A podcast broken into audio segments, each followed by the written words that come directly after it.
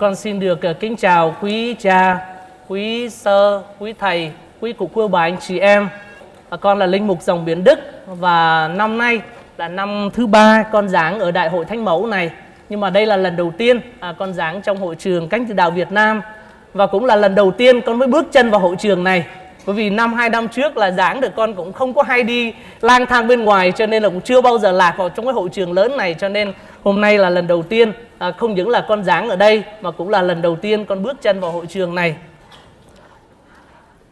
Hôm qua khi uh, con uh, ra ngoài bên quán đi ăn đó thì con đang ngồi ăn thì có một người à, có mấy cô đi ngang qua và nói rằng thưa cha hôm qua cha đi ra có một bác bác chỉ muốn là gặp cha để hỏi cha một câu thôi một câu duy nhất thôi cho nên con muốn trở chuyển lời lại với cha. À, và cô đó đã nói rằng chắc chắn là cha phải trả lời. Cho nên bây giờ con xin trả lời trước là bác nói rằng năm ngoái khi cha giảng cha nói rằng cha đi ra chợ rồi có một cô nói rằng cha đi tu cha có tiếc hay không? À, thì con đã trả lời lại là à, cũng không có gì là tiếc là bởi vì bây giờ cũng đã làm linh mục rồi cho nên cũng tiếc cũng có vậy thôi. Thì cô nói là không có trễ đâu cha à, con cha cho số điện thoại khi nào cha ra cha gọi con. Thì uh, bác cái câu hỏi của bác đó năm nay là gì? Là một năm qua rồi cha còn giữ cái số điện thoại của cô ấy nữa hay là không? Tháng năm 31 tháng 5 vừa qua là con kỷ niệm 10 năm làm linh mục rồi.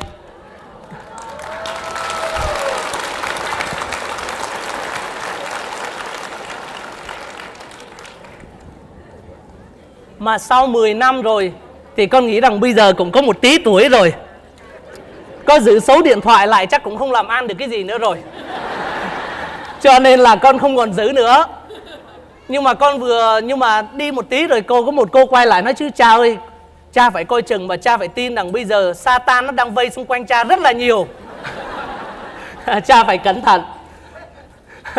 Cho nên là con chỉ nói là nếu vậy thì các cô mọi người phải cầu nguyện cho con rất là nhiều. 10 năm qua còn tồn tại trong đời sống linh mục. Chắc chắn là phải nhờ vào ân sủng của Chúa Và chắc chắn là phải nhờ vào lời cầu nguyện của quý vị rất là nhiều. Cho nên con mới tồn tại được cho tới ngày hôm nay à, Và có thể đứng ở đây để cùng chia sẻ với quý cụ ông bà anh chị em. Bài tin mừng chúng ta vừa nghe Việc Chúa Giêsu chữa lành. Và mỗi lần Chúa Giêsu chữa lành thông thường Thì Ngài đã nói rằng Đức tin của con đã cứu chữa con. Có lẽ là chúng ta khi nói về đức tin được chữa lành thì chúng ta hay nói về những việc chữa lành về phần xác. À, ví dụ như những năm vừa qua chúng ta thấy là có nhiều nơi có nhiều cha nhiều phong trào à, đặt tay chữa lành bệnh nhân vân vân. Đúng nếu như chúa muốn cho có thể chữa lành được đức tin của con có thể cứu chữa con. Nhưng mà quan trọng hơn là chữa lành phần xác. Ngày hôm nay con muốn nói tới một cái đề tài nữa, đó là chữa lành về phần hồn. Chữa lành về trong đời sống gia đình của chúng ta. Chữa lành về những tính hư tật xấu của chúng ta. Chữa lành về những khó khăn trong cuộc đời của chúng ta. Đó con nghĩ rằng những cái điều chữa lành đó còn cần thiết hơn là chữa lành về phần xác nữa. Mà rõ ràng chúng ta thấy như trong tin mừng của Thánh Marco, chương 16 câu 16 Chúa Giêsu cũng nói là gì? Là các con hãy đi rao giảng tin mừng cho muôn dân, và nếu ai tin và lãnh nhận phép rửa thì sẽ được cứu độ. Và trong tin mừng Thánh Gioan, chương số 3 câu số 36 Chúa Giêsu cũng nói cái điều đó. Những ai tin thì sẽ được sự sống đời đời. Vậy thì đức tin là cái gì mà lại mạnh mẽ đến như vậy? Có thể cứu cho chúng ta được sự sống đời đời. Có lẽ là trong một năm vừa qua là năm đức tin, chúng ta đã nghe nhiều về đức tin và nhiều cha cũng đã giảng về đức tin rồi. Cho nên con không đi chi tiết sâu nữa nhưng mà trước khi để nói về cái cái quyền năng chữa lành, sức mạnh chữa lành của đức tin thì con muốn chia sẻ một tí xíu để chúng ta định nghĩa lại đức tin là gì. Nghe đức tin thì chúng ta nghe nhiều rồi. Nhưng bởi vì nghe đức tin là những đức siêu nhiên có vẻ là nó rất là trừu tượng. Vậy đức tin là cái gì? Đức tin là cái gì? Con xin tóm tắt như thế này. Thứ nhất, đức tin là một nhân đức siêu nhiên, là một nhân đức đối thần. Siêu nhiên là gì? Tại sao nói đức tin là nhân đức siêu nhiên? À, nghe cũng rất là trừu tượng quá. Siêu nhiên là gì? Siêu nhiên có nghĩa là gì? Là đức tin khởi nguồn, là được bắt nguồn từ Thiên Chúa mà ra. Là đứng thiên nhiên là siêu nhiên bởi vì đức tin không bởi tự chúng ta mà có mà đức tin đầu tiên là từ Thiên Chúa ban cho chúng ta, nó bắt nguồn từ Thiên Chúa, cho nên đức tin là một nhân đức siêu nhiên. Còn đối thần là gì? Đối thần hay tiếng Anh gọi là theological virtue đó là đối thần có nghĩa là gì? Là đức tin cũng là từ nguồn mạch với Thiên Chúa và cái đối tượng để tin cũng là chính Thiên Chúa đối diện trực tiếp với Thiên Chúa thì gọi là đối thần, thần đấy là thần thánh là chính Thiên Chúa. Đức tin là một nhân đức siêu nhiên và là một nhân đức đối thần. Nhưng mà đối thần và siêu nhiên như vậy thì nó vẫn còn trừu tượng lắm. Nói một cách dễ dàng hơn nữa là gì? Là đầu tiên đức tin phải là một ân sủng, một ân huệ Chúa ban cho chúng ta. Nói là đức tin là ân sủng của Chúa ban cho chúng ta cũng không có nghĩa là chúng ta không có cái cái gì để mà đáp trả lại cả. Ví dụ như là trong cái phe ờ, nhóm tin lành à, của Calvinist à, hoặc là phần lớn các nhóm tin lành họ tin là gì? Là nếu chúng ta tin là đủ rồi.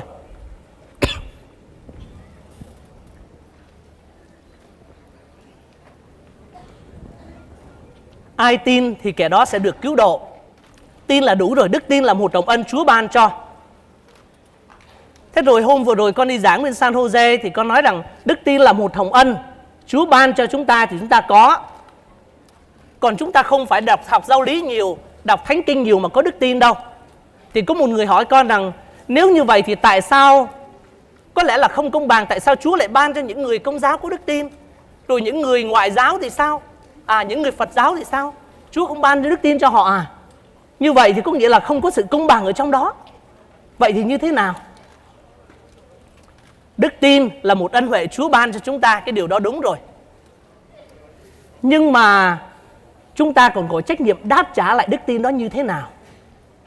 Chúa khi Chúa tạo dựng nên con người, và cách riêng là khi Chúa Giêsu tử nạn phục sinh Chúa luôn luôn muốn cho con người được ơn cứu độ, Ai cũng được ơn cứu độ, Ai cũng được sống đời đời cả. Nhưng mà Chúa không bắt buộc chúng ta. Có nghĩa là gì? Là đức tin Chúa ban cho chúng ta rồi, Nhưng mà Chúa vẫn cho chúng ta Có cái tự do lựa chọn, Có đón nhận cái đức tin đó hay là không. Có những người đón nhận đức tin đó, Và có những người được nghe về đức tin đó, Nhưng mà không có đón nhận đức tin đó. Cho nên vì vậy, trách nhiệm ở chúng ta nữa Là hồng ân Chúa ban cho chúng ta còn ví dụ như chúng ta là những người công giáo, Chúa ban cho chúng ta đức tin rồi, để cho đức tin của chúng ta được lớn mạnh hơn thì chúng ta học giáo lý, chúng ta đọc thánh kinh, à, chúng ta đi tham dự những buổi hội thảo như thế này để học hỏi, để rồi đức tin của chúng ta từ từ được mạnh mẽ, được lớn lên. Đó là chúng ta làm cho mạnh mẽ, chứ còn học hỏi giáo lý không, đọc thánh kinh không thôi mà không có ơn Chúa ban cho thì chúng ta cũng không thể có đức tin được. Bởi vì nếu như chỉ học giáo lý thánh kinh thần học thôi mà có đức tin đó thì chắc chắn là có nhiều người có đức tin hơn nữa Ví dụ nhiều người họ không phải là công giáo nhưng mà họ học, họ có tiến sĩ về thánh kinh, họ có tiến sĩ về thần học. Nhưng mà hỏi rằng họ có đức tin hay không? Chưa chắc. Cho nên đức tin phải được nguyên thủy là do Thiên Chúa ban cho chúng ta, rồi chúng ta đáp trả, chúng ta có đón nhận lại đức tin đó hay không. Đó là quyền tự do của chúng ta. Và và đức đức tin là một kia nhân đức siêu nhiên nhưng mà chúng ta cũng phải dùng cái trí khôn ngoan của chúng ta nữa. Chúng ta nhìn thấy những cái điều, những lời của Chúa dạy. Cho nên vì vậy, đức tin đòi hỏi cả ơn sống của Chúa ban cho rồi sự đáp trả lại của chúng ta. Và nếu như chúng ta để ý trong bài tin mừng ngày hôm nay, Chúa nói về đức tin chữa lành như thế nào? Có ba cái điều rất là nguy hiểm khi chúng ta làm về đức tin mà rất là nhiều người công giáo của chúng ta cũng dễ lỗi phạm lắm. Thứ nhất đó là cái điều nguy hiểm đầu tiên đối đức tin là gì? Là chúng ta coi Thiên Chúa như là một idol, như là một thần tượng của chúng ta, chứ không phải là một Thiên Chúa. Tại sao con nói như vậy? Khi chúng ta cho Thiên Chúa là một thần tượng của chúng ta đó, nhất là khi quý vị cầu nguyện, chúng ta cầu nguyện xin Chúa cho con được bình an mạnh khỏe, cho gia đình con được hạnh phúc, cho con được hết bệnh vân vân. Khi chúng ta cầu nguyện là chúng ta muốn Chúa làm cho chúng ta cái điều đó. Nhưng mà nếu như chúng ta luôn luôn muốn Chúa làm cho chúng ta cái điều đó thôi đó thì vô tình chúng ta đã làm cho Chúa trở thành một thần tượng của chúng ta, chứ không phải là một Thiên Chúa có nghĩa là gì? Chúng ta muốn Thiên Chúa phục vụ chúng ta, chứ không phải chúng ta phục vụ Thiên Chúa. Có nghĩa là gì? Chúng ta chỉ muốn Chúa làm cho mình những điều mà mình muốn thôi. Mà cái điều đó rõ ràng là trong cựu ước khi dân Do Thái rời Ai Cập ra, rồi ông Môi-sen được gọi ở lên trên núi để mà Chúa ban 10 điều răn, thì trong lúc dân chúng ở dưới chờ ông Môi-sen mãi không thấy xuống thì dân chúng cảm thấy chán nản và ông ta, họ đã đòi ông Aaron phải tạc một cái tượng một con bò bằng vàng để cho họ thờ. Họ muốn một cái ngẫu tượng một cái thần tượng. Để sao? Để hoàn toàn phục vụ theo ý của họ. Tôi muốn như thế nào thì làm như vậy. Và ông Aaron đã nói rằng gì? Hãy có của cái vàng bạc háo tháo hết. Nữ trang ra đưa cho ông. Ông đã đúc thành một cái tượng con bò vàng. Và dân chúng đã nhảy múa xung quanh con bò vàng đó để thờ lại cái thần tượng đó. Muốn làm sao cũng được nếu như chúng ta cầu nguyện hoặc chúng ta tin vào Chúa mà chúng ta chỉ muốn rằng chúng ta xin cái gì đều phải được như ý của chúng ta đó thì chúng ta vô tình đã đặt Thiên Chúa trở thành thần tượng của chúng ta. Có nghĩa là gì? Thiên Chúa phải phục vụ những cái nhu cầu, những cái điều muốn ước muốn của chúng ta chứ không phải là chúng ta phục vụ và thờ phượng Thiên Chúa mà là người của công giáo của chúng ta là được mời gọi để thờ lại và phục vụ Thiên Chúa chứ không phải là chúng ta tin vào Chúa thờ Chúa để rồi Chúa phục vụ những cái nhu cầu của chúng ta. Mà nhiều khi chúng ta làm sao? Đức tin của chúng ta đặt vào cái điều đó. Chúng ta chỉ tin khi nào chúng ta xin thì được thì chúng ta mới tin. Chúng ta cầu nguyện cái gì được thì chúng ta mới tin. Xin chữa lành phải được chữa lành chúng ta mới tin. Có nghĩa là chúng ta vô tình đã đặt Thiên Chúa trở thành một cái thần tượng, một ngẫu tượng của chúng ta để rồi đòi hỏi Thiên Chúa phải phục vụ chúng ta chứ không phải chúng ta thờ phượng và phục vụ Thiên Chúa. Điều đó nguy hiểm trong đức tin. Cái nguy hiểm thứ hai đó là khi chúng ta muốn Thiên Chúa uh, đức tin của chúng ta trở thành một cái mớ lý thuyết, một cái mớ tín điều. Ví dụ như lúc nãy con nói về anh em tin lành uh, về, về phe Calvinist, họ chỉ tin rằng tin là đủ rồi, tin là sẽ được cứu độ, không cần phải làm gì cả. Tin là đủ bởi vì đức tin của con sẽ cứu chữa con, đức tin sẽ cho chúng ta được sự sống đời đời.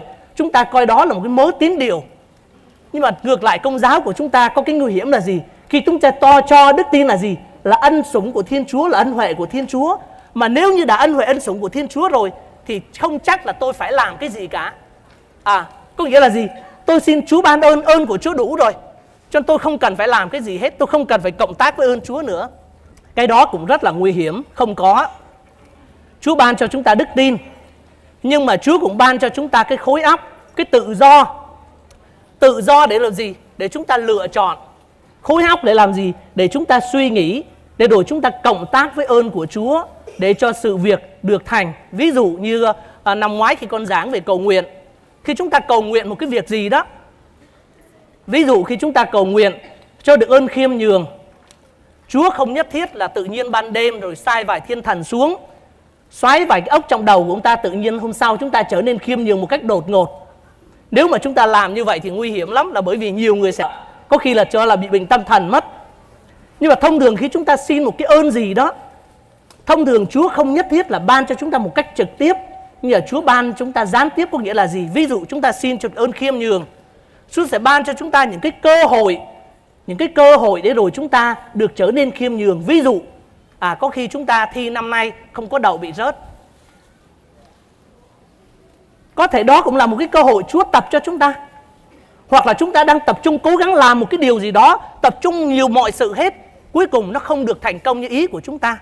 Đó có lẽ cũng là những cơ hội Chúa ban cho chúng ta để chúng ta tập đức khiêm nhường để rồi chúng ta mới thấy được rằng không phải là chúng ta muốn cái gì là được cái đó mà chúng ta còn phải lệ thuộc vào Thiên Chúa nữa cho nên vì vậy, ân sủng của Thiên Chúa ban cho chúng ta, nhưng mà chúng ta cần phải cộng tác với ơn của Chúa đức tin cũng vậy Chúa ban cho chúng ta đức tin, nhưng mà để cho đức tin của chúng ta được lớn mạnh hơn, để cho chúng ta đức tin của chúng ta được sống động, thì chúng ta cũng phải cộng tác với ơn của Chúa để đức tin của chúng ta được lớn mạnh hơn. Đức tin không có việc làm là đức tin chết. Đó là cái nguy hiểm thứ hai mà chúng ta dễ mắc phải, đó là chúng ta cho rằng ân sủng là của Chúa ban cho nên không có gì phải lo nữa cả. Cái nguy hiểm thứ ba đó là chúng ta tin vì đức tin. Có nghĩa là gì? Chúng ta tin vì đức tin chứ không phải tin vì Chúa. Ví dụ như kêu mà đức tin của con là chữa con rồi chúng ta nghĩ rằng à tôi đi cầu nguyện, tôi xin Chúa chữa lành và tôi đã được chữa lành bởi vì đức tin của tôi mạnh. Bởi vì đức tin của tôi tin vào Chúa một cách tuyệt đối cho nên Chúa chữa tôi. Cái đó nguy hiểm. Có nghĩa là gì? chúng ta tin vào để tin nhưng mà không phải, chúng ta phải tin rằng chúng ta được chữa là bởi vì Chúa chữa cho chúng ta. Chúng ta tin vào con người của Đức Giêsu Kitô, chứ không phải vào một cái nhân đức nào đó. Cho nhiều khi chúng ta hay dễ dễ phạm vào cái điều đó là chúng ta nói rằng, tôi được cái đó bởi vì tôi tin. Tôi được cái đó bởi vì tôi có đức tin mạnh. À đức tin mạnh là một trong những điều kiện. Nhưng mà cái nguyên chính, những nguyên nhân chính để cứu chữa chúng ta là chính thiên chúa chứ không phải là đức tin của chúng ta không mà thôi mà là chính thiên chúa chúng ta chỉ tin thôi. Còn quyền năng của chúa ban cho chúng ta cái điều đó là điều rất là quan trọng. Và chúng ta thấy là hôm nay năm nay là giáo hội Việt Nam của chúng ta kỷ niệm 125 uh, à, à, năm ngày phong thánh cho các thánh tử đạo Việt Nam. Cho nên hôm nay con muốn dùng uh, một vài cái hình ảnh của các thánh tử đạo Việt Nam để làm dẫn chứng cho niềm tin mà chính Thiên Chúa ban cho. Cái dẫn chứng thứ nhất mà con muốn nói tới đó là Thánh Andre Nguyễn Kim Thông, sinh năm 1790 tại Gò Thị, Xuân Phương, xã Phước Sơn, huyện Tuy Phước, tỉnh Bình Định. Ông lập gia đình có 9 người con, 6 người con trai, 3 người con gái. Con trai thứ 8 của ông là Linh Mục Nguyễn Kim Thủ, về sau cũng chịu phép bị chém vì đạo. Con gái út là Anna Nguyễn Thị Nhường, đi tu dòng bến thánh giá. Ông Thông từ bé đã là một người đạo đức tốt lành rồi. Và khi lớn lên lập gia đình, ông chuyên lo không những là việc trong gia đình, chu toàn mọi việc. Ông lo việc của xã hội, ông cũng lo việc xã hội. Phá ruộng rẫy, phá rừng ra để làm ruộng rẫy giúp cho dân làng. Rồi trong giáo hội, ông cũng thường xuyên giúp cho các đức cha, các cha, các thầy trong giáo xứ vân vân. Và vì lòng nhưng mà ông cũng rất là thẳng thắn thì có một lần ông uh, khiển trách một người cháu của ông vì cháu của ông làm sai lỗi và người cháu đã thù hận cái người họ hàng của mình và tố cáo với quan và ông thông đã bị bắt. Khi bị bắt rồi thì ông cũng lớn tuổi rồi thì khi quan bắt thì quan mới bảo với ông như thế này ông hãy kín đáo mà đạp lên thánh giá đi rồi về xưng tội cũng được. Bây giờ trước mặt là cứ đạp trên thánh giá đi chối đạo đi rồi về xưng tội cũng được không sao hết, già rồi. Bây giờ về để mà hưởng thụ với con cháu, chứ đây làm gì tù tội cho nó khổ. Thì ông thông đã trả lời như thế này. Thạch tín là một loài thuốc độc, uống vô là chết, nhưng cũng có thuốc giải. Thế nhưng có ai liều mình uống thạch tín bao giờ đâu? Việc xúc phạm tới thánh giá cũng vậy. Có nghĩa là gì? Ông nói là gì? Cái thuốc thạch tín nó uống vào là thuốc độc có thể chết người, nhưng mà cũng có thể uống thuốc để mà giải nó được. Nhưng mà có ai thử bao giờ đâu. Tôi cũng vậy, tôi sẽ không đạp lên thánh giá để rồi trở về xưng tội. Và cuối cùng thì vua đã ra lệnh và ông ta đã bị đi đày biệt xứ vào định tường, tức là vào Mỹ Tho, từ Bình Định vào Mỹ Tho và trên đường đi. Vì tuổi già sức yếu, ông đã ngã bệnh và chết trên đường đi đến Mỹ Tho, trung kiên cho đời sống đức tin của mình. Đó là cái đức tin mà quân muốn nói tới là cái sự bình bền bỉ là cái sự cộng tác với ân sủng của Chúa hay một mẫu gương đức tin khác nữa đó là bà Anne Lê Thị Thành sinh năm 1781 tại làng Bãi Điền, huyện Yên Định, tỉnh Thanh Hóa. Rồi sau đó khi năm 17 tuổi thì bà kết hôn và sinh được ba bà đã sinh được hai người con trai và bốn người con gái và cũng trong một lần à, đi giúp giấu các cha trong thời bắt đạo bà đã bị bắt và mới đầu khi bà bị bắt và đóng gông đưa về thì bà rất là sợ hãi. Nhưng mà rồi cuối cùng à, khi về đến tù rồi bị tra hỏi thì về đức tin của bà với lời cầu nguyện bà đã mạnh mẽ hơn. Để rồi bà các quan đánh đập và bà đã trả lời như thế này tôi chỉ tôn thờ thiên chúa không bao giờ tôi bỏ đạo chúa muôn đời. Rồi các quan đánh đòn bà lúc đầu lính đánh bằng roi sau dùng củi lớn quật vào chân bà bà cũng không nản lòng. Khi chồng bà đến thăm, bà đã giải thích cho chồng như thế này. Họ đánh đập tôi vô cùng hung dữ. Đến đàn ông còn chịu không nổi. Nhưng tôi đã được đức mẹ giúp sức, nên tôi không cảm thấy đau đớn. Đến những lần thẩm vấn kế tiếp, bà vẫn trung kiên và bà đã cầu nguyện với chúa như thế này. Lạy chúa, xin thương giúp con. Con không bao giờ muốn chối bỏ lòng tin chúa nhưng vì con là đàn bà yếu đuối nên họ dùng sức mạnh để cưỡng bách con đạp lên thánh giá. Lần tiếp thì bà đã kiên trung không từ bỏ đạo nên bà đã bà đã bị đánh một cách tàn nhẫn và máu mũ chảy ra đầy mình. Nhưng mà bà đã thực sự xứng đáng với một cái câu tán thưởng như thế này. Tình yêu chúa tể muôn trùng, tan vàng nát ngọc, chữ chung một lòng. Khi bà bị đánh đập, máu me đầy người, con gái của bà vào thăm thì thấy mẹ bị đánh đập như vậy, máu ướt hết cả áo. Thì và người con gái đã khóc một cách thảm thiết. Thì bà đã an ủi với con gái rằng Tại sao con lại khóc? Mẹ đang mặc áo hoa cơ mà Những cái đốm máu đó bà cho đó là mẹ đang mặc áo hoa mà Mẹ đang mặc áo hoa để từ từ mẹ đang được về trời đây Chúng ta thấy đức tin kiên trung là một đức tin không phải là tin vào để tin Mà là tin vào một Thiên Chúa, vào chính con người của Thiên Chúa Đức tin có thể chữa lành cho chúng ta nhiều điều Và điều quan trọng là gì? Việc đầu tiên là đức tin có thể ban cho chúng ta được sự sống đời đời. Cái đó là một cái giá trị còn cao quý hơn cả việc được chữa lành phần xác. Đôi khi chúng ta cầu nguyện, chúng ta tin là chúng ta hay dựa vào những phép lạ này, phép lạ kia. Cái điều đó tốt. Nhưng mà cái điều quan trọng nhất của đức tin không phải là để được chữa lành, cũng không nhất phần xác hay là được ơn này ơn kia. Mà điều quan trọng nhất của đức tin là gì? Là để cho chúng ta được sống đời đời.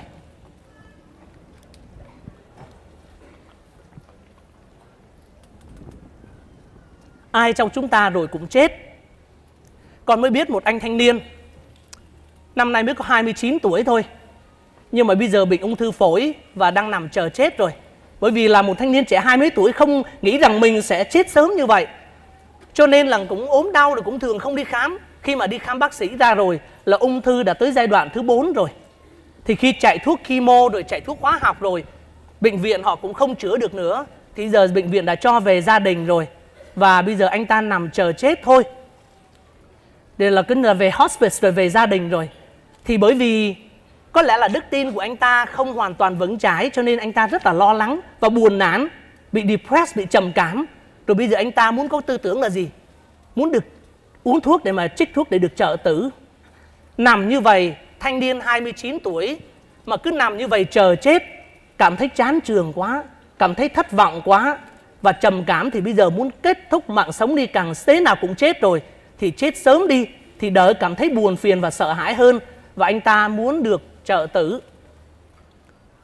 Thì gia đình của anh ta khuyên ngăn, rồi cũng cầu nguyện anh ta đã hứa với gia đình là sẽ không tìm đến con đường trợ tử nữa.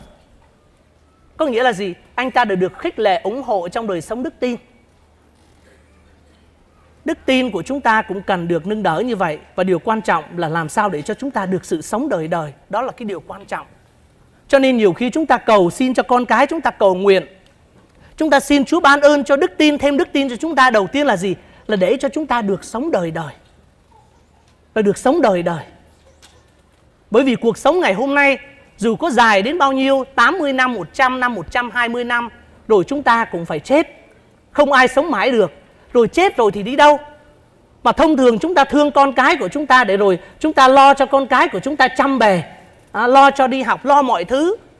Nhưng mà nếu như chúng ta lo thương cho con cái của chúng ta thì chỉ đừng thương có 50 năm hay 80 năm 100 năm, mà hãy thương con cái của chúng ta, luôn cả sự sống đời đời của chúng nó. Bởi vì sự sống đời này cũng chỉ là 100 120 năm thôi. Đời sự sống đời sau mới là vô cùng vô tận. Mà chẳng lẽ chúng ta chỉ cho lo cho có 60 năm 80 năm, còn sự sống đời đời chúng ta không lo? Cho nên, lo cho đức tin của con cái của chúng ta, Một trong những điều đầu tiên là gì? Là để cho được sự sống đời đời. Sự sống đời đời. Cho nên chúng ta là những người có đức tin Chúng ta phải cảm thấy hãnh diện lắm. Bây giờ con xin tạm dừng lại ở đây. À, Khoảng 5-10 phút để cho ai có thắc mắc câu hỏi gì Rồi con sẽ tiếp tục chia sẻ đến. Cái vấn đề là đức tin chữa lành được những cái gì trong con người của chúng ta Trong gia đình của chúng ta Trong cuộc sống hôn nhân của chúng ta. Đức tin làm gì để cho chúng ta nên thánh được? Xin quý vị nào có câu hỏi xin tiến ra để cha Nguyễn Thế Thắng sẽ giúp giải thích cho chúng ta. Đề tài đức tin rất là sâu rộng ở trong ờ, đời sống niềm tin của người công giáo chúng ta. À, um, um, các em tuổi teen thời nay đó được uh, học ở trường học là cái thuyết tiến hóa. Thành thử ra là cứ nói là con người là bởi khỉ mà ra thì xin cha cho chúng con là phụ huynh biết làm sao để giải đáp cho các con của chúng con. Vâng, cảm ơn bác. À, cái à, thuyết tiến hóa này có lẽ chúng ta cũng đã nghe nhiều rồi. Thì điều đầu tiên là con muốn nói rằng, nếu như con người mà từ khỉ mà ra đó, có nghĩa là tiến hóa ngày xưa, thời xa xưa con người là khỉ, rồi qua giai đoạn tiến hóa rồi văn minh dần dần trở thành con người. Thế thì tại sao ngày hôm nay vẫn còn những con khỉ?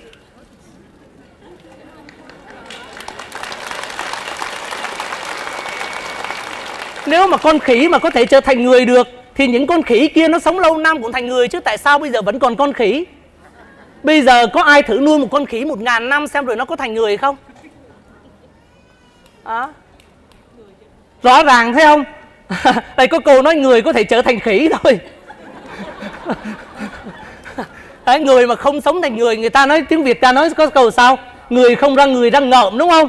Có nghĩa người không thành người mà thành khỉ có nghĩa làm người mà không biết cách làm người thì không khác gì con vật nhưng mà con khỉ không thể trở thành con người được rõ ràng là nếu như con khỉ qua nhiều ngàn năm tiến hóa mà có trở thành con người được, thì ngày hôm nay con nghĩ rằng chắc không còn những con khỉ ngoài kia đâu. Bởi vì nếu những con khỉ nào cũng qua nhiều năm tiến hóa, nhất là thời buổi ngày hôm nay, khoa học kỹ thuật phát triển, thì tại sao các nhà khoa học không có thể chứng minh làm sao mà dùng khoa học để mà làm con khỉ cho nó trở thành con người mau hơn một tí? Có làm được không?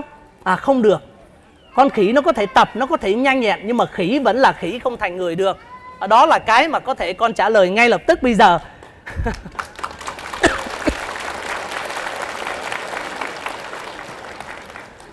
Có lẽ là thời xa xưa. Thời xa xưa chúng ta nói là cửa thời còn ăn lông ở lỗ. Con người có thể là sống trong rừng sâu nước độc. À, chúng ta có thể là sống rồi chưa có quần áo mặc rất là đơn sơ đầu tóc à, xùm xòa vân vân. Nhìn có thể là nó giống con khỉ nhưng mà không thể là con khỉ được, bởi vì con người có một cái điều khác biệt. Với con khỉ là gì? Là con người có linh hồn. Con khỉ không có linh hồn. Cho nên không thể từ một con khỉ trở thành một con người được. Bởi vì ngay từ ban đầu, có thể là con người thời xa xưa nhìn giống con khỉ, nhưng mà không thể là con khỉ được. Là bởi vì con người có linh hồn, con khỉ không có linh hồn. Con người có trí khôn do chính thiên chúa ban, con khỉ không thể có trí khôn như con người được. Cho nên mà một cái điều dễ giải thích nhất là nếu như con khỉ có thể trở thành con người được thì ngày hôm nay chúng ta không còn những sở thú có khỉ nữa.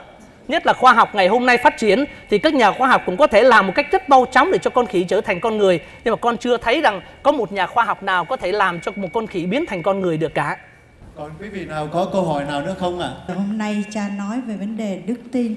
Thì làm sao để truyền đạt cho con cái mình về đức tin? Cũng như con con có hai đứa con một đứa 19 tuổi và một đứa 17 tuổi. Một đứa thì nó đi theo di thánh thể, một đứa thì nó không chịu. Rồi sắp sửa vào đại học. Thì khi nó vào đại học, con rất lo lắng bởi vì chỗ đó không có nhà thờ, công giáo. Nhưng khi nó đi đi đại học thì khi mà nó chia tay, con có đưa cho nó hình của Chúa Giêsu đứa thứ nhất đấy cha. Sắp sửa là đứa thứ hai thì con nói là, đây, bây giờ cha mẹ không ở gần với con, nhưng có Chúa ở cạnh con, hàng ngày con nên đọc kinh cầu nguyện. Nhưng đứa em gái của nó, con rất là buồn, bởi vì con nói hàng ngày con nên đọc kinh để cầu nguyện cùng Đức Mẹ đồng hành với con. Nhưng nó nó thì nó đọc kinh cầu nguyện, gia đình con là chuẩn. Nhưng mà bây giờ khi nó sắp ra khỏi gia đình thì làm sao con có truyền đạt cho nó thêm được đức tin nào về Thiên Chúa về con chỉ hỏi như vậy. Vâng, vâng, cảm ơn chị. À, cảm ơn chị là bởi vì à, có lẽ là những năm gần đây thì con thấy rằng có lẽ là người công giáo của chúng ta được học hỏi và với ơn Chúa ban chúng ta ý thức hơn về đời sống đức tin của chúng ta. Cho nên con thấy rằng nhiều quý vị phụ huynh đã bắt đầu quan tâm đến đời sống đức tin của con cái mình và có lẽ cũng đã cầu nguyện để xin Chúa ban ơn cho đức tin rồi. Nhưng ngày xưa thì chúng ta hay cầu nguyện, chúng ta hay cầu nguyện xin cho được bình an, xin cho được học giỏi, xin được hạnh phúc vân vân. Nhưng mà chúng ta quên đi một cái điều cầu nguyện mà chính Chúa Giêsu, các tông đồ cũng xin Chúa là gì? Lạy Chúa xin ban thêm đức tin cho chúng con. Bởi vì nếu như đức tin là một ân huệ của Thiên Chúa thì chúng ta phải xin Chúa ban thêm cho chúng ta. Cái hạt giống đức tin đã có ở đó rồi. Nhưng mà điều cầu nguyện là gì? Là cầu nguyện để xin Chúa ban thêm đức tin cho con cái của chúng con. mỗi ngày chúng ta cầu nguyện để xin Chúa ban thêm đức tin cho con cái của chúng chúng con.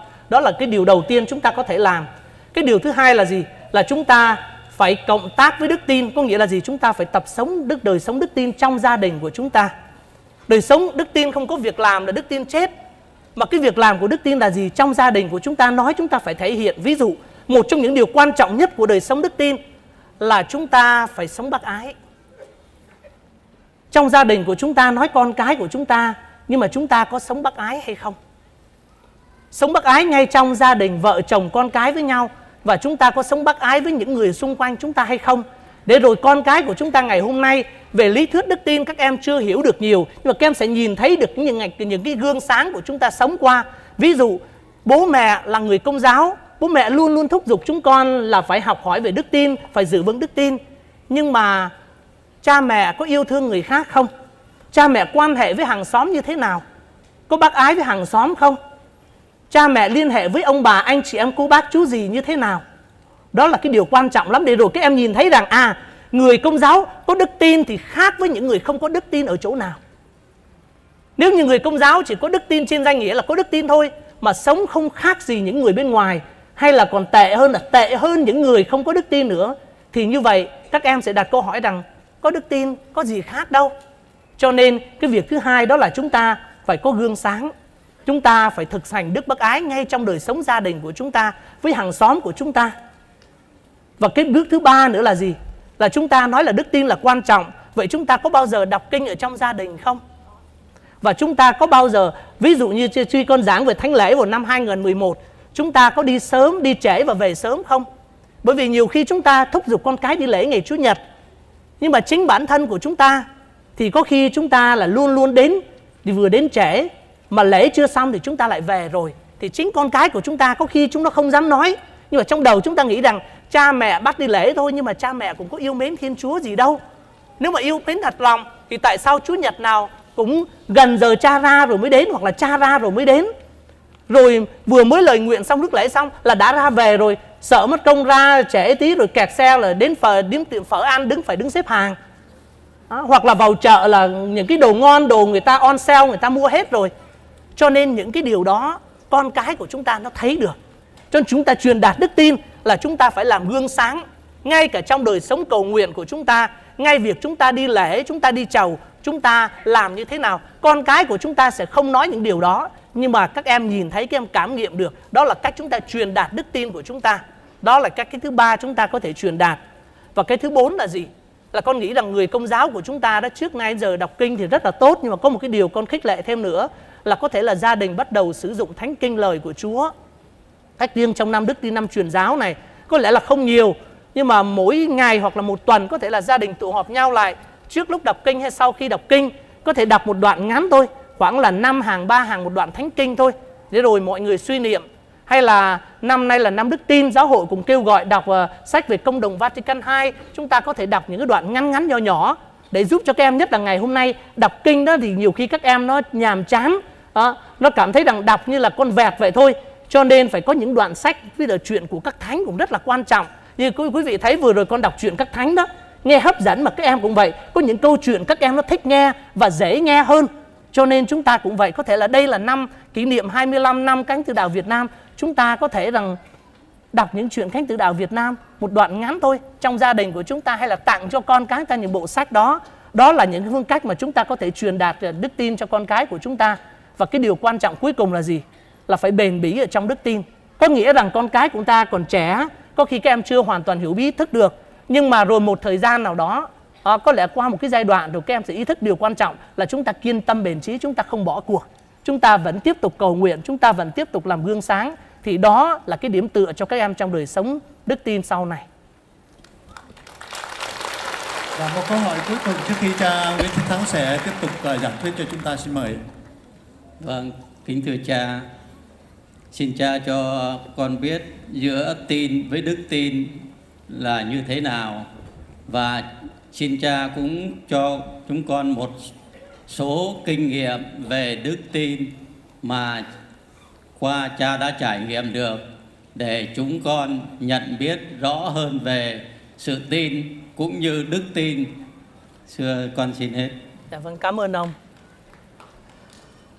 có thể chúng ta nói uh, niềm tin cái này có cảm ơn ông với câu hỏi này cũng rất là hay là nhiều khi chúng ta tin cái gì đó nhất là trong đức tin công giáo của chúng ta nhất là các em giới trẻ mà nói về khoa học kỹ thuật như bác lúc này có hỏi câu hỏi về thuyết tiến hóa đó. Có nghĩa là gì? Là những cái điều chúng ta thấy chúng ta mới tin đúng không? Các em nói là thấy mới tin hoặc là cái gì khoa học chứng minh được thì mới tin. Còn cái gì không chứng minh được thì không tin. Đó, khoa học là vậy chỉ có những gì chứng minh được nhìn thấy được sờ mó được thì mới tin.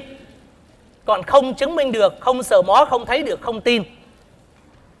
Cái điều đó là các em lý luận cho nó có thôi chứ còn có lẽ là tới 70 tới 80 phần trăm cái niềm tin, chưa nói tới đức tin, niềm tin của chúng ta là dựa vào những cái người ta truyền đạt lại cho chúng ta, chứ chính chúng ta cũng chưa nhìn thấy và cũng chưa có thực sự sờ nắm vào. Đức tin khác niềm tin là gì? Ví dụ, bây giờ ở đây, trong khán phòng này, đã có mấy ai, có ai được lên cung trăng bao giờ chưa? À chưa. Mà quý vị có tin là có cung trăng không? Có, đúng không? À có nghĩa là gì? Là phần lớn cái niềm tin của chúng ta tin vào những gì người khác truyền nói cho chúng ta thôi. Chính bản thân của chúng ta cũng chưa được trải nghiệm qua nữa. Hoặc là ngày xưa quý vị chưa sang Mỹ, hoặc những người nào còn bên Việt Nam đó, nghe rằng bên Mỹ giàu có lắm, thấy không? Nhà lầu, xe hơi rồi vân vân. Chúng ta có những người chưa được sang Mỹ bao giờ, nhưng mà có tin không? Phần lớn vẫn tin. Cho nên phần lớn những cái niềm tin của chúng ta đó, phần lớn là gì? Là do người khác nói cho chúng ta biết, báo chí nói cho chúng ta biết, đài truyền hình nói cho chúng ta biết cha mẹ của chúng ta nói cho chúng ta biết, hàng xóm nói cho chúng ta biết, chứ chính bản thân của chúng ta chúng ta cũng chưa có kinh nghiệm qua cái điều đó. Nhưng mà phần lớn chúng ta có tin không? Có tin. Cho nên phải nói rằng một cái số phần trăm rất lớn những cái niềm tin của chúng ta là dựa vào những cái thông tin người khác truyền đạt lại cho chúng ta. Chứ chính bản thân của chúng ta cũng chưa có được trải nghiệm qua nhưng mà chúng ta tin. Đó là cái niềm tin. Niềm tin là chúng ta tin vào con người với con người. Chúng ta tin vào những cái sự vật trong thiên nhiên. Đó còn đức tin là gì? Như con nói, đức tin là nhân đức siêu nhiên, là nhân đức đối thần. Có nghĩa là gì? Là vào tin thẳng trực tiếp vào chính thiên chúa. Đó là cái khác biệt. Mà nếu như bây giờ chúng ta chỉ niềm tin thôi, biết bao nhiêu điều chúng ta tin mà chúng ta không hề nhìn thấy và có khi cũng chỉ nghe người khác thôi. Trong khi đó, đức tin của chúng ta cũng truyền đạt qua những cái gì các thánh đã được kinh nghiệm, đã nhìn thấy. Cho nên cảm ơn bác đã nói rằng vậy thì cha hãy truyền đạt chia sẻ với con một số những kinh nghiệm về niềm tin. Để rồi chúng con được tin có nghĩa là gì? Là chúng ta chia sẻ những câu chuyện niềm tin với nhau. Trước khi chia sẻ cá nhân thì con xin được chia sẻ những câu chuyện mà con đã được chứng kiến. Ví dụ như vào mùa hè à, con mới trở về từ Việt Nam cái, cái hôm nay cũng chỉ chưa mới được có hơn 2 tuần thôi. Thì à, khi con về Việt Nam thì con cũng có à, giúp à, giảng tĩnh tâm, à, giúp dạy học, giúp linh hướng và làm một số những công việc bác ái xã hội. Thì uh, khi con đến có một lần con đi đến một giáo xứ uh, thăm một gia đình nghèo. Gia đình này uh, trong vòng chỉ có hơn một năm thôi mà có bốn người con qua đời. Thì trong vòng không hơn một năm một tí xíu. Đứa con lớn đầu tiên 22 tuổi chết được vài tháng sau một đứa con trai 11 tuổi đang khỏe mạnh rồi ốm cảm bệnh rồi chết. Rồi mấy tháng sau một đứa con gái 7 tuổi chết. Rồi một đứa con nữa mới sinh được hơn một tháng chết. Trong vòng chỉ hơn một năm thôi, bốn người con chết. Nếu như một người mẹ trong gia đình đó đến hỏi quý vị rằng Nếu như chúng ta tin vào Chúa, Chúa là cha nhân từ, Chúa yêu thương thì tại sao Chúa lại để cái điều chuyện nó xảy ra trong gia đình của tôi như vậy? Chúng ta trả lời làm sao đây? Có lẽ là chúng ta không trả lời được. Cái nỗi đau của gia đình đó quá lớn, quá tang thương. Không những là anh chị em mang tang cho nhau mà mẹ còn mang tang cho con cái, bố còn mang tang cho con cái. Bốn người con chết trong vòng hơn một năm gia đình rất nghèo. Người chồng thì đi làm mướn thôi, còn người vợ ở nhà với mấy đứa con nhỏ nữa thì đan những cái rổ những cái giá à, rồi những cái rế nồi đó à, để mang ra chợ bán một ngày như vậy thì đan cả gia đình ngồi đan thì giỏi lắm cũng đi bán được khoảng là ba chục ngàn đến có lẽ không quá sáu chục ngàn đồng tiền Việt Nam, có nghĩa là cũng chỉ chưa tới 3 đô của bên Mỹ của chúng ta, cả gia đình. Thì trong cái hoàn cảnh tang thương và khốn khó như vậy, thì chúng ta trả lời làm sao đây? Trả lời làm sao với một thiên chúa hết sức nhân từ, một thiên chúa quan phòng và yêu thương? Có lẽ là chắc có những lúc chúng ta không trả lời được. Điều mà chúng ta có thể làm được là gì? Là chia sẻ cái nỗi đau của gia đình đó, thông cảm cho họ cầu nguyện cho họ. Bằng cách này cách khác có thể giúp đỡ được cho họ để oan ủi để xoa dịu những vết đau vết thương đó. Có lẽ là chúng ta nghĩ như vậy thì làm có, có liên hệ gì tới đức tin? À không có. Bởi vì chính cái người phụ nữ đó đó, khi mà con có dịp mà nói chuyện riêng một tí xíu thôi thì qua những câu trả lời đơn sơ của chị chị không nói được như con đang nói. Nhưng mà cái ý của chị là như thế này. Có lẽ là chị chưa hiểu được cái tình yêu và lòng thương xót của Thiên Chúa trong hoàn cảnh của chị nhưng mà chị vẫn tin có Chúa, vẫn vững vàng trong đức tin. Bởi vì sao vậy? Bởi vì những người xung quanh đã yêu thương giúp đỡ cho chị.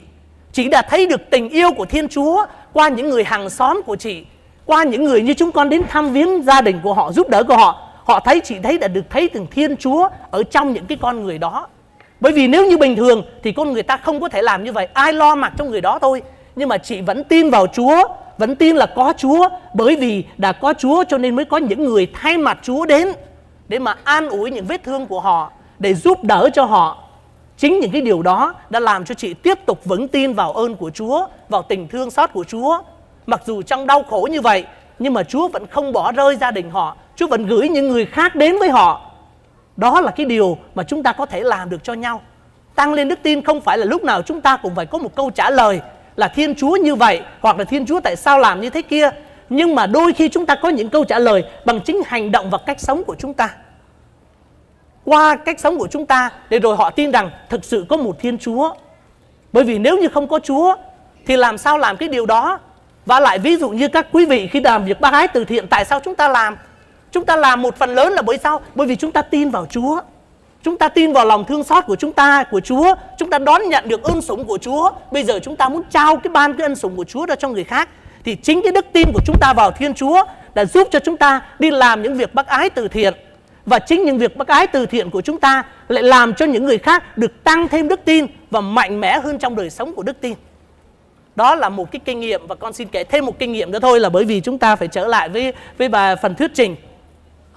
Cái kinh nghiệm thứ hai đó là cũng là một người phụ nữ, một cô con gái. Khi cô ta mới lớn lên là một thiếu nữ uh, khá xinh đẹp. À, con cũng biết cô ta. Rồi uh, cô ta quen với một người bạn trai. Hai người quen nhau một thời gian lâu dài lắm nhưng mà rồi cứ tưởng là sẽ ai cũng nghĩ rằng hai người này sẽ đến kết đi đến kết hôn và lập gia đình với nhau nhưng mà rất là bất ngờ à, người thanh niên này là bỏ cô ta và lại đi lấy một người khác mà người đó lại chính là bạn, một người bạn thân của cô này. Tức có nghĩa là gì? Là đi sau lưng cô này, len đút nhưng mà coi như là cô này lúc đó khi mà cái sự việc xảy ra và hai người cưới nhau rồi, thì cô này hầu như là cô thất tình là tất đương nhiên rồi. Nhưng mà lòng cô ta cảm thấy tan nát hết. Cảm thấy đau khổ, cảm thấy bị phản bội. Cô ta hầu như là không còn muốn sống nữa. Và cô ta đã đi vào cái tình trạng là gì? Như là bị bệnh trầm cảm như vậy suốt một thời gian dài hơn một năm trời, và cuối cùng cô ta đã quyết định rời gia đình để đi một cái nơi nào đó xa xôi, để tìm cái sự yên tĩnh, để quên đi cái nỗi đau của mình. Và trong cuộc hành trình đi xa như vậy, thì cô ta tình cờ gần như là đi hành hương ghé được vào những nhà thờ. Và cô ta mới gợi lại, nhớ lại cái đức tin của mình. Tại sao mình là người công giáo, bây giờ không còn cái gì nữa rồi? Thì cô ta mới chạy đến chúa, mới bắt đầu tâm sự, chia sẻ với chúa cầu nguyện và từ từ cô ta lấy lại được cái sự bình an của mình. Và bây giờ thì cô ta vẫn là một thiếu nữ độc thân. Và cô ta rất hăng say trong đời sống đức tin, hăng say trong các sinh hoạt của sứ đạo. Và cô ta đã chia sẻ với con như thế này. Cô ta nói rằng, thưa cha, nếu như con không có đức tin, thì chắc giờ này con không sống nữa rồi. Nhưng mà nhờ đức tin, nhờ tình yêu của thiên chúa mà con còn tồn tại. Và cô ta nói như thế này, khi tình yêu của con còn tươi đẹp đó có lẽ con đã từng hờ hững với tình yêu của chúa nhưng mà khi tình yêu con người của con con đã đặt hết tình yêu của con cho một con người nhưng mà khi bây giờ tình yêu của con đối với một con người hoàn toàn tan vỡ thì tình yêu của Chúa lại nâng đỡ con. Và có lẽ là cũng qua cái kinh nghiệm đó để rồi con mới thấy được rằng tình yêu của Chúa lớn lao lắm.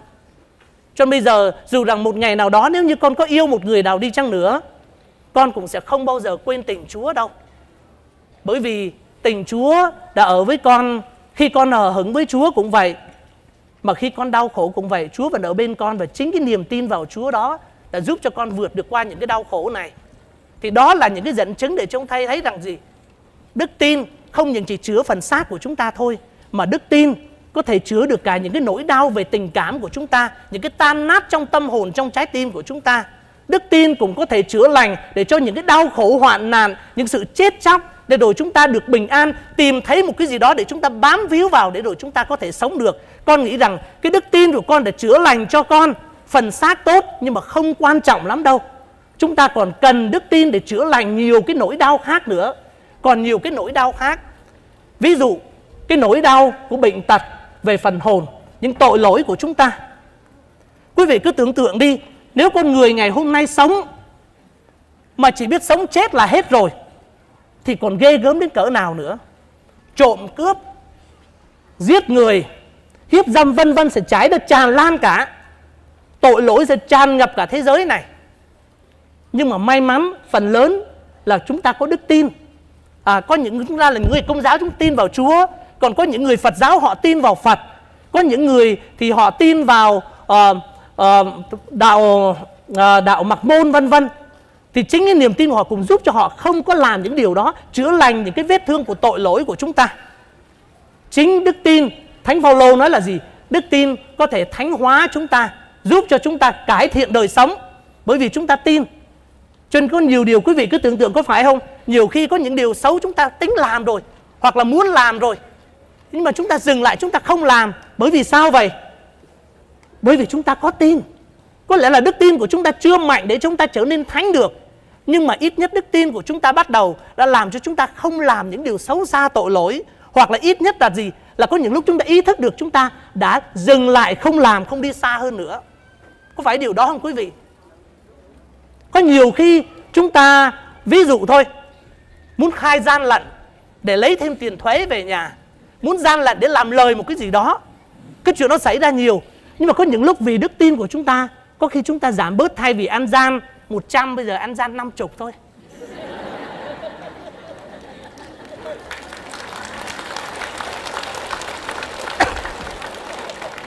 Con nói như vậy cũng không có nghĩa là con khuyến khích việc ăn gian nhá. Đừng nói là cha thắng nó ăn gian 50 thì được, còn ăn gian 100 không được, cho 50 thì được.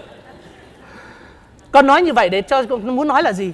Là đức tin có thể sửa chữa lành cho chúng ta từ từ, ít nhất là từ từ để cho chúng ta nên thánh. Đó. cho nên việc đầu tiên là đức tin của chúng ta chữa lành là chữa lành ngay cả những cái tính hư tật xấu của chúng ta. Ví dụ như con là một người đi tu. Con á đi tu thì có lẽ là như lần trước con có kể chuyện cái miếng thịt rồi đúng không? À, nhà dòng con kể lại cho ai mà chưa được nghe. Tức là nhà dòng của con đi tu là đan tu thì anh em chúng con là ngồi ăn á là thay phiên nhau hầu bàn à, chứ không có tự đi lấy ăn tại vì ngồi yên lặng có người đọc sách cho nghe thì một phần ăn như thế này đó là chia cho bốn người. Tức là người này lấy rồi truyền cho một thầy nữa rồi truyền cho một thầy nữa thì mỗi một cái tô như vậy hay một cái đĩa là cho bốn người. À, cứ như vậy thì thì chia xuống. Thì bây giờ một cái đĩa như vậy để bốn miếng thịt thì đâu phải miếng nào nó cũng bằng nhau. À, đúng không? Hoặc có những miếng thì nó nhiều xương nó nhiều mỡ tí như vậy bây giờ cái ông thầy ngồi đầu này lúc nào ông lựa, ông được đầu tiên thì ông, lúc nào ông lựa cái miếng thịt ngon nhất ông lấy. Rồi mới tới người bên cạnh, thì chắc chắn người bên cạnh một lần, hai lần thôi đi tu khiêm nhường. Chúng ta bác ái, nhịn nhục. Nhưng mà nếu như ngày nào nó xảy ra như vậy thì khó chịu lắm. Vậy sao? Tu tác gì mà còn tham ăn đấy? Tu là phải khiêm nhường, phải bác ái. Mà này có một miếng thịt to là lúc nào cũng lấy cả. Các sơ có chuyện đó bao giờ không?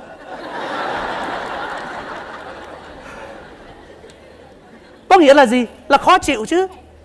Có nghĩa là nhiều khi nếu mà tính thanh niên đàn ông với nhau mà cái tôi cao mà là không mắng cho một trận thì cũng xui cho một cái.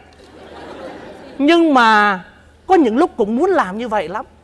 Nhưng mà chính đức tin vào thiên chúa vào những vào thánh kinh vào những nhân đức để rồi sao? Chúng ta tự kìm hãm lại. Có thể là cũng khó chịu lắm. Muốn đánh nhưng mà không đánh. À, chỉ gọi là lườm cho một cái thôi. Ví dụ vậy à, có nghĩa là gì? Chính đức tin đó cũng chứa cho chúng ta những cái tật đó chứ. Giúp cho chúng ta kìm hãm lại chính mình chứ. Cho nên vì vậy chính đức tin của chúng ta có thể cứu chữa được chúng ta ngay cả những vấn đề đó. Hay là trong đời sống hôn nhân vợ chồng gia đình cũng vậy. Thánh hóa ví dụ bây giờ những người lấy vợ lấy chồng rồi.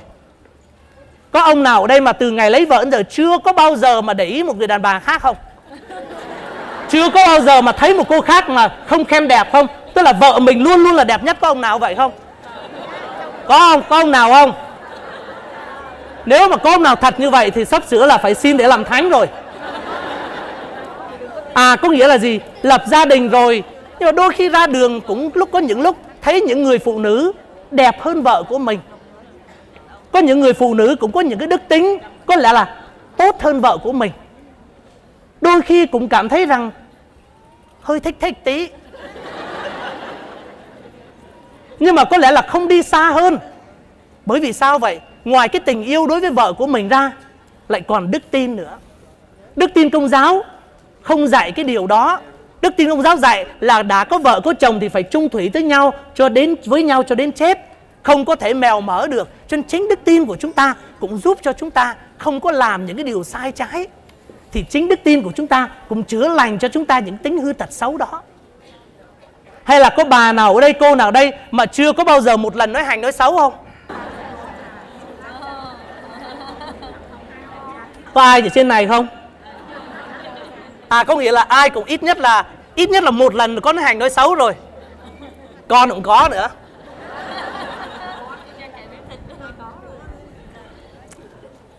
Có nghĩa là gì?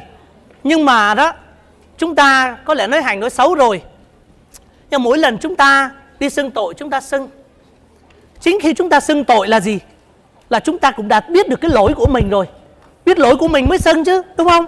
Thì chính cái việc mà biết lỗi của mình cũng là đức tin chứa cho, dạy cho chúng ta biết rằng nói hành, nói xấu là điều sai, điều không tốt. Cho nên đừng có làm nữa, làm như vậy là có lỗi. Cho nên chúng ta ý thức được điều đó, chúng ta mới đi xưng tội. Rồi mỗi lần chúng ta đi tham dự thánh lễ, khi cũng năm 2011 khi con giảng về thánh lễ thì chúng ta đi lễ rồi con nói là mỗi lần đi tham dự thánh lễ về mà chúng ta sửa được một cái điều nhỏ nhỏ thôi, đúng không?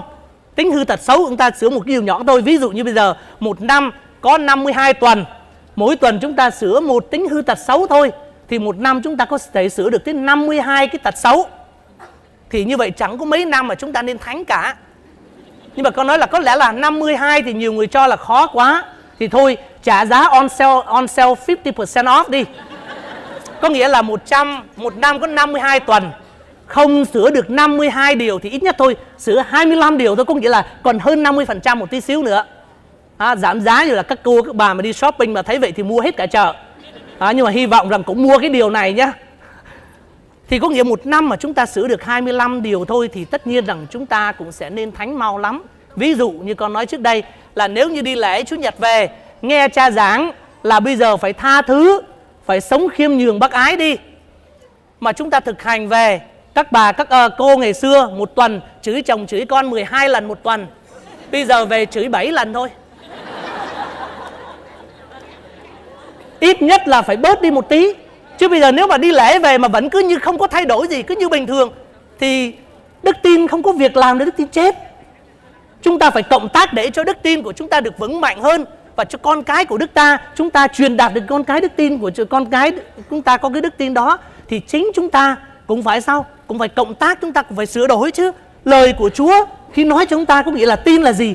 Là tin vào chính con người của Chúa Giêsu và tin vào những cái gì mà Chúa dạy cho chúng ta. Khi chúng ta đi tham dự thánh lễ, lời của Chúa nói chúng ta, hãy sống bác ái, chúng ta về tập đi. Hãy tập sống bác ái đi. Tập từ những cái nhỏ nhỏ lắm. Ví dụ như con nói là gì? Là khi chúng ta đang giận dỗi một ai đó, có lẽ là mấy năm nay rồi, giận lắm cho nên không nói chuyện với nhau. Đi đến nhà hàng ở đám cưới đó, là gặp người này đi vào cửa này thì ta đi cửa kia. Đi vào nhà thờ, tôi thấy ông đi cửa này thì tôi sẽ đi cửa bên kia. Không bao giờ đi chung vào một cửa, không đợi chờ chung với nhau nữa. Thôi thì hôm nay nghe bài tin mừng nói về tha thứ. Có lẽ là chúng ta chưa có bắt tay nhau được. Nếu bắt tay nhau được làm hòa, cái chuyện đó tốt lành lắm. Hãy cầu xin cho cái điều đó. Và nếu như ít nhất chưa có thể bắt tay làm hòa với nhau được thì ít nhất là thôi. Thì thấy ông đi cửa này, thì thay vì đi cửa kia thì bây giờ đi chung với nhau một cánh cửa đi. Đó là những cái bước từ từ mà chúng ta có thể làm được. Mà chính những cái điều đó là chúng ta đang sống đức tin. Và chính những cái điều đó sẽ làm cho đức tin của chúng ta mạnh mẽ hơn rất là nhiều. Đó là những cái mà chúng ta có thể làm cho đức tin của mình mạnh hơn và chúng ta sống đức tin của mình.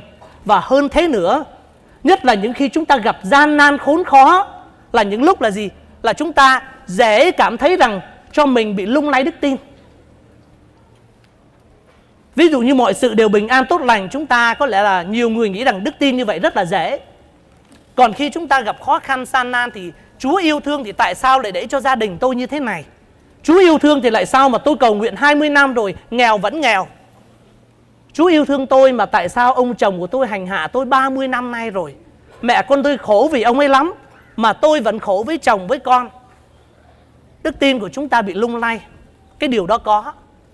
Nhưng mà ngược lại, Nếu như chúng ta biết cộng tác với ơn Chúa, Thì những khó không phải là chỉ có khi chúng ta bình an Thì đức tin của chúng ta mới chữa lành được cho chúng ta. Hay là khi chúng ta bình an Thì chúng ta mới vững vàng trong đức tin mà thôi. Mà nếu như chúng ta biết cộng tác với ơn Chúa, Thì đức tin của chúng ta còn được vững mạnh hơn là khi chúng ta bình an nữa. Một cái ví dụ có thể gọi, tạm gọi là rất là classical có nghĩa là gì? Nếu quý vị uh, uh, coi những cuốn băng ờ, uh, Pace by Night uh, nếu con nhớ không lầm được uh, xuất bản từ khoảng thập niên 80 uh, một cuốn đầu tiên là cuốn uh, cuốn uh, nước non ngàn dặm ra đi và cuốn uh, giọt nước mắt cho Việt Nam thì có hai cái hình ảnh mà con rất là ấn tượng. Một cái hình ảnh là gì? Là khi người miền Bắc năm 54 di cư vào trong miền Nam có một cái hình ảnh của một nhà báo chụp mà con cảm thấy rằng đấy thực sự là chứng minh một đức tin. Là gì? Là khi mà mọi người đổi thúng trên đầu đi, có lẽ là khi ra đi rời bỏ quê cha đất tổ của miền Bắc để vào miền Nam, phải bỏ nhiều thứ lắm, ruộng vườn, nhà cửa và có lẽ nhiều thứ tài sản nữa. Nhưng mà cái hình ảnh rất là cảm động là gì? Là có một người phụ nữ trên vai gánh quăng gánh, nhưng mà trên tay vẫn cầm cái gì? Vẫn cầm một cái tấm hình của Đức Mẹ. Rất là cảm động ngay cả những lúc khốn khó phải ra đi rời chê quê cha đất tổ, phải bỏ mọi sự ra đi thì đau khổ chứ. Nhưng mà đức tin vẫn còn ở đó. Và đó là những cái lúc mà khi những cái sự bám chặt vào đó đã làm cho đức tin mạnh mẽ hơn. Hay là một hình ảnh nữa là có một con tàu vượt biên từ Việt Nam để rời Việt Việt Nam ra đi vượt biên. Và con tàu đó thì con thấy cái hình ảnh được quay lên là gì? Là một cụ già trên người cởi trần, mặc một cái quần xà lỏng ngắn tới đây thôi, gầy gò không mang một cái gì, nhưng mà trên tay ôm cái gì, cũng ôm một bức tượng của đức mẹ. Rất sức cảm động. Đó là đức tin. Đức tin của các thánh đồng đồ truyền lại cho đức tin của chúng ta. Và cách riêng đối với người Việt Nam của chúng ta là gì? Là đức tin của các thánh từ đạo của chúng ta đã truyền lại cho chúng ta để rồi vượt ngàn trùng sóng gió giữa những cái hiểm nguy đau khổ. Chúng ta vẫn bám vào Chúa và chính những cái điều đó đã làm cho đức tin của chúng ta được mạnh mẽ hơn. Để chứng minh cho điều này thì con xin được kể một câu chuyện của một vị thánh tử đạo à, đó là thánh Andre Trần Văn Trông sinh năm 1814 trong một gia đình công giáo ở Kim Long, Phú Xuân ở Huế. Cậu là con trai duy nhất trong nhà. Năm 15 tuổi, cha lại mất sớm, thiếu à, nên gia đình lâm cánh mẹ quá con côi. Để giúp mẹ mưu sinh, Thánh Trông đã từ giả sách đèn theo chân bà con lối xóm về để làm thợ đúc, thợ dệt cho hoàng gia ở Huế. Rồi à, làm một thời gian cũng không thấy khấm khá thì Thánh Trông quyết định nhập ngũ vào quân đội. Khi vào quân đội chỉ được có trong vòng 8 tháng phục vụ thôi thì à, nhà vua đã ra lệnh là cấm đạo. Thì việc cấm đạo đầu tiên là gì? Là bắt tất cả những người lính công giáo phải ra khai ai là người công giáo phải tuyên xưng ra. Thì Thánh Trông cũng tuyên xưng đức tin của mình ra và đã bị bắt. Bị bắt rồi à, bị hành hạ, bị vua, các vua quan khuyến khích à, yêu cầu là bỏ đạo và Thánh Trông đã không bỏ đạo. Nhưng cái điều cảm động nhất là gì? Là ngay người mẹ của Thánh Trông nữa.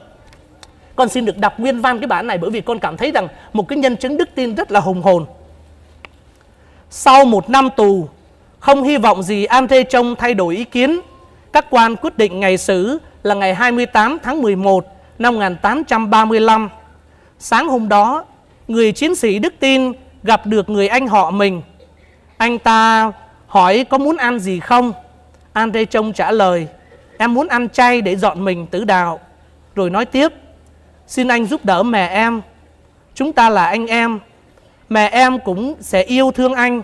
Xin nhắn lời với mẹ em, đừng lo gì cho em cả. Cầu chúc bà mãi mãi thánh thiện và sẽ hài lòng vì con trai mình luôn trung thành với Chúa cho đến chết.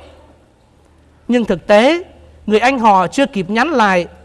Bà mẹ của Andre trông khi hay tin con bị đem đi xử chém, liền vội vã ra đón con ở đầu chợ, nơi con sắp đi qua. Gặp con, bà chỉ hỏi một câu vắn tắt. Bấy lâu nay xa nhà thời gian con ở tù con có nợ nần gì ai chăng? Nếu có thì cho mẹ hay mẹ sẽ trả thay cho con. Tấm lòng người mẹ là thế đấy. Bà biết rõ con của mình đủ can đảm chịu mọi đau đớn. Giờ đây bà chỉ lo cho con về đức công bình. Khi được con cho biết không vướng gì với ai, bà tiếp tục đi sát bên con, bình tĩnh thêm lời khích lệ đến nơi xử sau khi quân lính tháo gông xiềng, người chiến sĩ đức tin liền đón lấy, trao cho người lính bên cạnh và nói, xin nhờ anh đưa dùm cái này cho mẹ tôi để bà làm kỷ niệm. Mẹ anh đứng gần, nên nghe rất rõ nhưng bà chưa kịp lấy kỷ viện đó để làm đủ. Bà còn muốn đón nhận chính thủ cấp của con trai mình. Chiêng trống nổi lên, lý hình vuông gươm, đầu vị tử đạo 21 tuổi rơi xuống. Bà mẹ Andre trông chứng kiến ngay từ giây phút đầu tại pháp trường. Bà thỏa lòng dù rất đau khổ, bước ra đòi viên chữ hy trao thủ cấp con bà, bọc trong vạt áo, rồi ghi chặt vào lòng bà vừa hôn, vừa lặp vừa lặp lại. Ôi, con yêu quý của mẹ. Con nhớ cầu nguyện cho mẹ nhé. Đức tin là như vậy đó quý vị. Đức tin không những chỉ được lớn mạnh khi chúng ta vững vàng, bình an, mà đức tin cũng có thể lớn mạnh, còn vượt trội hơn nữa trong những gian nan khốn khó. Nếu như chúng ta thực sự mở lòng mình ra với Chúa. Các thánh tử đạo Việt Nam của chúng ta không phải là bởi vì chính cái sự can đảm kiên trung của các ngài mà các ngài có thể nhận được những, đón nhận những đau khổ đó đâu. Mà các ngài có thể đón nhận được những đau khổ đó cũng là bởi vì ân sủng của Chúa cũng ban ơn giúp sức cho các ngài. Bởi vì vậy mà giáo hội mới dùng cái từ chính xác là gì? Là không nói là các thánh bị tử đạo, mà nói là gì? Là được phúc tử đạo. Bởi vì không phải là ai muốn tử đạo cũng được bởi vì không ai cũng không phải ai cũng có sự đức can đảm với đức tin của mình để rồi sẵn sàng chết vì đức tin. Mà đó là một ân phúc Chúa ban cho. Và Chúa ban cho để rồi có đủ can đảm, đủ sức mạnh để mà chấp nhận những cái điều đó. Chứ còn sức của con người không thể nào chấp nhận được. Quý vị cứ tưởng tượng đi. Bây giờ chúng ta chỉ sơ ý mà cái ngón tay của chúng ta bị cái cửa nó kẹp vào thôi là chúng ta đã thấy đau lắm rồi. Huống gì là cứ lấy kìm để mà rút từng cái móng tay ra một thì sức con người làm sao chịu được. Chỉ có ân sủng của Thiên Chúa ban cho thì mới có thể vượt được qua những điều đó. Và qua những khó khăn như hai câu chuyện con vừa kể trước đây, về một người mẹ đã có bốn người con chết trong hơn một năm và chuyện của một cô gái bị thất tình đó, thì trong những cái đau khổ đó họ đã tìm được Thiên Chúa và chính những đau khổ đó đã thúc đẩy, đã làm cho đức tin của họ mạnh mẽ hơn nhiều. Thì chính trong cuộc sống của chúng ta cũng vậy không phải chỉ có những cái sung sướng chúng ta mới được mạnh đức tin đâu, mà ngay cả những khi đau khổ đức tin của chúng ta cũng có thể thánh hóa được chúng ta nữa. Lúc này có nói đức tin có thể chữa lành cho chúng ta và đức tin có thể thánh hóa cho chúng ta nữa. Để rồi chúng ta sống tốt hơn. Vậy chúng ta tin cái gì? À chúng ta tin vào ai? Đầu tiên là chúng ta tin vào thiên chúa. Chúng ta tin vào thiên chúa và tin vào thiên chúa là chúa cha mà nếu như đã tin Chúa Cha thì không thể tin Chúa, không thể không tin Chúa Con được bởi vì Chúa Giêsu nói sao? Là bởi vì không ai biết được Cha, không ai đến được với Cha mà không qua Thầy. Và chúng ta không thể biết được Chúa Giêsu nếu như không có sự linh ứng tác động của Chúa Thánh Thần. Chúng ta tin vào Thiên Chúa, tin vào con người của Chúa Giêsu Kitô và chúng ta tin vào những lời dạy của Chúa Giêsu trong Thánh Kinh cũng như tin vào Thánh truyền. Và những cái điều đó được tóm tắt trong đâu? Trong kinh tin kính của chúng ta. Cho nên nếu như hỏi rằng người công giáo tin cái gì Chúng ta tin vào Thiên Chúa Ba Ngôi, Chúa Cha, Chúa Con và Chúa Thánh Thần. Và chúng ta tin vào những điều Chúa dạy cho chúng ta trong Thánh Kinh, trong Thánh Truyền. Và chúng ta tin cái bản tóm tắt đó qua kinh tin kính của chúng ta. Đó là những điều mà trọng tâm để cho chúng ta tin. Nếu như chúng ta hỏi rằng tin những cái gì và tin vào những Chúa lời của Chúa dạy thì từ từ chúng ta mới có những luật về luân lý, luật về bác ái, à, vân vân. À, đó là những điều mà chúng ta tin. Và nếu như chúng ta tin cái điều đó thì chắc chắn rằng chúng ta sẽ bình an hơn nhiều à, và con thấy được cái ví dụ như thế này ngày xưa khi con uh, đi vào đi tu thì mới đầu con cũng sợ lắm là con nghĩ rằng bây giờ mà học triết học mà học bằng ngôn ngữ mẹ đẻ của mình còn khó thì huống gì là phải học bằng ngôn ngữ thứ hai là bằng tiếng Anh. Nhưng mà con cũng nghĩ rằng nếu như những anh em khác họ làm được, họ cũng từ nước khác đến họ làm được thì chắc mình cũng làm được. Rồi học rất là vất vả. Có những năm năm đầu tiên khi con vào trong uh, chủng viện, có những đêm là học bài trước khi thi, học cho tới 7 6 7 giờ sáng để mà đi thi, rất là vất vả. Nhưng qua những cái vất vả đó con cũng cảm thấy đức tin của mình được mạnh mẽ hơn là bởi vì sao vậy? Rồi cuối cùng ngày xưa là lúc con mới vào thì ờ, các thầy nói rằng chắc là thầy phải học ờ, 6 năm thì mới xong được. Nhưng mà rồi con học được một năm thì mọi người nói ở học 5 năm có thể xong được. Nhưng mà trong đầu con thì con chỉ muốn học cho 4 năm thì xong thôi.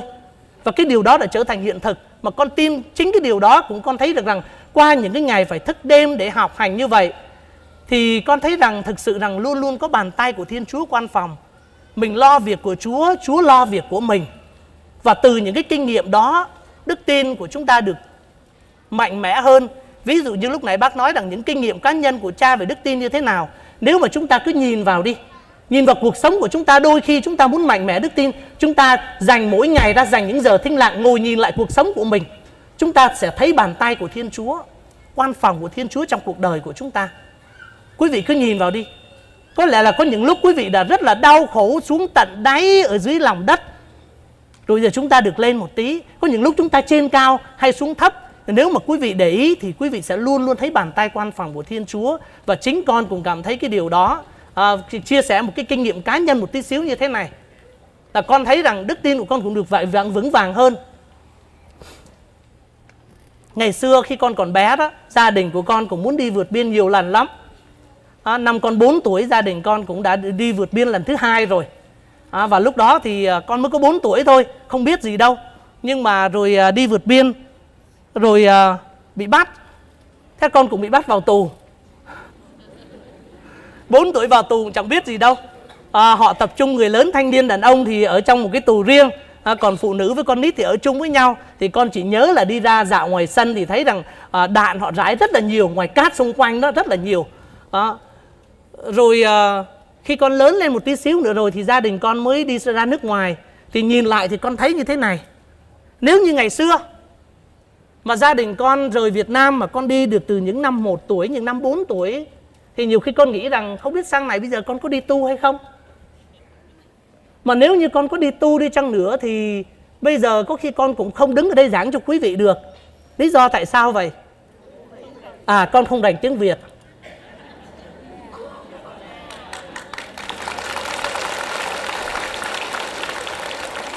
Hoặc là nếu như con đi sang đây sớm thì có khi chưa chắc con không biết là con đã có một cái nền tảng đức tin vững chưa. Cho nên con nhìn lại, suy nghĩ lại cuộc đời của mình, con thấy rằng có lẽ là Chúa muốn giữ con lại ở Việt Nam để rồi con được uh, giáo dục trong môi trường của đức tin người công giáo Việt Nam ở Việt Nam, được biết về văn hóa Việt Nam, con người Việt Nam. À, cho tới một lúc nào đó rồi Chúa cảm thấy đủ rồi Chúa mới để cho con ra đi Và ra đi cũng không lớn quá để con vẫn tiếp tục có thể học tiếng Anh được con có thể thà hòa nhập được vào đời sống Hoa Kỳ được, để rồi con có thể lãnh thụ được, ấp thúc tụ được cả hai nền giáo dục, hai nền văn hóa. Để rồi bây giờ con cũng có thể làm việc với người Mỹ được, mà con cũng có thể làm việc với người Việt Nam được. Và bây giờ con cũng mới có thể về Việt Nam để giúp cho những người ở Việt Nam được. Cho nên con nghĩ rằng đó không hoàn toàn nằm ngoài sự quan phòng của Thiên Chúa. Bàn tay của Thiên Chúa luôn luôn nâng đỡ dìu dắt con trên mỗi bước đường con đi. Và con nghĩ rằng không phải riêng cá nhân con, mà tất cả quý vị ở đây, nếu chúng ta cứ nhìn suy nghĩ kỹ lại đi quý vị sẽ thấy được rằng bàn tay của Thiên Chúa dìu dắt chúng ta từng bước và đức tin của quý vị sẽ được tăng trưởng lên, được mạnh mẽ hơn bởi vì chính sự quan phòng của Thiên Chúa ở điều đó.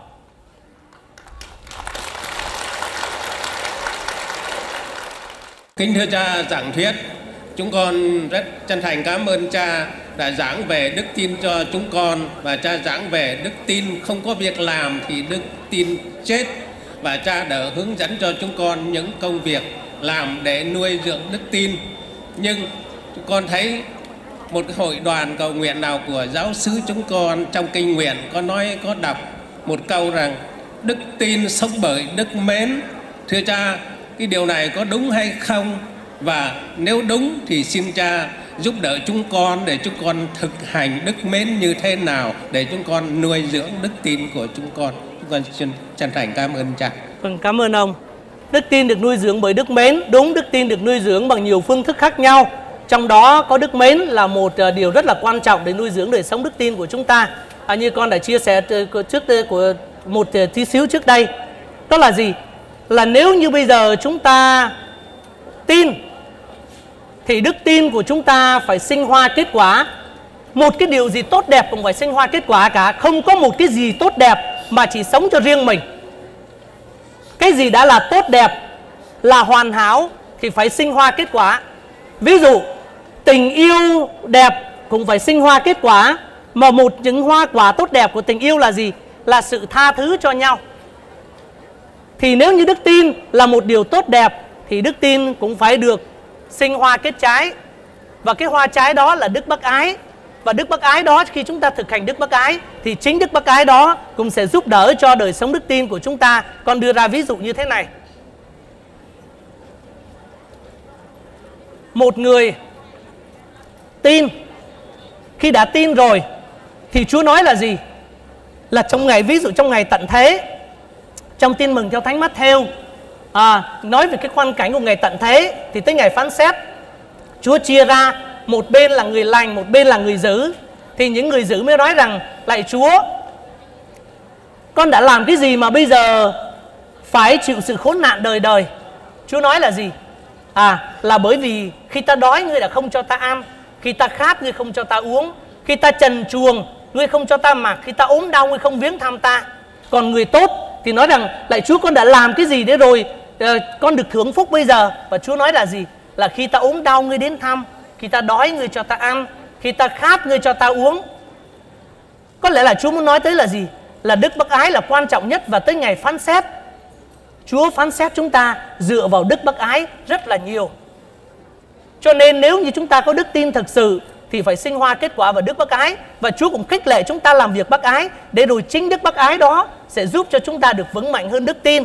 Là bởi vì chính đức bác ái là cái gì? Là mỗi lần chúng ta vừa làm việc bác ái bao nhiêu là chúng ta càng trở nên giống Chúa bấy nhiêu. Chúng ta càng làm việc bác ái bao nhiêu thì chúng ta đang làm những cái điều Chúa dạy cho chúng ta bấy nhiêu. Bởi vì sao? Thánh Gioan nói là gì? Là Thiên Chúa là tình yêu. Thiên Chúa là tình yêu. Mỗi lần chúng ta thực hành việc bác ái Mỗi lần chúng ta yêu thương nhau Là chúng ta đang làm những cái việc của Thiên, Thiên Chúa Và chúng ta đang trở nên giống Thiên Chúa hơn. Thì chính cái điều đó mới làm cho chúng ta tin vào Chúa bởi vì chính Chúa đã biến đổi chúng ta Và chính cái đức bác ái đó Làm cho đức tin của chúng ta trở nên hoàn thiện hơn Hoàn thiện của đức tin của chúng ta hơn Cho nên chắc chắn rằng Chúng ta muốn cho đức tin mạnh mẽ hơn Chúng ta hãy sống bác ái Bởi vì cuối cùng chỉ có ba điều tồn tại đức tin, đức cậy và đức mến. Và trong ba nhân đức đó, đức mến là đức quan trọng nhất. Mà nếu đã là quan trọng nhất mà chúng ta thực hiện được thì chắc chắn rằng đức tin của chúng ta sẽ được củng cố và sẽ được lớn mạnh lên. À, con đã thấy được rất là nhiều điều đó. Ví dụ khi mỗi mùa hè, nhiều khi con đi với các bạn trẻ đi làm việc bác ái từ thiện, à, bác ái đó, thì con thấy rằng chính cái việc bác ái đó cũng làm cho các bạn trẻ được đức tin mạnh mẽ hơn nhiều em có khi khô khan nhưng mà khi tham gia vào những công việc bác ái về rồi tự nhiên các em thấy được rằng à, ân sủng mình thực sự là người có phúc là bởi vì cũng có những người bạn bằng tuổi như mình nhưng mà khổ hơn mình nhiều rồi khi các em làm việc bác ái các em cảm thấy rằng có cái tình người có tình chúa các em cảm thấy được rằng ừ, cảm thấy hạnh phúc và cảm thấy vui thì qua những cái việc bác ái đó đức tin của các em cũng được vững mạnh hơn nhiều mà con thấy rất nhiều đối với các bạn trẻ. À, nhiều khi sống à, no đủ quá thì đôi khi lại không được vững vàng lắm. Nhưng mà khi được đối diện với những đau khổ cách riêng là được có cơ hội giúp đỡ những người khác thì lại được nâng đỡ trong đức tin của mình và đức tin lại được mạnh mẽ hơn. Cho nên đó là cái lý do mà con cảm thấy rằng đúng thực sự là đức bác ái có thể làm cho đức tin của chúng ta trở nên mạnh mẽ hơn à, con xin hỏi là Đức Kitô nói rằng đức tin con sẽ cứu con. Và cha có nói rằng đức tin sẽ chữa lành. Thế thì tổ tiên của chúng con trước đây chưa có niềm tin. Thế thượng đế có ban ơn cứu độ và có chữa lành cho hay không? Câu hỏi thứ hai tội phạm tới chúa thánh thần là tội gì và tại sao khi xúc phạm tới chúa thánh thần thì không thể tha thứ và có phải tội phạm tới Chúa Thánh Thần có phải là tội về đức tin hay không? Cảm ơn bác. À, tổ tiên của chúng ta chưa được đón nhận đức tin thì vậy có được cứu độ hay không có được cứu chữa hay không à, thì à, chúng ta biết giáo lý công giáo của chúng ta có dạy là gì là ít nhất là rửa tội gồm có ba cái cách để mà được ơn cứu độ.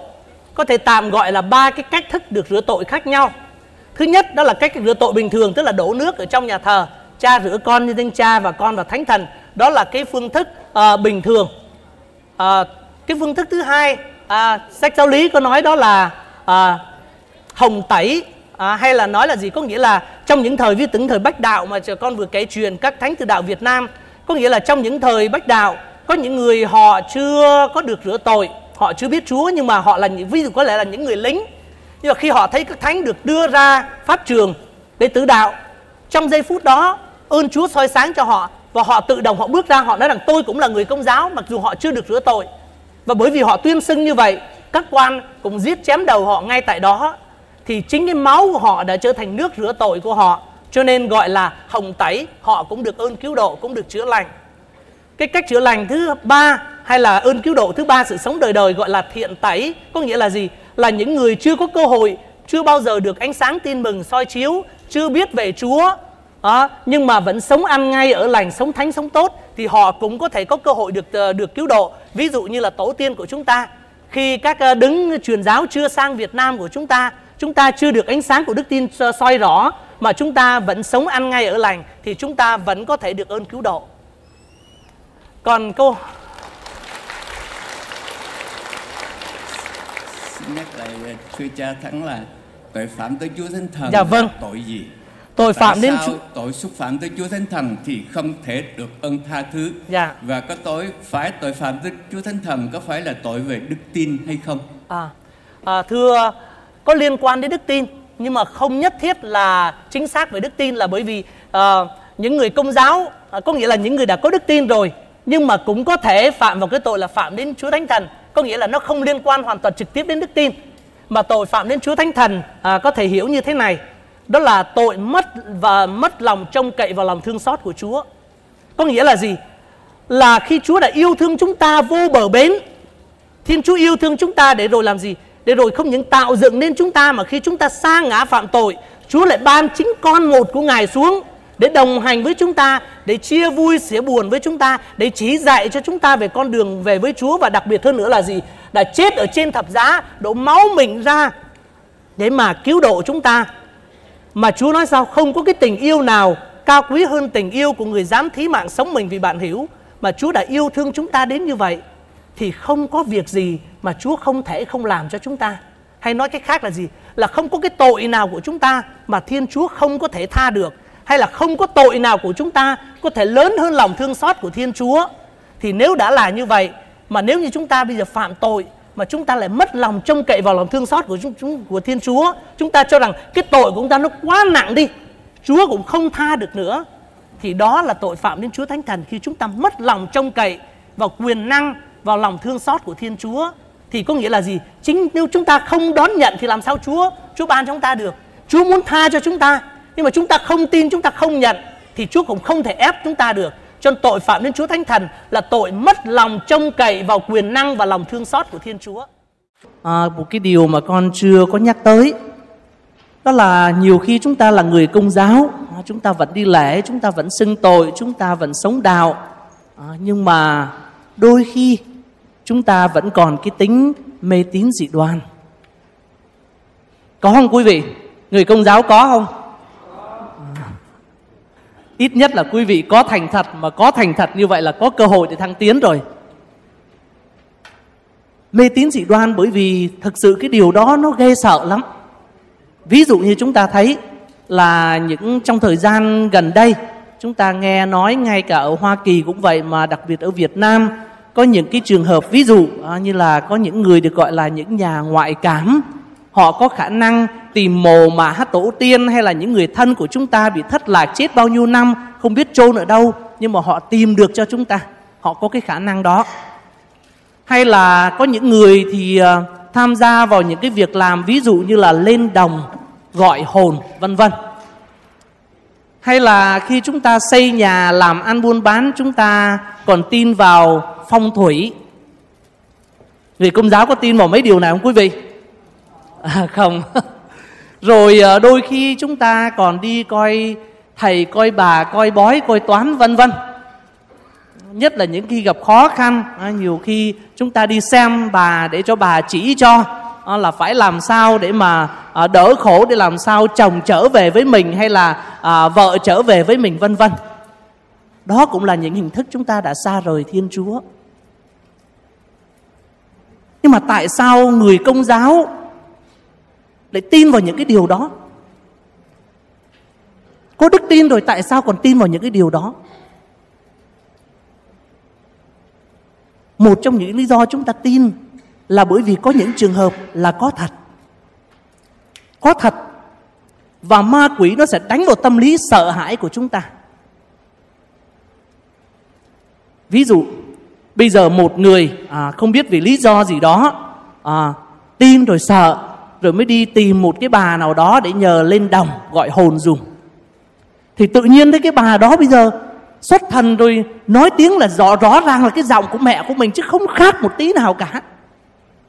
Chỉ có mẹ của tôi mới cái giọng đó tôi chứ không có thể nào một người nào khác cả. Rồi lại nói những cái chuyện mà chỉ có mẹ tôi mới biết thôi chứ không ai biết cả. Thì làm sao không tin? Sợ chứ? Trong cái hoàn cảnh đó sợ chứ sao không tin? Cái điều đó có thật không? Có thể có thật. Có thật ở cái chỗ nào? Có thật ở cái chỗ là gì? Là ma quỷ nó cũng làm được cái điều đó. Khi thiên chúa phạt ma quỷ sạt phạt Satan, ngài không lấy đi quyền hành của nó. Nó làm được nhiều điều lắm. Cho nên giả vờ làm tiếng mẹ của mình, nó làm cái dễ dàng. Đừng có nói là ma quỷ nó làm được. Bây giờ một tài tử nó cũng nhái giọng của một người khác được vậy. Con người chứ cần gì phải đến ma quỷ ma quỷ nó cũng biết nhiều chuyện vậy. Đôi khi đó là những việc làm của ma quỷ. Rồi, rồi đánh vào tâm lý của chúng ta là gì? Chúng ta sợ hãi. Chúng ta lo lắng. Rồi từ từ chúng ta tin. Mới đầu không tin. Nhưng mà rõ ràng mắt thấy tai nghe rồi. Một lần hai lần ba lần. Sợ chứ. Chúng ta tin. Phong thủy. Có những cái phong thủy không có tội. Ví dụ phong thủy dựa trên khoa học kỹ thuật là không có tội. Ví dụ như bây giờ chúng ta đi mua đất xây nhà à tất nhiên là cái vùng đó thông thường à, là ví dụ nó hay ví dụ miền miền tây đi nó hay bị à, à, ngập nước rồi bùn lầy này kia. Nếu mà chúng ta không biết coi đất coi nhà đó thì nhiều khi xây vào cái chỗ mà nó sẽ lún bùn nó hư hỏng nhà. Cho nên chúng ta phải lựa cái chỗ đất trên cao trên đồi để con nó không bị những trường hợp đó. Đó là phong thủy theo khoa học không có tội lỗi gì cả hay là ví dụ ở những cái nơi nào đó mà thông thường cái hướng gió đó, nó thổi là nó thổi mạnh vào cái hướng tây ví dụ vậy thì chúng ta không nên xây cái cửa chính và mọi cửa ở cái hướng tây bởi vì gió mạnh nó thổi vào thì tất nhiên không tốt cho sức khỏe thôi đó.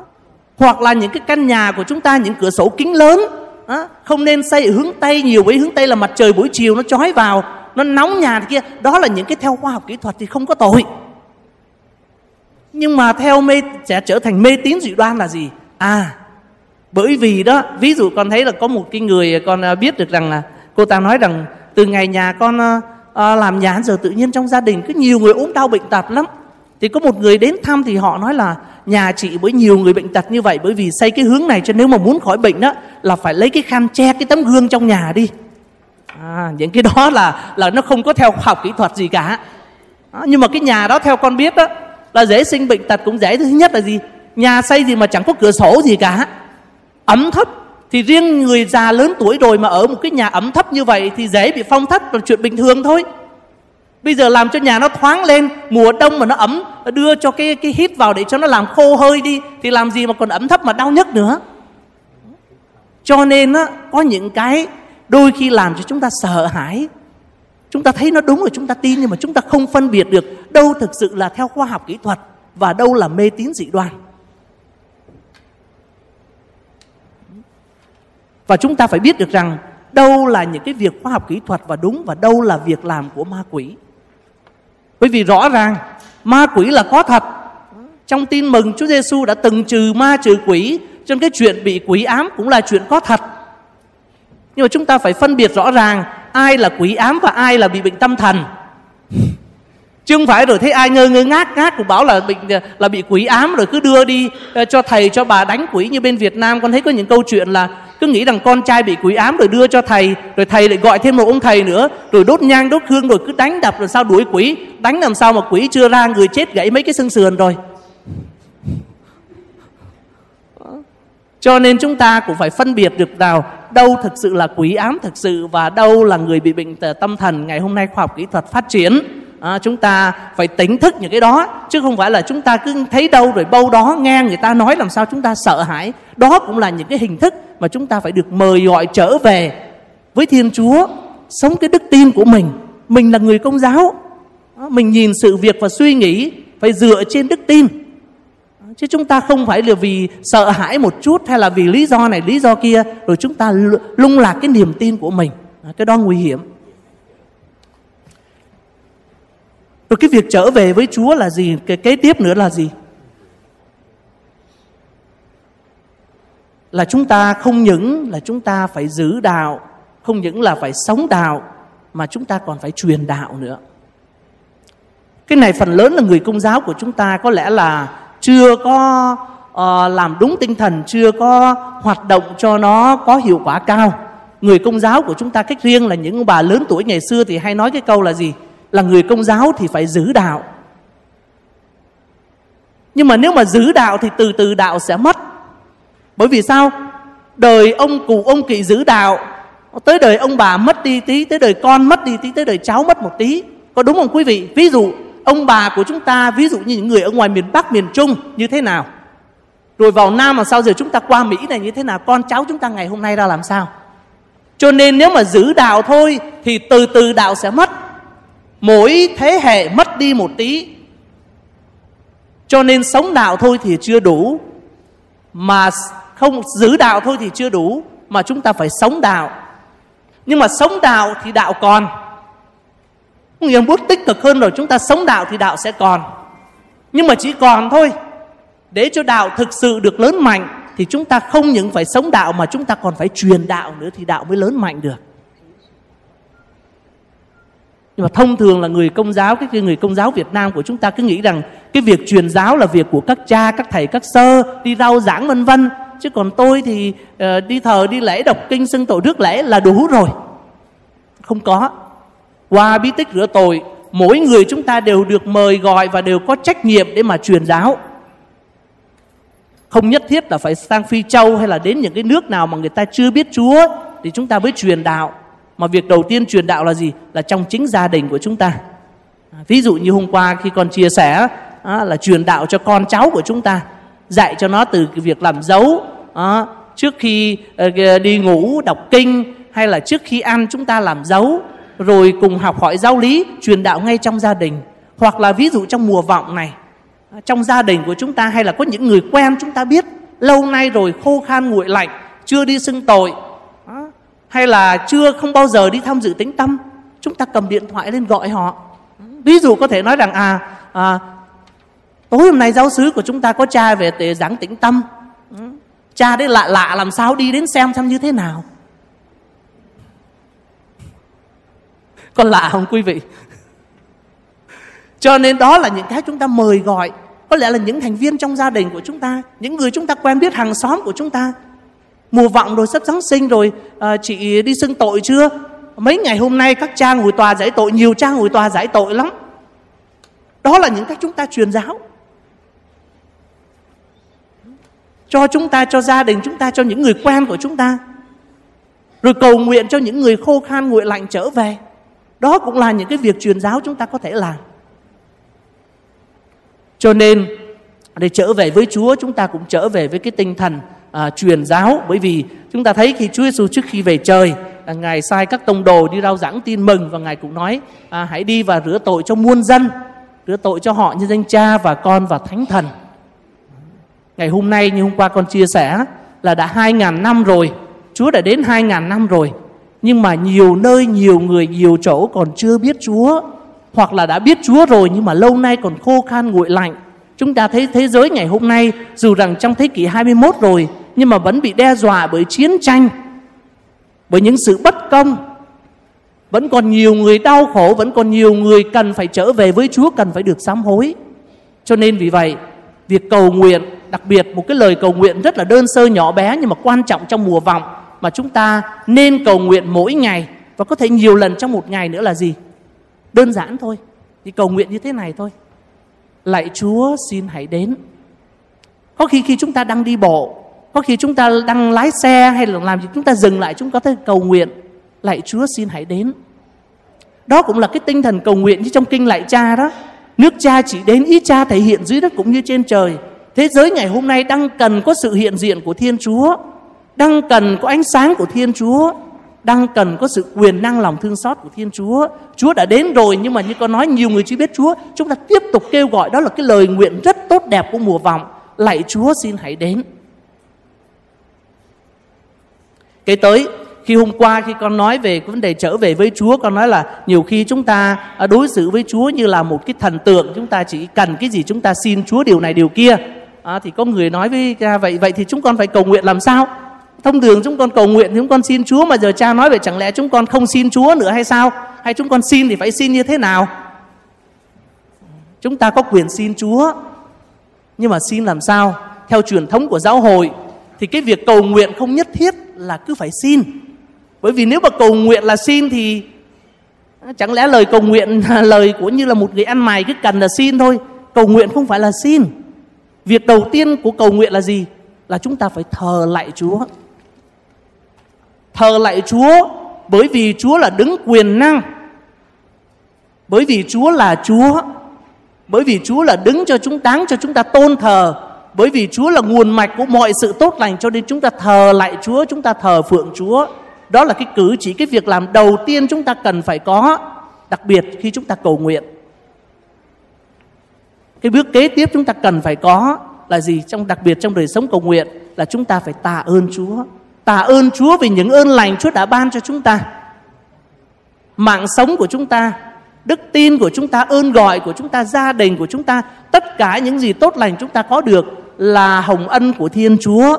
Cho nên việc kế tiếp trong lời cầu nguyện là chúng ta cần phải tạ ơn Chúa, cảm ơn Chúa. Là con người khi chúng ta làm ơn cho ai mà người đó không cảm ơn cho chúng ta nhiều khi chúng ta cũng cảm thấy khó chịu. Chúng ta đâu có thích ưa gì những người gọi là à, những người vô ơn. Thì nếu như chúng ta không phải là người vô ơn thì chúng ta phải thường xuyên tạ ơn Chúa. Rồi ngoài việc chúng ta tạ ơn Chúa viết kế tiếp trong lời cầu nguyện là gì? Là chúng ta cần phải xin lỗi Chúa Xin lỗi Chúa về những thiếu sót, những yếu đuối của chúng ta. Rồi cái bước kế tiếp là bước thứ bốn là chúng ta mới là cầu xin. Cầu xin Chúa những cái gì mà chúng ta cần, những cái gì tốt cho chúng ta. Đó là ít nhất là bốn cái điều cần phải có trong lời cầu nguyện của chúng ta. Rồi cái điểm kế tiếp và cuối cùng trước khi con đi vào cái chủ đề của ngày hôm nay Tức là khi hôm qua con nói là nhiều người nhiều nơi chúng ta là mùa vọng nhưng mà đã trang trí Giáng sinh rồi. Đó. Rồi uh, chúng ta đã hầu như là bỏ mất đi cả cái tinh thần của mùa vọng. Chúng ta không sống tinh thần mùa vọng nữa. Thì có những người thắc mắc rằng Vậy thì bây giờ không trang trí mùa Giáng sinh Thì mùa vọng chúng con làm cái gì đấy? Có cái gì để nhắc nhở cho chúng con là tinh để sống tinh thần mùa vọng? Mùa vọng có cái gì không? Cô quý vị biết là mùa vọng chúng ta có thể làm gì hay là có cái cái cái nghi thức hay là cái cái, cái dấu hiệu nào để cho chúng ta biết đó là tinh thần mùa vọng không? À, bác thư đang chỉ cho cháu là bác thư có mang cái cà vạt một màu tím. Ừ. Cũng đúng, cũng ờ, cái tinh thần mùa vọng chúng ta thấy rằng à, nhiều nơi là họ treo những cái khăn màu tím à, để nhắc nhở trong tinh thần mùa vọng hay chúng ta thấy là à, các cha khi dâng lễ trong thời gian mùa vọng là mặc áo lễ màu phẩm phục màu tím nói lên cái tinh thần sám hối tinh thần chuẩn bị đón Chúa ngoài ra còn cái gì để nhắc nhở cho chúng ta vào tinh mùa vọng không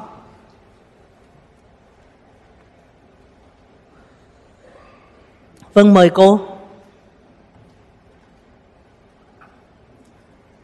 cũng như là hàng ngày à, con à, chủ sống của con cũng như nhắc nhở con cái hoặc thưa cha như là con nhắc nhở chính bản thân mình cũng như con cái hoặc là những người mình có trách nhiệm như các em nhỏ làm những cái hy sinh nhỏ bé để mà dâng Chúa là món quà dâng Chúa và để sửa soạn tâm hồn đón Chúa đến xin Chúa lượng định cho con.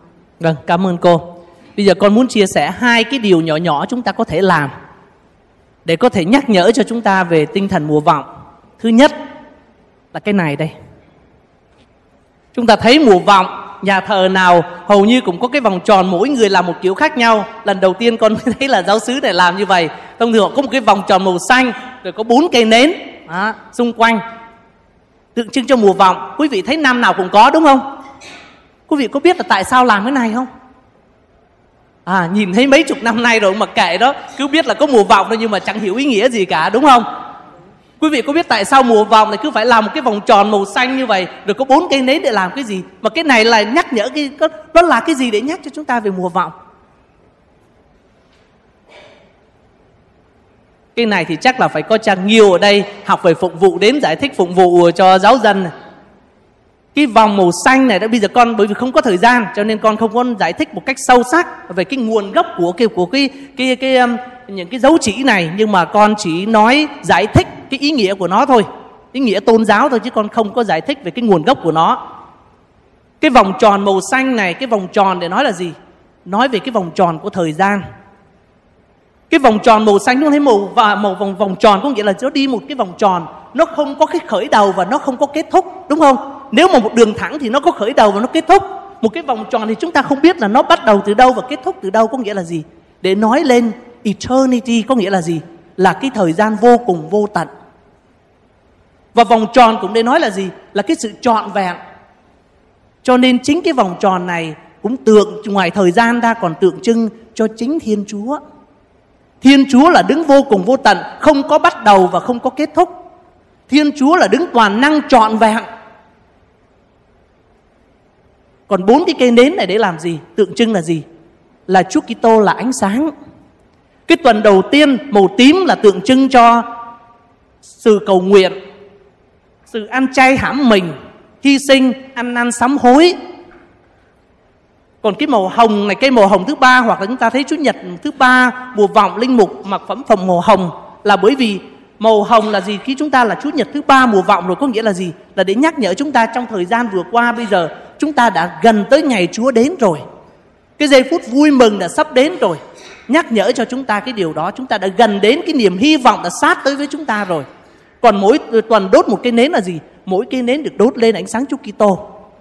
Tuần thứ hai hai cây nến, tuần thứ ba ba cây nến, tuần thứ bốn bốn cây nến có nghĩa là gì? Là ánh sáng Chúa Kitô đang tiến gần tới chúng ta. Chúng ta đang sống trong bóng đêm của tội lỗi cái tiên là người Do Thái. Sau khi họ sa ngã phạm tội, họ chờ đứng cứu thế đến Messiah đến cho nên mỗi ngọn nến được thắp lên để nói rằng gì Chúa Kitô mỗi ngày đang đến gần gần với chúng ta rồi trong khi cả bốn cái ngọn nến đều được đốt lên là gì là Chúa Kitô đến ở giữa chúng ta Chúa Kitô là ánh sáng cái riêng là trong thời gian mùa đông chúng ta thấy cả ngoài bầu trời cũng u ám à, tối à. cho nên vì vậy mà chúng ta có ánh sáng đến để soi dẫn đường cho chúng ta đó là cái ý nghĩa cho nên cái việc cái dấu hiệu này không những là chỉ có thể làm ở nhà thờ mà ngay trong gia đình chúng ta cũng có thể làm để nhắc nhở mùa vọng nếu như chúng ta không chúng ta cảm thấy rằng không cần phải có cây Noel quá sớm thì chúng ta có thể làm một cái vòng như vậy tại gia đình tại những cái tiệm mà bán đồ tôn giáo họ bán những cái vòng nhỏ những cây nến nhỏ cho gia đình có thể sử dụng được. Chúng ta có thể để ép trong nhà cơm rồi mỗi lần gia đình ăn cơm thì cũng theo giáo sứ tinh thần đốt một cây lên nhắc nhở cho gia đình của chúng ta con cái của chúng ta cái tinh thần của mùa vọng. Rồi một cái điểm nữa à, trong cái tinh thần của mùa vọng là gì?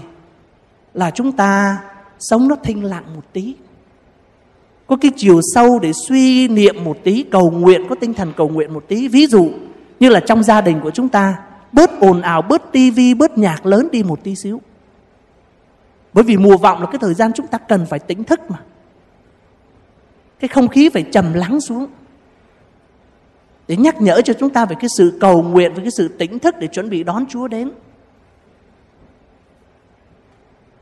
Đó là vài cái điểm nhỏ nhỏ mà con chia sẻ để cho quý vị thấy rằng và chúng ta có thể giúp để cho chúng ta sống tinh thần mùa vọng, không những tại nhà thờ của giáo xứ mà ngay tại trong gia đình cũng như trong cuộc sống hàng ngày của chúng ta. Ví dụ như thông thường à, chúng ta đi làm là vừa vào xe là chúng ta mở nhạc lên nghe ngay. Thì có thể là bây giờ chúng ta nghe nhạc đào hoặc là có khi là chúng ta có vài phút thanh lặng. Để chúng ta tưởng nhớ tới Chúa. Đó cũng là những cái việc làm nho nhỏ mà chúng ta giúp cho chúng ta sống cái tinh thần của mùa vọng đó là chấm dứt uh, của cái nội dung của bài ngày hôm qua Bây giờ thì con mới đi vào cái chủ đề của ngày hôm nay đó là trở về với chính mình.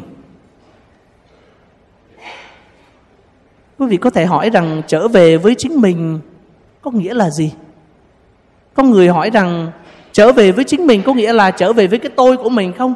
Nhiều người còn sợ rằng cha nói là trở về với chính mình, mà cái người đó đang là, có cái tôi rất là to rồi mà cha lại còn là nói người đó trở về với chính mình, có nghĩa làm cho cái tôi người to ta to hơn nữa thì chết con mất.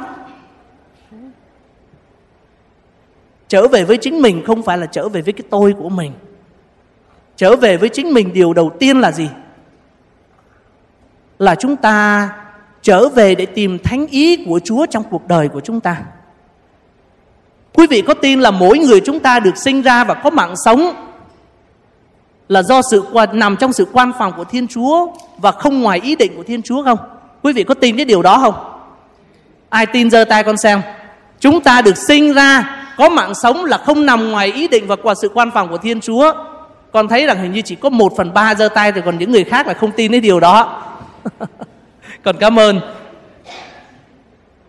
Nếu như chúng ta tin rằng chúng ta được sinh ra có mạng sống là nằm trong sự quan phòng của Thiên Chúa, không ngoài ý định của Thiên Chúa thì có nghĩa là gì? Có nghĩa là mỗi người chúng ta trong cuộc đời được sinh ra đều có phải có một cái mục đích, một cái hướng đi mà Thiên Chúa muốn cho chúng ta làm. Đúng không? Bởi vì chúng ta nói là sinh ra là không nằm ngoài mục đích của Thiên Chúa, ngoài sự quan phòng của Thiên Chúa. Có nghĩa là mạng sống con sinh ra là Chúa đã có một cái ý định, có một cái mục đích cho chúng ta rồi. Vậy thì có bao giờ là những người công giáo, Quý vị bỏ giờ ra để suy nghĩ xem là Ý định của Thiên Chúa trong cuộc đời của tôi là gì chưa Ông vừa rồi con hỏi thì ai cũng giơ tay nói rằng chúng ta được sinh ra đều nằm, không ngoài nằm ngoài sự quan phòng của Thiên Chúa. Chúa có ý định cái đó. Vậy thì cái ý định của Chúa cho bà là cái gì? Ý định của Chúa trong cuộc đời của Chúa là cái gì? Có bao giờ chúng ta ngồi để suy nghĩ lại rằng tôi được sinh ra để làm gì chưa? Chúa muốn tôi làm gì trong cuộc sống ở trần gian này 10 năm, 20 năm, mấy chục năm, 100 năm này? Ý định của Chúa là cho tôi làm cái gì? Mục đích tôi được sinh ra trong cuộc đời này để làm cái gì? Hay là chúng ta trở về với chính mình đó là gì? Là xem thánh ý của Chúa Xem rằng chúng ta nên học cái ngành nghề gì? Nên làm cái công việc gì? Có bao giờ cũng chúng ta hay là con cái của chúng ta lên đại học mà chúng ta cầu nguyện để xin rằng, hỏi xem rằng Chúa muốn chúng ta học cái nghề gì không? Hay là khi chúng ta đi làm chúng ta có bao giờ cầu nguyện xem là Chúa muốn chúng ta làm công việc gì không? Hay là cứ cái nghề nào hay là cái việc nào, thứ nhất là ngành học nào vừa dễ vừa dễ học mà lại mau chóng ra trường mà kiếm nhiều tiền thì chúng ta học. Hay là cái ngành nghề nào vừa rủng ra, rủng rỉnh mà cứ tiền cứ vào như nước thì chúng ta làm. Còn đó là ý định của Thiên Chúa hay không không quan trọng hoặc là nó có ảnh hưởng tới đức tin của chúng ta hay gia đình con cái của chúng ta hay không, chúng ta cũng không quan tâm lắm. Hay nói một cách cụ thể hơn nữa, có bao giờ bà hay cô hay anh hay chị trước khi lập gia đình tìm hiểu nhau nhiều, có bao giờ tìm hiểu thánh ý Chúa rằng xem là Chúa có mình muốn lấy mình mình lấy vợ lấy chồng hay không? Hay là cứ lớn lên rồi thấy anh nào đẹp đẹp rồi rớt luôn? Hay là thấy cô nào vừa mắt là cưới cho nó lẹ? Có bao giờ chúng ta Ờ, chúng ta có giờ hỏi tự hỏi suy nghĩ rằng Chúa có muốn tôi lập gia đình không? Chúa có muốn lấy tôi lấy chồng không? Chúa có muốn tôi lấy vợ không? Chúa có muốn tôi đi tu không? Chúa có muốn tôi sống độc thân hay không? Nhiều khi người Việt Nam của chúng ta là cứ nghĩ rằng là gì? Là một lớn lên, một lấy vợ lấy chồng, không lấy vợ lấy chồng thì đi tu, không có ở vậy. Chúng ta nghĩ như ở vậy là cái điều gì đó nó không bình thường. Nhưng mà công đồng Vatican II đã nói chúng ta rõ ràng là ơn gọi, có ơn gọi tu trì, có ơn gọi gia đình và có cả ơn gọi sống độc thân. Chúng ta có bao giờ hỏi thánh ý của Chúa trong cuộc đời của chúng ta, Chúa muốn chúng ta làm gì không? Đó là cái điều mà giúp cho chúng ta phải trở về với chính mình ở cái điều đó để xem rằng mình được sinh ra để làm gì với mục đích gì. Mà chỉ có khi chúng ta sống và làm theo thánh ý của Chúa trong cuộc đời của chúng ta, thì chúng ta mới thực sự được bình an và hạnh phúc. Chúng ta có quyền lựa chọn làm khác thánh ý của Thiên Chúa. Chúa cho chúng ta cái tự do đó. Nhưng mà cái tự do đó sẽ dẫn chúng ta đến đâu? Bởi vì Chúa là cha nhân từ Chúa biết rằng cái gì sẽ Chúa không những rằng biết gì cái gì sẽ tốt cho cái gì chúng ta cần cái gì chúng ta muốn mà Chúa còn biết rằng cái gì sẽ tốt hơn cho chúng ta. Là con người đôi khi chúng ta chỉ biết rằng chúng ta muốn cái gì, chúng ta cần cái gì thôi. Nhưng mà Thiên Chúa thì biết hơn rằng chúng ta muốn cái gì và chúng ta cần cái gì. Thiên Chúa biết rằng cái gì sẽ tốt nhất cho chúng ta. Vì vậy, khi chúng ta biết được thánh ý của Chúa và sống theo thánh ý của Chúa là điều đó là điều tốt nhất có thể xảy ra trong cuộc đời của chúng ta. Còn trở về với chính mình là trở về để tìm thấy thánh ý của Chúa trong cuộc đời của chúng ta, cho gia đình của chúng ta, cho cộng đoàn của chúng ta. Cho nên trước khi chúng ta làm một cái việc gì, cách tiên là những việc quan trọng, chúng ta hãy dành những giờ cầu nguyện để suy nghĩ, tìm hiểu thánh ý của Chúa.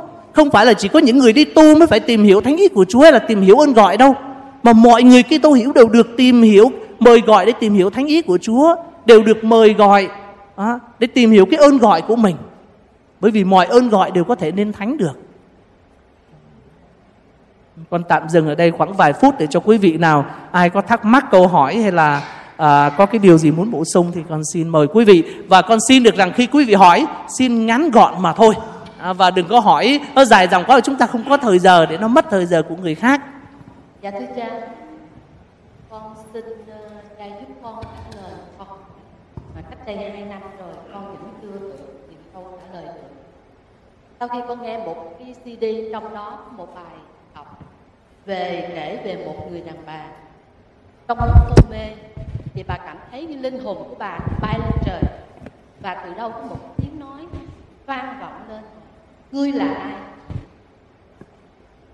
Bà trả lời dạ con là vợ một thị trưởng ta không hỏi đọc ngươi là ai? Ta hỏi ngươi là ai? Người đàn bà lại trả lời dạ con là mẹ của bốn đứa trẻ. Ta không hỏi ngươi có bao nhiêu người con. Dạ con là một giáo sư. Ta không hỏi nghề nghiệp của ngươi ngươi là ai? Dạ con là một người tiên tu ta không hỏi tôn giáo. của dạ con là một người tham dự thánh lễ hàng ngày và giúp đỡ mọi người xung quanh. Ta không hỏi ngươi đã làm những việc gì, mà ta hỏi ngươi là ai. Và trong khi bài đọc của CD đó không có câu trả lời. Sau ba buổi giảng của cha, con muốn nhờ cha tìm con, tìm giúp con một câu trả lời cho con. Tôi là ai? Cha cũng không có câu trả lời luôn. Lý do là gì? Nếu con không lầm đó, thì mục đích của cái bài đó đó, muốn nhắn cho chúng ta là gì? Chúng ta phải đi, có thể cũng tạm thời gọi là trở về với chính mình. Bởi vì đôi khi chúng ta cho mình nhiều cái định nghĩa khác nhau. Nhưng mà cái này là gì? Là muốn khích lệ chúng ta, tìm thấm sâu trong tâm hồn của chúng ta bởi vì đôi khi chúng ta không nhiều khi bận rộn rồi chúng ta không có chịu suy nghĩ sâu về chính mình mà chúng ta cứ dựa vào những cái nghề nghiệp hoặc là tôn giáo vân vân để tìm về chính mình. Những cái đó cũng có thể là một phần nào đó về nói là mình là ai. Nhưng mà cái bài ý chính là gì? Muốn tìm sâu thẳm vào trong tâm hồn của mình tiếp tục tìm hiểu. Và có lẽ rằng mỗi người sẽ có những cái câu trả lời khác nhau không hoàn toàn là phải giống nhau. Nhưng mà cái, cái, cái điều quan trọng nhất là gì? Là mình phải thực sự đi sâu thẳm vào trong tâm hồn của mình, đối diện với thiên chúa hay nói cách khác là gì là nhiều khi chúng ta là người công giáo đó, chúng ta đọc thì chúng ta cứ tin rằng chúa là đứng cứu độ trần gian, chúa là đứng cứu độ muôn loài vân vân nhưng mà đôi khi chúng ta không nghĩ rằng Chúa cũng chính là đứng cứu độ của chính cá nhân của chúng ta, có nghĩa là gì? Vì tội của chính bản thân chúng ta chứ không phải là tội của ai nữa cả. Mà Chúa đã chết và sống lại. Chúng ta phải có một cái không phải là dựa vào một cái quan hệ với Thiên Chúa qua giáo hội không hay là qua những người xung quanh không mà phải có một quan hệ trực tiếp và cá nhân giữa chúng ta với Thiên Chúa. Đào sâu vào con người của mình. Thì hy vọng rằng trong những cái uh, lần uh, từ giờ cho đến hết buổi giảng ngày hôm nay con sẽ tiếp tục trả lời về vấn đề là à, trở về với chính mình thì hy vọng trong lúc đó thì cô sẽ tìm được cái câu trả lời. Yeah. Thưa cha bên này thưa cha. Bên này thưa cha. Vâng.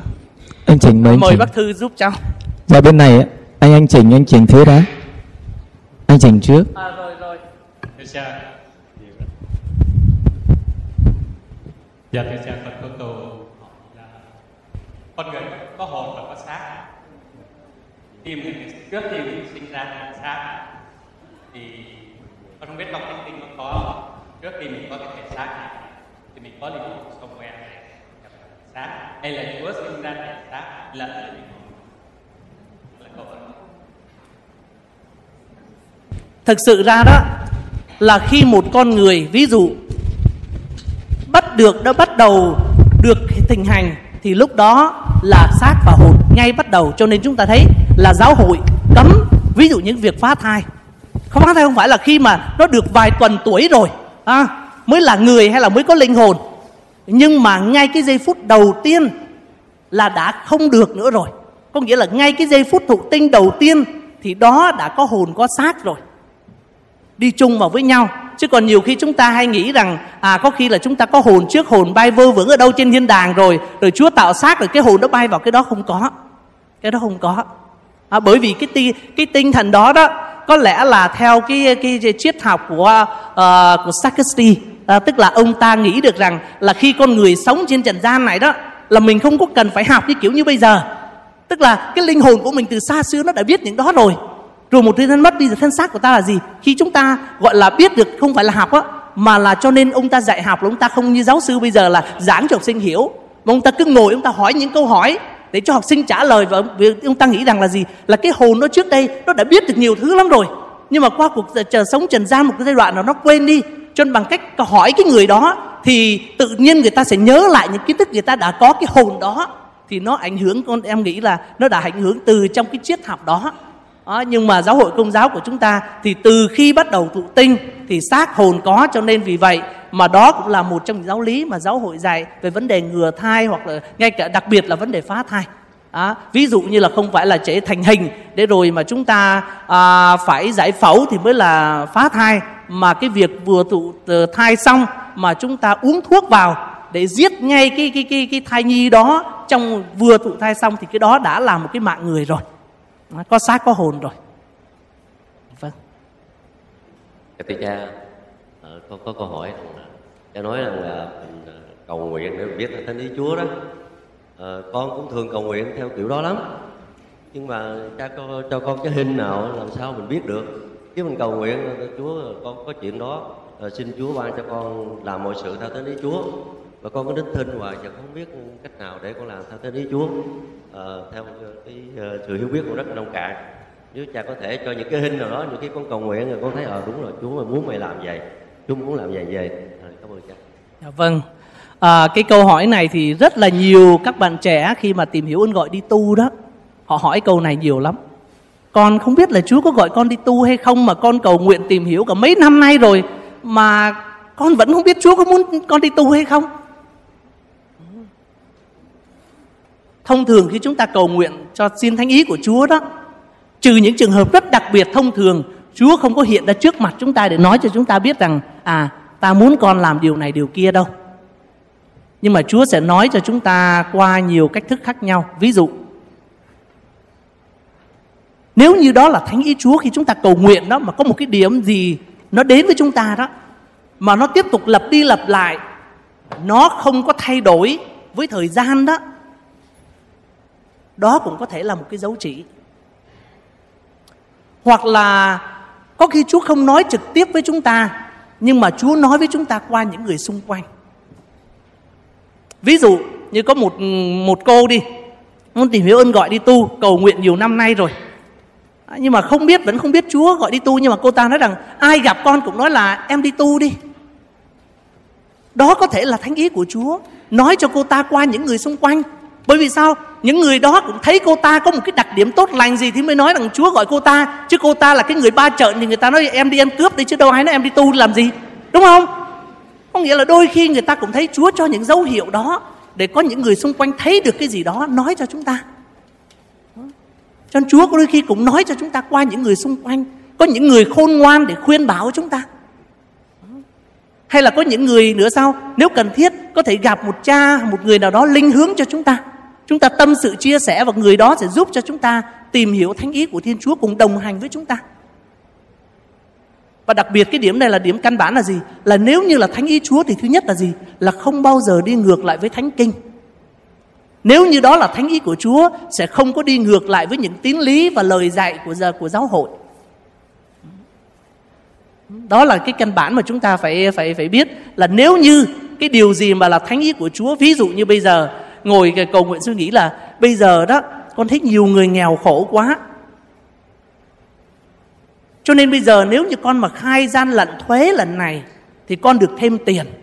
Mà con muốn dùng cái tiền đó để giúp những người nghèo, thì điều đó tốt. Thì Chúa soi sáng cho con con có nên làm cái điều đó không? Bởi vì cái điều đó tốt mà. Bởi vì con muốn giúp người nghèo, bởi nhiều người nghèo khổ quá. Nhất là bên Việt Nam biết bao nhiêu người nghèo đói. Mà chính phủ Hoa Kỳ này giàu lắm bây giờ con trốn vài ngàn tiền thuế, nước Mỹ chẳng ảnh hưởng gì cả. Nhưng mà biết bao nhiêu người nhà người nghèo được cứu, Chúa cho con biết là thánh ý của Chúa, con nên làm cái điều đó không? À chúng ta xem cái điều đó nó hợp với thánh kinh giáo lý không? Không. Bởi vì gian lận không bao giờ mà đúng với thánh ý của Chúa mà đúng với giáo lý cả. Đó là những cái điều căn bản chúng ta có thể dựa vào để xem. Để chúng ta biết. Đó là vài cái chia sẻ như vậy. À, một à, câu hỏi cuối cùng hình như dưới đây có cô nào giơ tay khá lâu rồi.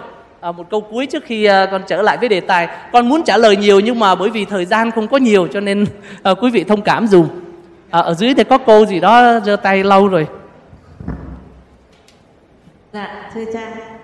Con là con là đọc mới mới có 5 năm thôi mà cha cùng một câu hỏi với anh anh anh, anh thanh đấy trả hỏi là làm thế nào để biết là ý Chúa thì con trước kia là con là thì trước khi đi thi thì đi xem bói.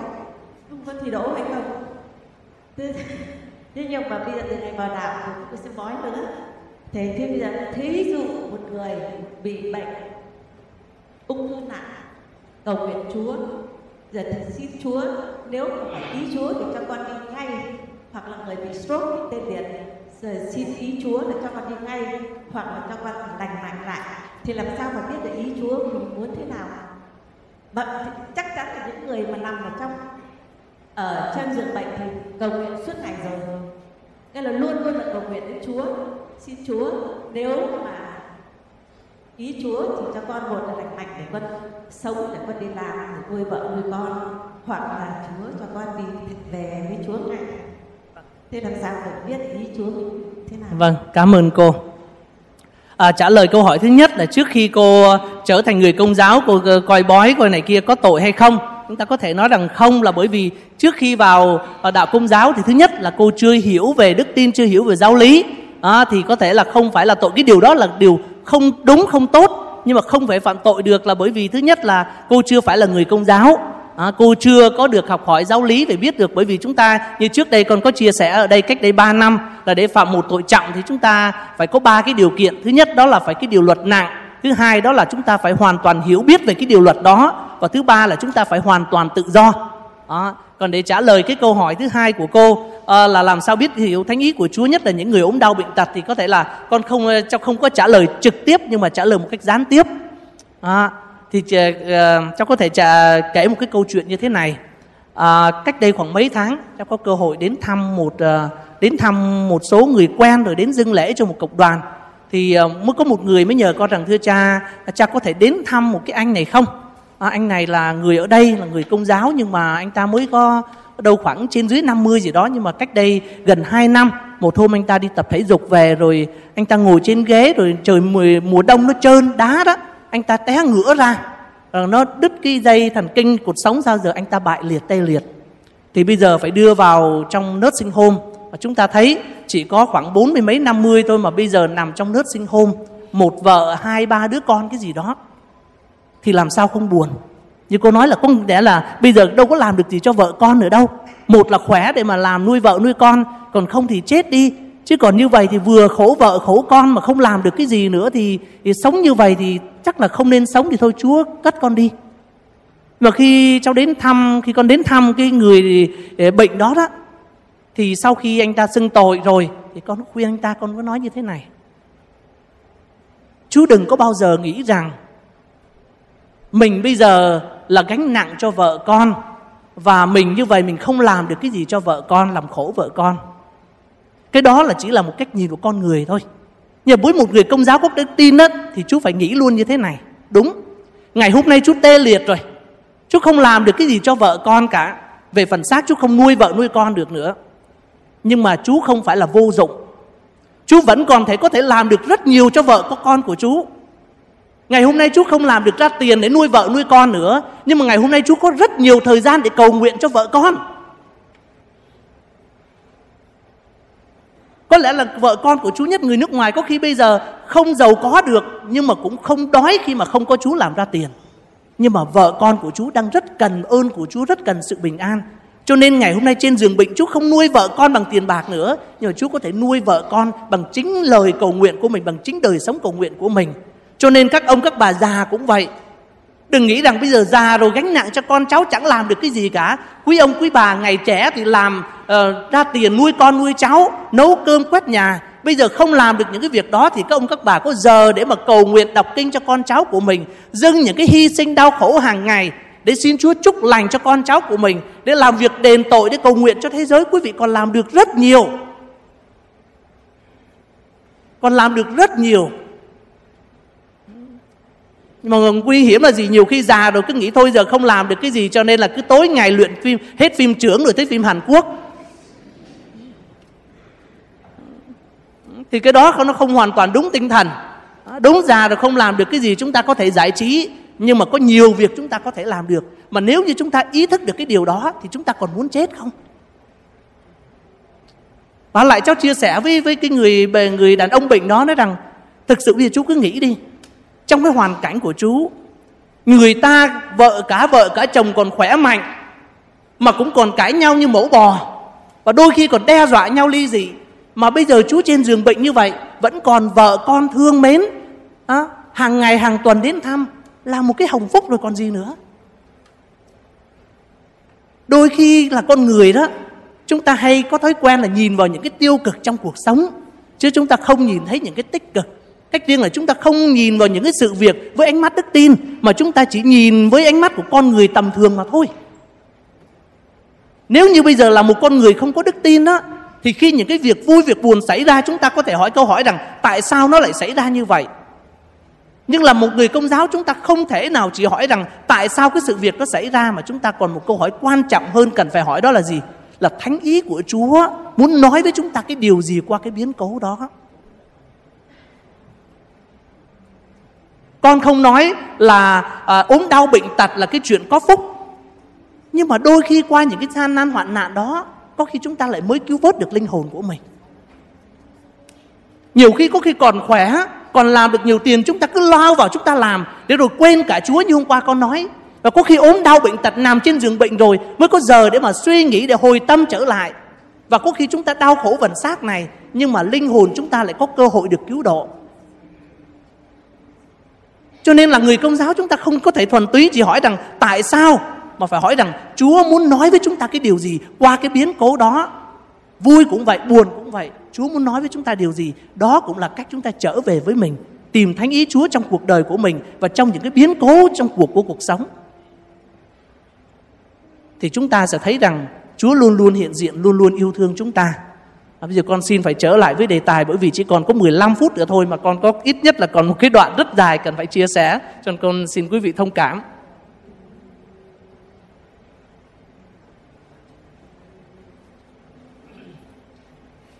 Trở về với chính mình, à, tìm hiểu thánh ý Chúa. Cái điểm thứ hai trở về với chính mình là gì? Là chúng ta khi học giáo lý, ai cũng biết được rằng chúng ta được tạo dựng nên giống hình ảnh của Thiên Chúa Thế thì chúng ta giống hình ảnh của Thiên Chúa ở cái chỗ nào? Có bao giờ quý vị hỏi điều đó chứ ai cũng biết, học giáo lý cũng biết rằng chúng con người được tạo dựng nên giống hình ảnh của Thiên Chúa. Vậy chúng ta giống Chúa ở chỗ nào? Bởi vì Chúa có tóc, Chúa hai mắt, hai lỗ mũi, hai lỗ tai cho chúng ta có vậy chúng ta giống Chúa. Ừ, có nhiều người nói ở chúng ta giống Thiên Chúa bởi vì chúng ta có linh hồn bất tử. Ok, được, đúng. Nhưng mà ngày hôm nay có nhiều điểm để chúng ta giống Chúa nhưng mà ngày hôm nay con xin được chia sẻ và nhấn mạnh hai điểm. Điểm thứ nhất Chúng ta giống Chúa là bởi vì ai trong chúng ta cũng được tạo dựng nên với một con tim, một quả tim muốn yêu và muốn được yêu. Bởi vì sao vậy? Theo thư của Thánh Gioan, Thiên Chúa là tình yêu. Nếu như Thiên Chúa đã tình là tình yêu thì mỗi lần chúng ta sống yêu thương, chúng ta sống bác ái là chúng ta đang trở nên giống Chúa. ngược lại nếu như chúng ta thù hận chúng ta ganh ghét thì chúng ta càng tự đẩy mình ra khác chúa đi xa chúa đi. Cái điểm thứ hai để cho chúng ta giống chúa là gì? Là trong sách sáng trong sách uh, sáng thế ký uh, đoạn đầu khi nói kể về việc Chúa tha sáng tạo trời đất muôn vật chúng ta thấy ngày thứ nhất Chúa tạo dựng nên ánh sáng ngày thứ hai Chúa tạo dựng ngày thứ ba thứ tư thứ năm thứ sáu vân vân và ngày thứ bảy Chúa nghỉ ngơi. Có nghĩa là gì? Là Thiên Chúa cũng làm việc chính trong tin mừng Chúa Giêsu cũng nói là gì cha ta luôn luôn làm việc thì nếu như chúng ta là những là những người được tạo dựng nên giống hạnh của Thiên Chúa thì khi chúng ta làm việc lao động là chúng ta cũng trở nên giống Chúa. Cho nên quý vị đừng nghĩ rằng à, bởi vì chỉ có các cha dâng lễ hay làm những việc đạo đức thánh thiện thì cái đó là mới là việc của Chúa thôi. À, còn tôi thì đi làm trong hưởng nào là cắt thịt heo cắt thịt bò rồi tôi làm móng chân móng tay. À, tôi làm kỹ sư máy móc cái chuyện đó nó chẳng có gì thánh thiện cả. Chỉ có khi nào đọc kinh cầu nguyện trong nhà thờ mới là thánh thiện mới nên thánh được không có. Tất cả những gì các quý vị ông và chị em làm những công việc của mình để nuôi sống bản thân nuôi sống gia đình và chia sẻ cho những người khó khăn đều là những công việc có thể giúp cho quý vị trở nên thánh và đều giúp cho quý vị trở nên giống hình ảnh của Thiên Chúa. Cái khác biệt giữa chúng ta với thiên việc làm của chúng ta với việc làm của Thiên Chúa là như thế này. Khi Chúa tạo dựng trời đất muôn vật là Chúa tạo dựng từ những cái gì không có một cái gì hết. Chúa phán một lời thì có. Còn chúng ta không có cái khả năng đó, chúng ta làm việc là gì?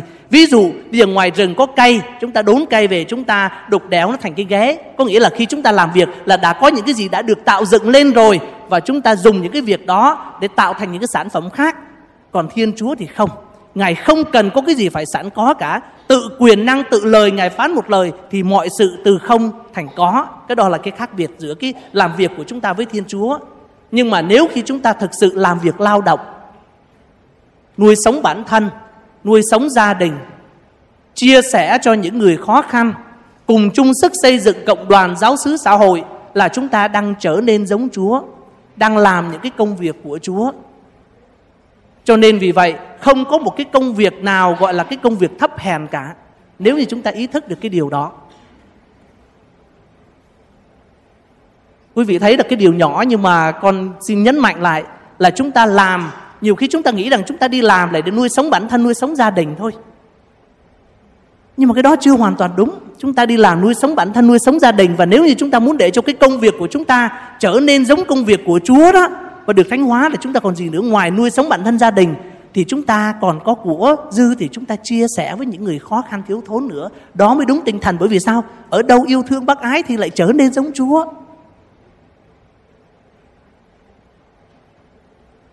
Cho nên lao động là giúp cho chúng ta trở nên giống chúa. Đừng lười biếng. Đừng nghĩ rằng bởi vì giờ tôi không làm tôi đủ ăn cho tôi cứ ngồi rung đùi đó thì không được. Chúng ta không làm việc này, làm việc kia có nhiều việc để làm lắm. Bởi vì chính những công việc đó sẽ giúp cho chúng ta nên thánh. Vì vậy mà Thánh Việt Đức ờ, tổ phụ dòng của chúng con Ngài nói là gì? À, Ngài nói cái trong ờ, chương 58 của tu luật Ngài nói là gì? Là cái sự lười biếng hay cái sự ngồi không đó Nó là kẻ thù của linh hồn Hay tiếng Việt của chúng ta có câu gì? Nhàn cư vi bất thiện Hay Thánh Phaolô còn nói một câu gì nữa là gì? Là hãy chiến thắng những tội lỗi và đam mê tính hư tật xấu bằng cách bận rộn làm những việc tốt. Khi chúng ta làm bận rộn làm những việc tốt, bận rộn suy nghĩ về những việc tốt thì chắc chắn chúng ta không còn giờ để nghĩ về điều xấu hay là làm những cái điều xấu xa nữa.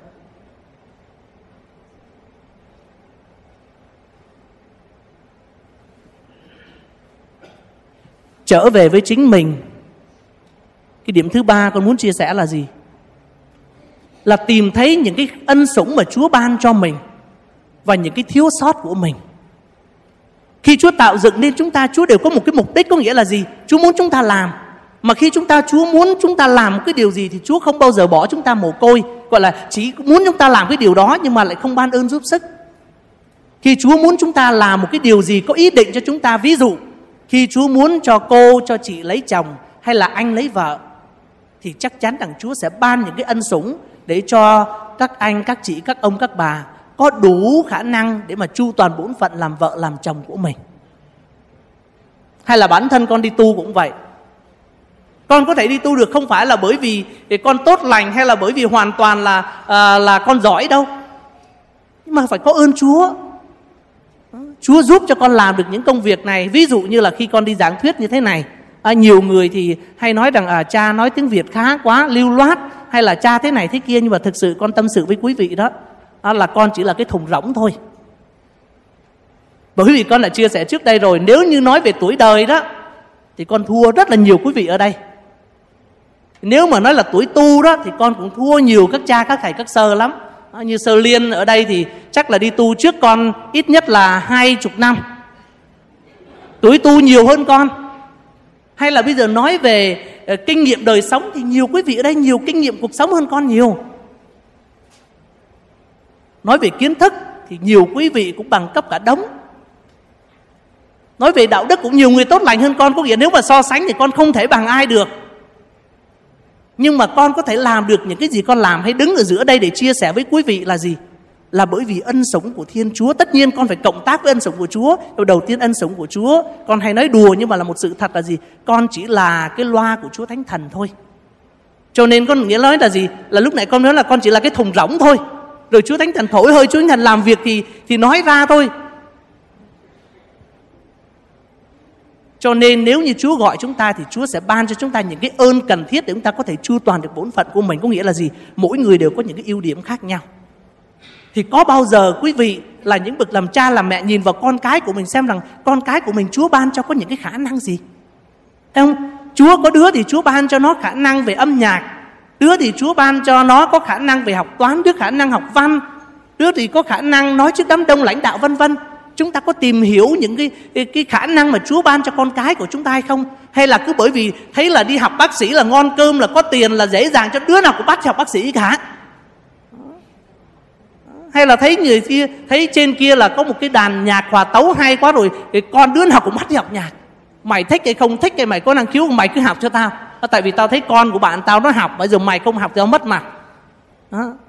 Cho đôi khi chúng ta có bao giờ tìm hiểu ngay chính bản thân của chúng ta hay con cái của chúng ta, nó có những khả năng gì Chúa ban cho nó? Để rồi chúng ta biết, để rồi chúng ta phát triển, phát huy những cái khả năng đó. Chứ giờ Chúa gọi nó lấy vợ mà cứ bắt nó đi tu thì làm sao được?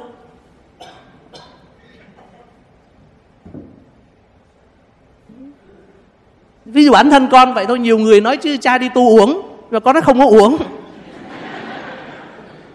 Bởi vì sao vậy? Bởi vì nếu bây giờ con ngoài đời đó mà con phải đi lao động chân tay đó thì như giống như là thánh kinh nói đi lao động chân tay đó thì không đủ sức để mà làm. Đó, mà đi ăn mày thì hổ ngươi cho nên ở ngoài chẳng biết làm gì sống, cho nên đi tu vào nhà chúa ăn cá chúng ta phải tìm hiểu những cái khả năng chúa ban rồi bên cạnh đó đó, những khả năng chúa ban cho để chúng ta phát triển, phát huy, thì chúng ta cần phải tìm hiểu cái gì nữa tìm hiểu những cái khuyết điểm của mình nếu nhìn vào ờ, thâu sâu thẳm trong tâm hồn thì chúng ta biết rằng là con người ai cũng có những yếu đuối, đúng không? Vậy thì những cái yếu đuối của chúng ta là cái gì? Nhiều khi chúng ta chỉ biết rằng con người có yếu đuối thôi, nhưng mà không bao giờ tìm hiểu rằng những cái yếu đuối của chúng ta là cái gì. Mà nếu như không biết những cái yếu đuối của chúng ta là cái gì, thì làm sao chúng ta sửa sai? Bây giờ muốn sửa sai thì phải biết mình sai cái gì mới sửa chứ. Cho đôi khi phải nhìn lại xem rằng đâu là những cái khuyết điểm của mình Rồi thấy được những khuyết điểm đó rồi, Mình phải khiêm nhường đủ Làm sao? Để nhận rằng tôi có cái tính đó bởi vì khi chúng ta nhận sai thì chúng ta mới sửa sai, Chứ không nhận sai thì sửa cái gì? Ví dụ như là các ông người Việt Nam nó nhiều khi cứ nói chứ, Ngày nào cũng uống bia, uống rượu hoặc là hút thuốc lá, Nhưng mà vợ con nói rằng Ông nghiện, ông không cai, bỏ đi, Tôi nghiện cái gì mà tôi nghiện. Thích thì uống tí cho vui, chứ còn tôi muốn bỏ bỏ được ngay, Nhưng mà có bao giờ bỏ đâu. Không, nhưng mà tại sao vậy? Cho nên những cái người đó mà thông thường mà nghiện ngập, không bao giờ nhận mình là nghiện cả thông thường những con nghiện không bao giờ nhận mình là nghiện. Nhưng mà một trong những cái bước đầu tiên cho một người nghiện mà được, để cai nghiện được á, là phải chứng nhận là gì? Đúng, tôi nghiện rồi. Tôi nghiện rồi. Bởi vì nhận mình sai mới sửa sai chứ, nếu không sai thì lấy cái gì mà sửa? Nếu bây giờ không nghiện thì làm sao mà cai? Cho nên việc đầu tiên là gì? Là phải công nhận là tôi nghiện rồi. Và kế tiếp là gì? Là tôi tự mình, tôi không cứu được mình. Tôi cần, đầu tiên là gì? Tôi cần phải Chúa giúp cho tôi cứu tôi. đó cũng là cái căn bản của quý vị nào mà đã từng đi cai nghiện đó, là biết người Mỹ họ có cái chương trình là gì? Cái 12 step, tức là 12 bước để cai nghiện đó. Thì một trong bước đầu tiên là gì? Là phải công nhận là mình đã bị nghiện rồi. Và kế tiếp là gì? Là tự tôi không giải thoát được tôi tôi không cứu được tôi tôi cần phải có Chúa giúp cho tôi. Phải thấy được những khuyết điểm của mình. Ví dụ như bây giờ, có một người chồng, vợ con thì mọi người hay nói rằng anh nóng tính lắm nhưng mà không bao giờ nhận mình nóng tính cả. Nhưng mà mỗi tuần thì có khi quát tháo rồi chửi bới bao nhiêu lần. Nhưng mà không bao giờ nhận mình nóng tính cả. À, tôi bực thì tôi nói vậy thôi xong thôi có gì đâu. Nhưng mà nếu mà không nhận thì làm sao mà sửa? Hay là quý bà cũng vậy đi. Ở chứ tôi thì nhiều khi gặp bạn bè thì có chuyện không bằng lòng thì tôi nói vậy thôi chứ tôi có nói hành nói xấu ai bao giờ đâu. Tuần tôi nói cỡ năm à, năm ba mươi lần thôi chứ còn khó chịu tôi mới nói chứ còn đàng hoàng tôi đâu có nói. Chỉ có khi chúng ta nhìn thấy những khuyết điểm của mình và khiêm nhường nhịn rằng tôi có cái yếu điểm đó và tôi cần phải sửa thì chúng ta mới thăng tiến được. Còn nếu ngày nào chúng ta còn từ chối mà con cam đoan với quý vị rằng nếu như quý vị tìm hiểu để hiểu rõ được về chính mình đó thì chắc chắn rằng mỗi người chúng ta sẽ phải khiêm nhường. Nếu như chúng ta còn cảm thấy mình kiêu ngạo, mình còn luôn luôn chỉ tay vào người khác nói rằng người đó sai chúng ta đúng, người đó phải sửa tôi không phải sửa gì cả là chúng ta chưa biết mình đâu. Hoặc là chúng ta biết mình một cách giả dối thôi. Và phần lớn con người của chúng ta đôi khi, nếu không có ơn Chúa mà suy nghĩ cẩn thận, thì đôi khi chúng ta không biết mình một cách rõ ràng. Mà chúng ta tự mình lừa dối mình. Mà nếu như chúng ta không có biết được mình, không biết được mình có những ưu điểm và không sửa thì làm gì? Là chính chúng ta đã lấy mất đi cái tự do rồi. Chúng ta trở thành nô lệ cho những tính hư tật xấu đó. Mà không những chúng ta tự mình cho mình làm nô lệ cho những tính hư tật xấu đó Cho cái tính na hay nóng nảy đó Cho cái tính hay nói hành nói xấu đó Cho cái sự dần hận nó có cái cơn nghiện đó Mà chính chúng ta còn làm trở nên gánh nặng cho gia đình của chúng ta Cho cộng đoàn của chúng ta nữa cho nên để biết được những khuyết điểm của chúng ta để sửa đổi là không những để rồi chúng ta tự giải thoát mình mà giải thoát cho gia đình của mình, cho cộng đoàn của mình nữa. Để rồi chính bản thân mình và gia đình mới được bình an, mới được tự do và hạnh phúc được. Còn nhiều điều con muốn nói nhưng mà bây giờ bởi vì thời gian không còn nữa rồi. À, cho nên là con xin tạm ngừng lại ở đây. À, bây giờ chỉ còn có 2 phút thôi cho nên con chỉ nhận được uh, một hoặc là hai câu hỏi nữa thôi rồi con chấm dứt để chúng ta bắt đầu lãnh nhận bí tích uh, hòa giải. Dạ vâng. Xin phép. Xin lỗi quý vị nhé. À, con ý thức uh, một cách uh, chắc chắn xác tín rằng là những gì con có là của Chúa ban cho nhưng mà gia đình con ờ, đa số là Phật giáo. Thì các anh chị em cũng như các cháu đều nói rằng là ờ, à, cậu thư là nhờ công đức cha mẹ mới được như vậy. Và cũng nhờ cái, cái gene của cha mẹ. Như vậy con phải trả lời họ như sao. Có thể trả lời như thế này được. À, tiếng việt chúng ta nói rằng cha mẹ ở lành thì để đức cho con. Cái điều đó cũng không sai đâu bởi vì cha mẹ sống tốt lành thánh thiện thì tới thời con cái cái một trong những cái đức có thể rõ ràng là gì? Là nếu cha mẹ tốt lành thì nhiều khi khi con cái sau này gặp khó khăn hoạn nạn thì những người bạn của bố mẹ ngày xưa đã được bố mẹ mình giúp đỡ họ giúp đỡ lại cho một cho con cái của mình thì đó là cha mẹ để đức lại cho con chứ còn gì nữa. Cho nên cái chuyện đó có thể xảy ra.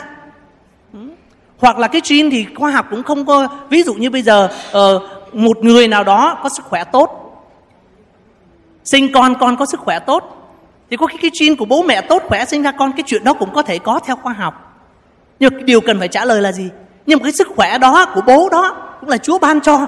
Chứ bố đâu tự nhiên mà có sức khỏe được có nghĩa là khi chúng ta đi về cái cội nguồn rồi cuối cùng cũng từ tất cả đều từ chúa mà ra thôi. Hoặc là bây giờ bố mẹ ở ngay lành mà để đức lại cho con thì chúng ta mà có ở tốt được cũng là có ơn chúa thì chúng ta mới ở tốt được. Chứ không có ơn chúa lấy gì mà ở tốt cho nên cuối cùng cũng bắt nguồn trở về thiên chúa đó. cho nên chúng ta có thể nói là cha mẹ ở lành để đức cho con hay là à, bởi vì trên này kia có thể chúng ta phân tích một cách trực tiếp được nhưng mà gián tiếp rồi cuối cùng tất cả đều trở về thiên chúa là cội nguồn của mọi sự thôi. Dạ vâng. À, vâng cho một người bên này có một câu hỏi nào nữa có ai chưa? Có đây là rồi mời ông lúc nãy ông giơ uh, tay mấy lần rồi một câu hỏi cuối trước khi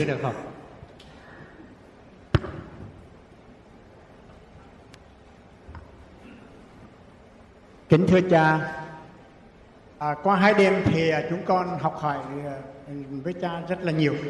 Nói rằng là ở dưới này có thể là tất cả mọi người đều đón nhận cái lời của cha không như là gần như là nó từ từ nó đi vào trong máu. Thì thưa cha con có một cái câu chuyện nhưng mà liên quan đến cái vấn đề ma quỷ. Thì à, ngay từ đầu cha có nói rằng là ma quỷ có cái quyền Chúa cho Chúa cho nó tự do, nó có cái quyền để cám dỗ. Cũng giống như là mình có, mình tự do, mình có phạm tội hay là mình phân biệt được cái đúng cái sai. Thì à, vì tò mò mà con đọc được một cái cuốn sách.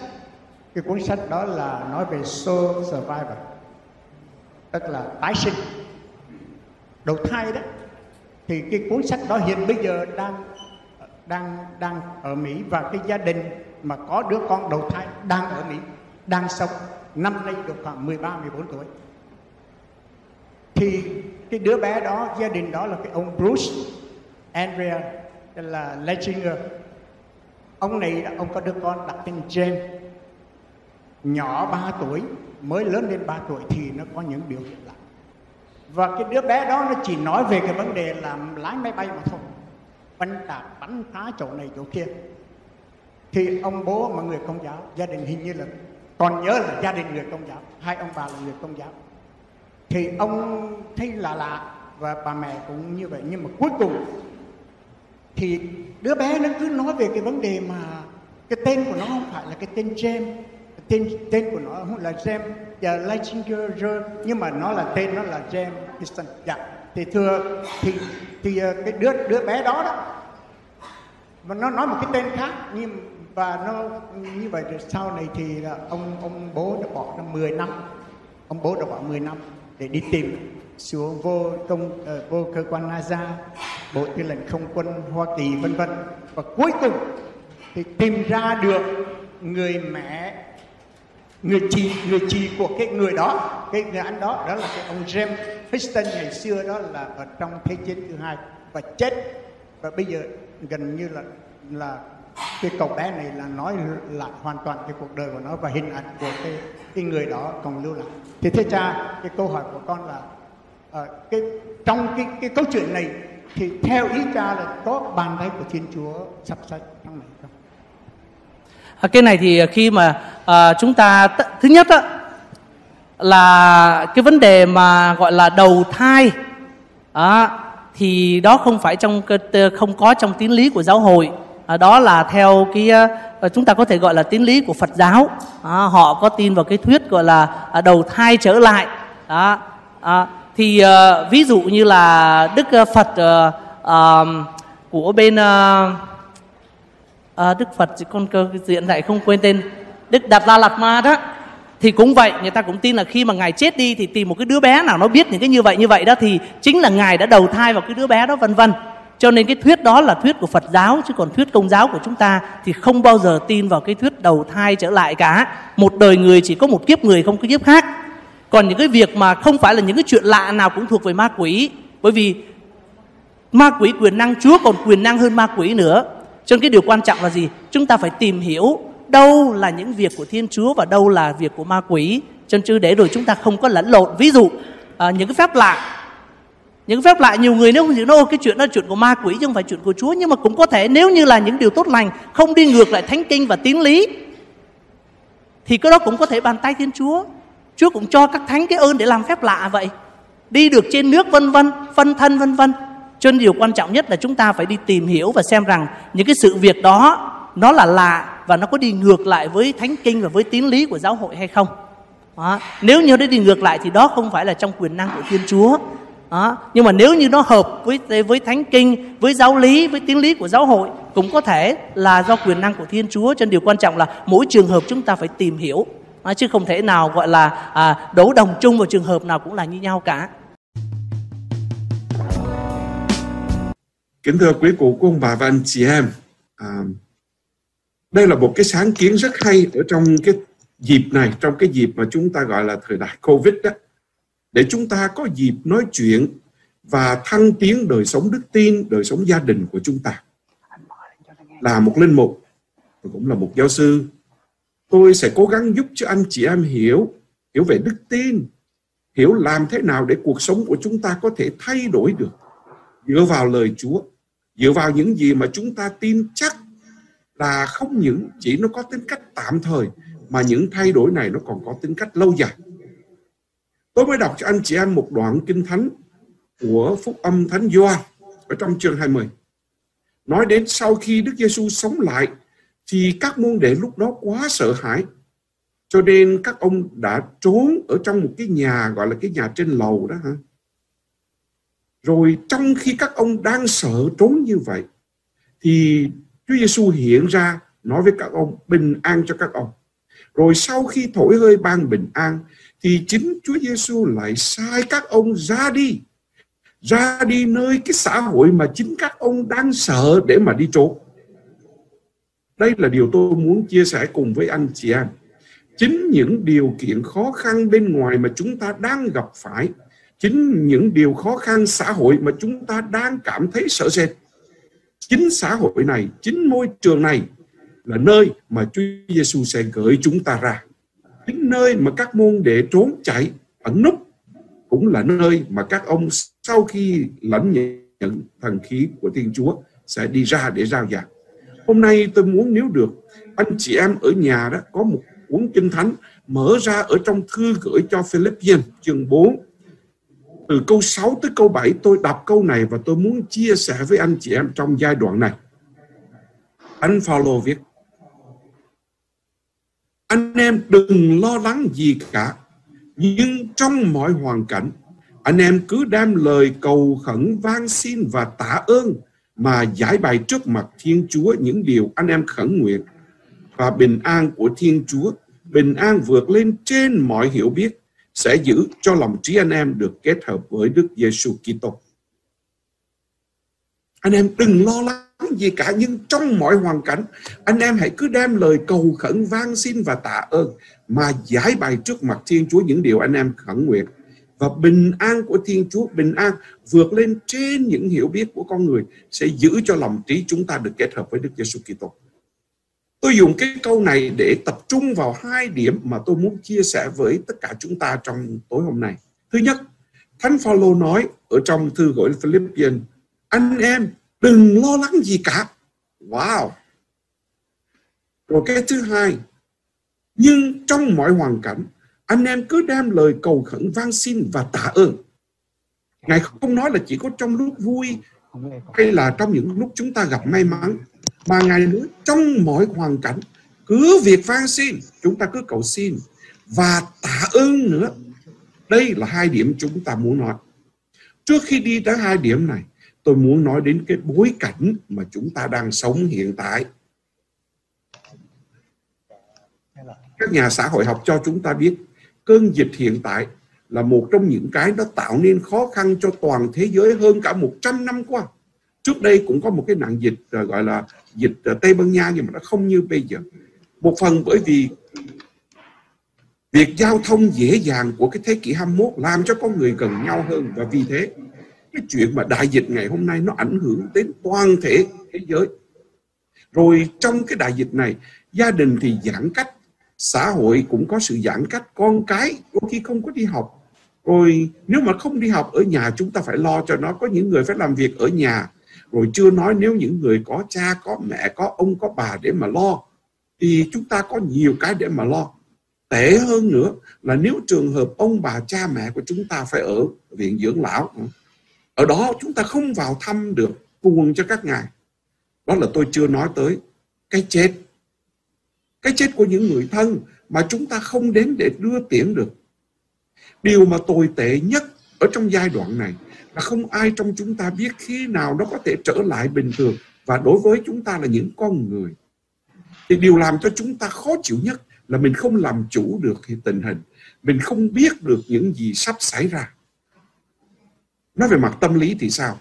Về mặt tâm lý thì chúng ta có một cái khủng hoảng người ta gọi là khủng hoảng sợ fear. Sợ bởi vì mình không có cảm thấy một cái gì chắc chắn ở trong tương lai thêm vào thêm vào bên đó nữa. Là về mặt, mặt tâm lý chúng ta bị cô lập. Cô lập ở trong công việc làm rồi công việc làm nó bị gián đoạn. Những cái thói quen nó bị cắt bỏ đi. Có những người tập thể dục thường xuyên bây giờ không đi được. Ở trong tiếng Mỹ nó có một cái từ nó là cabin fever tức là khi mà chúng ta ở trong nhà riết rồi đó, tự nhiên mình cảm thấy có một cái cơn sốt. Chưa nói là kinh tế ở trong gia đình thì bấp bênh. Những cái thăm dò gần đây, người ta đều cho chúng ta biết là khoảng 60% những người hiện tại, những người lớn chúng ta đó, có những cái lo lắng. Mà những cái lo lắng này nó dẫn đến cái vấn đề căng thẳng stress. Và khi nó căng thẳng, ảnh hưởng đến vấn đề sức khỏe, ảnh hưởng đến tình yêu vợ chồng ảnh hưởng đến tình yêu anh chị em ở trong gia đình, con cái đối với cha mẹ. Đó là chưa nói đối với những người hay suy nghĩ, những người có những cái kế hoạch cần phải làm mà làm không được. Bởi vì tương lai nó bấp bênh, thì có người mình cảm thấy bất lực, powerless. Mình không làm gì được. Như tôi nói về mặt tâm lý, cái mà sợ nhất là chúng ta không làm chủ được đời mình vậy thì bây giờ làm thế nào để chúng ta cố gắng làm chủ được? Làm thế nào để chúng ta biến những cái năng lực của mình trở thành những năng lực có ích? Thời gian vừa qua chúng ta nghe quá nhiều về mặt tâm lý, về mặt xã hội. Nỗi sợ sệt cộng thêm với sự lo lắng. Nó đem lại cho chúng ta những con người thiếu suy nghĩ. Bao giờ mà cái sợ đi chung với cái lo lắng thì tự nhiên cái đầu óc của mình suy nghĩ minh bạch mà khi mình không suy nghĩ minh bạch thì đưa đến những hành động không đúng. Như vậy chúng ta không còn là những con người thật của mình. Cho nên nhiều khi chúng ta câu có nói ra những điều mà nó không phải là chính mình muốn nói. Về hậu quả của nó như thế nào? Kinh tế ảnh hưởng cái đó ai cũng biết. Tình cảm vợ chồng cha mẹ với con, con cái ảnh hưởng cái đó ai cũng biết. Điều tệ hại là nhiều khi có những bạo lực trong gia đình xảy ra. Nhiều lúc con cái nó muốn đi chơi mà mình cấm, không cho đi thì cha mẹ với con cái lục đục, mà cho đi thì mình sợ sệt đủ thứ chuyện. Chưa nói là có những đứa nhỏ ở nhà riết nó chịu không được, mà khi nó đi chơi thì nó đem những cái con vi khuẩn đó về nhà, khổ cho mình là những người lớn. Rồi từng cá nhân của chúng ta, bởi vì mình bị cô lập mình bị ở trong một cái thời gian mà không có được tiếp xúc nhiều với những người khác với bạn bè. Cho nên mình cũng có thay đổi về tâm lý mà nhất là nhất là nhiều người trong chúng ta đức tin của chúng ta bị thử thách. Rồi khi bị thử thách hay khi gặp căng thẳng thì chúng ta làm gì? Những cái thay đổi ở trong việc ăn uống ngủ nghỉ ăn không đều độ ngủ không điều độ làm cho con người chúng ta yếu đi bệnh tật những người đã có bệnh tật trở nên tệ hại hơn. Những người mà tâm lý không ổn định thì bây giờ là càng tệ hại hơn. Rồi thay vào đó, chúng ta dùng rượu, chúng ta dùng thuốc. Ngủ không được thì phải uống thuốc. Cuối cùng con người của chúng ta lệ thuộc quá nhiều những yếu tố bên ngoài. Hôm nay chúng ta ngồi đây để chúng ta nhìn lại tất cả những cái việc này và nó xảy ra cho mọi người. Nhưng làm thế nào để chúng ta đối diện với nó? Mà chúng ta vẫn có những điều kiện hay chúng ta có thể nói là đem lại những cái kết quả tốt cho mình. Không có một cái viên thuốc thần, cũng không có một cái điều nào có thể chữa trị, ngoại trừ chính đầu óc của chúng ta. Trước hết tôi phải nói là chúng ta đang ở mỹ cái nào. Cái việc mà chúng ta đang ở mỹ, nó cũng là một điều hết sức may mắn bởi vì những gì chúng ta đang nói ở đây, phần lớn là nó ảnh hưởng đến cái đầu, cái tư tưởng suy nghĩ của mình nhiều hơn là vấn đề gọi là lương thực để mà sống còn. Ở những cái đất nước khác, tôi nói chẳng hạn như ở Việt Nam hay là ở một cái nơi nào đó khổ hơn, có những người mà bây giờ họ không đi làm thì coi như họ không có ăn. Đối với chúng ta ở đây, tôi nghĩ tệ lắm. Mình có ăn bánh mì, ăn cái muối, mình cũng sống qua ngày được. Vậy thì điều mà chúng ta cần tập trung ở đây là vấn đề tâm lý là vấn đề tinh thần. Vậy điều đầu tiên chúng ta phải biết là cái gì? Điều đầu tiên cần phải biết là mỗi một người chúng ta khi đối diện với những cái căng thẳng này, chúng ta có những cái đáp trả khác nhau. Mỗi một người đối diện và đáp trả với những cái căng thẳng khác nhau. Những cái đòi hỏi hiện tại của mỗi một gia đình, của mỗi một người cũng khác nhau nhiều người ban đầu thì họ còn chịu đựng nhưng khi cái đại dịch này nó kéo dài thì nhiều người buông tay. Đó là chưa nói trẻ con thì nó mau nản chí hơn là những người lớn tuổi. Và vì thế chúng ta sống trong cái thời kỳ mà tôi nói là chúng ta sống trong một cái thời kỳ lo lắng, đầy lo lắng. Càng làm cha làm mẹ chúng ta càng phải lo. Cho nên chúng ta cần gì? Chúng ta cần những chuyên gia giúp đỡ chúng ta ở đây tôi không nói chuyên gia, ở đây là các nhà tâm lý. Mà tôi nói đây là các thánh. Những con người họ sống mà tất cả những cái khó khăn, những cái lo lắng có tính cách về tâm thần, về tinh thần của họ không có làm cho họ suy chuyển. Tôi muốn nói tới thánh phaolô. Trong cái đoạn mà tôi mới vừa đọc cho anh chị em, ở trong thư ngài gửi cho tín hiệu Philippines ngài nói cái gì?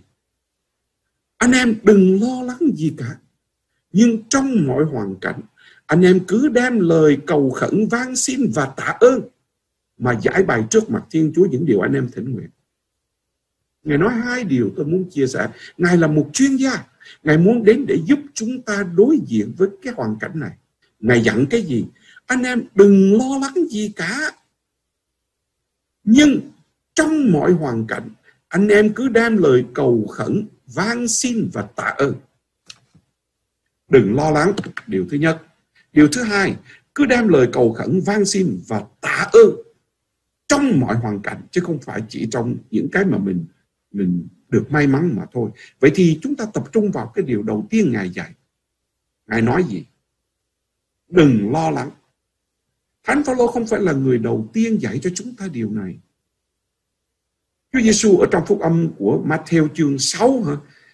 Ngài nói với các môn đệ, thầy bảo cho anh em đừng có lo mạng sống lấy gì mà ăn, đừng có lo cho thân thể lấy gì mà mặc. Rồi Ngài nói cứ coi con chim ngoài đồng, cứ coi uh, cái cây hoa ở ngoài đồng, con chim ở trên trời không nó không có làm gì kể mà cha ở trên trời cũng lo cho nó. Tôi muốn nếu chúng ta có phúc âm ở nhà, mở phúc âm của Matthew chương 6, câu 33 và câu 34. Bởi vì ở cuối cái đoạn đó, Chúa Giêsu dạy cho chúng ta cái gì? Cuối cái đoạn đó Chúa Giêsu nói làm sao? Trước hết hãy tìm kiếm nước Thiên Chúa và đức công chính của người. Còn tất cả những thứ khác, người sẽ thêm cho. Vậy, anh em đừng lo lắng về ngày mai. Ngày mai, cứ để ngày mai lo. Ngày nào có cái khổ của ngày ấy. Ở trong phúc âm chương 6, Chúa Giêsu nói, trước hết hãy tìm kiếm nước Thiên Chúa. Tức là mình việc đầu tiên mình phải làm. Trước hết là mình cứ tìm kiếm nước Thiên Chúa và đức công chính của người. Rồi tất cả những thứ khác Ngài sẽ ban cho. Ở đây chúng ta lo, nếu lo thì lo cái gì? Chúng ta chỉ có một điều để mà lo thôi. Đó là lo tìm kiếm nước Thiên Chúa và đức công chính. Và đó cũng là trọng tâm những gì tôi muốn nói với anh chị em. Nhiều khi chúng ta để chúng ta lo những cái không đáng phải lo. Thánh Phaolô nói chúng ta đừng lo gì cả Ngài không phải là một người không lo. Nếu chúng ta đi lễ trong những ngày qua, chúng ta đọc ở trong thư của Ngài gửi cho Thessalonica. Ngài nói, giáo dân đó, ai không làm việc đừng có ăn. Chính bản thân Ngài đi đến đâu Ngài cũng phải làm rồi Ngài mới có ăn. Vì thế không phải là Ngài không lo, nhưng Ngài dặn chúng ta là đừng lo gì cả bởi vì chúng ta chỉ có một điều để mà lo. Đó là như Thánh, Thánh Matthew nói ở trong chương 6 câu 33 Lo đầu tiên là tìm kiếm nước Thiên Chúa. Rồi những thứ khác Thiên Chúa sẽ bán cho. Chúng ta sợ dĩ không lo lắng gì cả. Tôi nói những cái điều khác đó. Là bởi vì lo lắng nó chẳng giúp được gì cho mình. Nói như Chúa Giêsu nói ở trong phúc âm của Matthew chương uh, uh, ở trong phúc âm Matthew chương 6 đó. Các con lo, nó có giúp cho các con kéo dài thời gian thêm được một gan tay không? Hay lo lắng nó làm hại cho sức khỏe của mình? Chúng ta nghe cái câu chuyện người ta kể có một cái bà bà cứ sợ ăn trộm, tối nào cũng về ngủ mà bà nghe rột rạc một cái là bà tưởng ăn trộm, bà sợ, bà lo, cứ hết đóng cửa rồi bà không có ngủ được, tối là không ngủ được, chỉ sợ ăn trộm. Một thời gian rất dài 15 năm, từ khi bà lấy chồng cho đến khi bà, một cái ngày kia 15 năm sau, thì tự nhiên một đêm bà nghe rột rột rột, ở dưới đó bà nói với ông ông ông dậy, ông coi kìa thì cũng như mọi năm đã 15 năm rồi cứ mỗi lần bà đánh thức ông thì ông phải dậy bởi vì ông làm gì được. Ông đi xuống thì quả thật lúc này là ông gặp được một đứa ăn, ăn trộm. Cho nên khi mà ông gặp được cái đứa ăn trộm này ông mừng quá. Ông nói với cái đứa ăn trộm này Trời ơi tao đợi mày 15 năm rồi mày làm ơn mày lên gặp vợ tao đi. Tại vì 15 năm không ngủ được chỉ đợi vì ngồi mà lo đợi mày thôi. Người ta kể một cái câu chuyện nhỏ để nói lên có những cái mà mình lo mà nó không có xảy ra. Biết bao nhiêu điều mình lo không xảy ra Ở đây tôi không nói mình không lo Ở đây tôi nói mình đừng có lo những cái chuyện mà người là lo bò trắng răng đó. Nhưng mà mình cần phải quan tâm Ở trong tiếng Mỹ thì nó chữ là concern ha? Concern, not worries mình không có lo nhưng mình phải mình phải quan tâm đến mình không lo đơn giản bởi vì mình có đức tin và mình biết rằng Thiên Chúa biết mình cần điều gì. Chúa Giêsu nói cha các con trên trời biết các con cần điều gì. Mà chúng ta không lo bởi vì cái điều mà cần lo là chúng ta cần phải tìm kiếm nước Thiên Chúa trước. Vậy Thánh Phaolô dặn chúng ta cái gì? Đừng lo, nhưng trong mọi hoàn cảnh phải biết cầu khẩn van xin và tạ ơn. Trong mọi hoàn cảnh phải biết cầu khẩn van xin và tạ ơn. Đây là lúc chúng ta cầu, cầu nguyện, cầu xin và tạ ơn. Vì thế, điều mà chúng ta cần hơn hết trong lúc này là đức tin. Trong thời gian khủng hoảng, tất cả những khủng hoảng về thể xác cũng như tinh thần, thì đức tin là câu trả lời là thuốc tiên Đối với nhiều người, đức tin là câu trả lời cho tất cả mọi khủng hoảng. Nhưng mà cũng đối với một số người, họ cho rằng đức tin chỉ là một điều hoang tưởng. Bởi vì khi mình không còn nơi nào để bám víu thì mình mới bám víu vào đức tin. Điều đó là một điều sai. Chúng ta đến với đức tin không phải bởi vì chúng ta không có nơi bám víu. Mà chúng ta đến với đức tin bởi vì chúng ta biết chắc rằng Chúa Giêsu nói Trước hết cứ lo tìm kiếm nước Thiên Chúa Rồi những thứ khác Ngài sẽ ban cho. Chúng ta có hai cái chọn lựa. Một là chúng ta tin vào Đức Giêsu Kitô, chúng ta tin những gì Ngài nói. Hai nữa là chúng ta không tin. Mà Chúa Giêsu nói với chúng ta cái gì? Trước hết hãy tìm kiếm nước Thiên Chúa thì mình cứ lo tìm kiếm nước Thiên Chúa đi. Rồi những cái khác Ngài sẽ ban cho. Ngài ban cái gì? Ngài ban bình an, Ngài ban hạnh phúc. Mà có phải chúng ta sống trên đời tìm bình an hạnh phúc không? Có nhiều người nghĩ chúng ta sống ở trên đời để tìm tiền, tìm bạc, tìm. Nhưng mà tất cả những cái đó cuối cùng chỉ với một mục đích là để đem lại hạnh phúc bình an cho mình. Vậy thì trong cái giai đoạn này, điều mà chúng ta cần làm như lời Thánh Phaolô nói là anh nhưng trong mọi hoàn cảnh cứ đem lời cầu khẩn van xin và tạ ơn. Cầu xin cho có đức tin với những ai dùng có đức tin thì cái kết quả của đời sống chúng ta nó tích cực hơn nhiều. Cô khuyến khích tất cả anh chị em nhìn tất cả mọi sự qua lăng kính của đức tin của hy vọng. Tôi khuyến khích tất cả anh chị em cố gắng tăng thêm sự liên kết giữa mình với tha nhân, khuyến khích nhau cầu nguyện đọc kinh. Và nhất là có những cái nghi thức, có những thói quen đạo đức mà mình vẫn làm thì mình tiếp tục làm để tăng thêm đức tin cho mạnh mẽ, tăng thêm lòng tin và tăng thêm hy vọng. Tôi sợ là trong những cái giai đoạn này có những người vì yếu đức tin mà sống trong tiêu cực. Họ cho rằng tất cả những việc này xảy ra là bởi vì Thiên Chúa phạt chẳng hạn. Hay là nhiều khi những việc này xảy ra rồi họ bực tức, bực tức với giáo hội, bực tức với Thiên Chúa. Họ đổ lỗi là nếu trường hợp Thiên Chúa quan phòng mọi sự tại sao lại xảy ra như thế này? Ở đây chúng ta hiểu được. Nhiều khi chúng ta ở trong một cái giai đoạn ở nhà có những cái khó khăn, nó cũng có thể đem lại cho chúng ta nhiều tiêu cực. Nhưng chúng ta phải hiểu, tiêu cực hay tích cực, nó đều là những đòi hỏi của sự cố gắng của con người của chúng ta. Với những cái gia đình đã gặp khó khăn, thì thời đại dịch này có thể gặp khó khăn hơn. Vậy thì tôi chỉ muốn chia sẻ với anh chị em một vài điều. Làm thế nào để chúng ta hạn chế hạn chế những cái khó khăn hạn chế những tiêu cực đó thứ nhất cố gắng nhận ra nhận ra rằng nhiều khi thời gian mình ở một mình, thời gian mà mình tạm coi là bị cô lập đó, mình phải xem rằng đây cũng là một giai đoạn lành mạnh và bình thường. Đừng có vì như vậy mà khủng hoảng, đừng có vì như vậy mà cảm thấy tiêu cực rồi đâm ra cáu kỉnh. Cái thứ hai, mỗi một người nên tạo cho mình những cái cơ hội lành mạnh để có những cái giờ riêng, có những giờ yên tĩnh tôi biết có những người từ xưa đến nay chưa bao giờ tự tạo cho mình một giờ yên tĩnh để cầu nguyện. Có thể trong giai đoạn này, hoàn cảnh này là lúc mà chúng ta có thể làm được. Cái thứ ba và điều rất quan trọng, nhất là những anh chị em nào đang gặp khó khăn trong đời sống gia đình.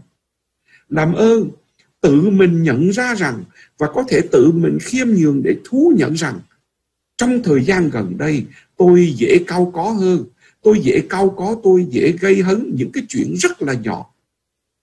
Đây là điểm mấu chốt, cố gắng nhận ra và thú tội, đừng có ngại. Về mặt tâm lý, về mặt xã hội, ai cũng nói là hoàn cảnh bên ngoài xảy ra làm cho rất nhiều người phải cao có rồi. Cho nên việc anh chị em cao có chẳng có gì lạ. Nhưng cái lạ là việc mình có dám chấp nhận và thú nhận với người phối ngẫu, với vợ, với chồng, với con cái trong thời gian vừa rồi, anh hay là em hay là ba hay là mẹ, hơi cao có một chút không? Khi mình thú nhận thì tự nhiên cái sự sửa đổi chỉ là một cái bước tiếp theo mà thôi. Cái thứ tư, phải tìm cách tạo ra những cái tích cực ở trong gia đình, làm việc với nhau, cầu nguyện với nhau, khen nhau. Cái thứ năm, nhất là đối với những người cố chấp, tập xin lỗi nếu mình sai và tập nhận trách nhiệm hơn nữa trong những cái trường hợp hết sức bình thường. Tập xin lỗi một trong những điều mà chúng ta trong giai đoạn này, trong cái giây phút khó khăn, nhất là những gia đình đang gặp khó khăn vì cái hoàn cảnh của covid. Tập mở miệng xin lỗi. Xin lỗi không có gì mà cảm thấy ngại ngùng cả. Tập, cái gì cũng phải tập, bởi vì lần đầu tiên nói nó khó, nhưng mà từ từ rồi thì nó cũng quen. Cái thứ sáu là cần hết sức cần thiết là phải biết làm chủ sự giận dữ của mình để tránh những đụng độ giai đoạn này là giai đoạn mình dễ cao có, bực bội. Bởi vì cái công việc nó cứ dồn dập, tiền bạc đã không có rồi, tất cả những điều mình không làm chủ được những cái việc mình muốn làm rồi. Rồi nhiều khi con cái nó còn làm cho mình phiền hà. Rồi người phối ngẫu của mình nhiều khi bắt mình làm hay là nói những cái điều mà không, mình nghe không có lọt tai. Cho nên cố gắng làm thế nào để mà làm chủ những cái điều mà mình hay giận dữ. Và cái cuối cùng là tìm cách tìm cách để làm tăng cái chất lượng thời gian ở với nhau Đức Thánh Cha Francisco trong những bài nói chuyện từ cái ngày thời gian bị Covid đến giờ Ngài vẫn căn dặn các Kitô hữu, các gia đình, anh chị em cố gắng không phải chỉ là thời gian ở với nhau mà cái chất lượng của thời gian ở với nhau. Nếu được thì anh chị em ở với nhau cố gắng tăng thêm cái thời gian, tăng cái chất lượng. Mình có thể một buổi ăn cơm rồi sau khi ăn cơm rửa chén chung với nhau chẳng hạn. Vậy thì cuối cùng tôi muốn chúng ta có một cái linh đạo cho gia đình trong thời kỳ này. Linh đạo cho tất cả mọi gia đình công giáo trong thời kỳ này là gì? Đây là điều tôi muốn tóm gọn nhưng anh chị em có thể thực hiện được. Thứ nhất, tạo trong gia đình một cái bằng thờ hay là một nơi thờ phượng. Khi mà lễ ở giáo xứ đã bị cấm, rồi mình không được họp nhau, rồi có người cảm thấy thiếu tình bạn, thì gia đình phải là một cái giáo hội thu nhỏ, như chúng ta đọc ở trong giáo lý công giáo. Hả? Bởi vì gia đình là là giáo hội đầu tiên dạy đức tin cho chúng ta. Cho nên điều mà tôi mong được cố gắng trong gia đình gia đình công giáo mình có thói quen hay có một cái bàn thờ, thì bây giờ tạo một cái bàn thờ hay là một nơi thờ phượng cho nhỏ điểm thứ hai, cố gắng cầu nguyện thường xuyên hơn như một gia đình cái chuyện mà cầu nguyện thì tôi biết ai cũng cầu nguyện rồi anh chị em cầu nguyện thường xuyên nhưng trong giai đoạn này nếu được cầu nguyện thường xuyên như một gia đình không cần dài nếu có con cái mà nó làm biết đọc một hai kinh thôi nhưng đọc với nhau Việc đó nó có một cái ảnh hưởng rất quan trọng. Cầu nguyện thường xuyên mỗi ngày. Cầu nguyện ngắn cũng được, nhưng làm sao cầu nguyện với nhau. Cái thứ ba, cái buổi mà nói chuyện hôm nay tôi rất là thích, tôi cũng rất là vui. Bởi vì tôi nghĩ đây cũng là một cái hình thức để chúng ta thông tin với nhau và liên lạc với nhau. Biết rằng mình không phải là người duy nhất gặp khó khăn. Điểm thứ ba tôi muốn nói là giữ liên lạc với giáo sứ, giữ liên lạc với anh chị em qua cái hệ thống thông tin hiện đại là Internet này nè. Những cái buổi học hỏi như thế này rất vui, rất cần thiết. Có như vậy chúng ta mới thấy mình không phải là người duy nhất. Điểm thứ tư, cố gắng tham dự phụng vụ của giáo hội dù không thể tham dự được bằng mình không thể tới nhà thờ được. Một trong những điều mà chúng tôi những người là vừa làm linh mục vừa là nhà giáo lo lắng là rồi không biết sau khi cái đại dịch này nó qua rồi con cái của chúng ta hay tất cả ngay cả chính bản thân chúng ta có muốn trở lại nhà thờ nữa hay không bởi vì chúng ta ở nhà riết nó quen rồi cho nên việc tham dự phụng vụ của giáo hội cần thiết lắm. Cố gắng mỗi một tuần nếu không đi lễ được thì tạo điều kiện. Nếu được, đem con cái tới nhà thờ. Tôi biết ở mỗi tiểu bang một khác nhau. Ở bên Texas này đó, thì cho tới 50% ừ. nhưng mà cũng tùy vùng. Những cái nơi mà nó bị nặng thì người ta vẫn chỉ cho cái 25% thôi. Rồi cũng có những nhà thờ làm lễ ở ngoài parking lot. Cũng có những nơi thì cũng vẫn còn cứ tiếp tục phải là qua cái ống kính cho nên cố gắng tham dự phụng vụ của giáo hội ít nhất mỗi tuần một lần, đừng có bỏ. Và cái cuối cùng, những người làm cha làm mẹ, nhất là con cái mình còn nhỏ đó, đây là giai đoạn vô cùng quý báu cho anh chị em dạy đức tin cho con cái, nhất là những em bạn nhất là những em bạn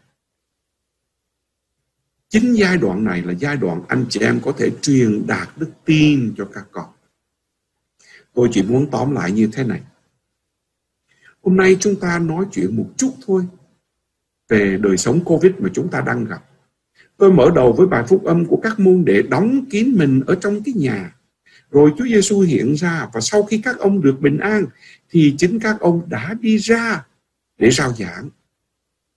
Chúng ta sống trong thời đại gặp khó khăn thì chúng ta cần những nhà chuyên môn.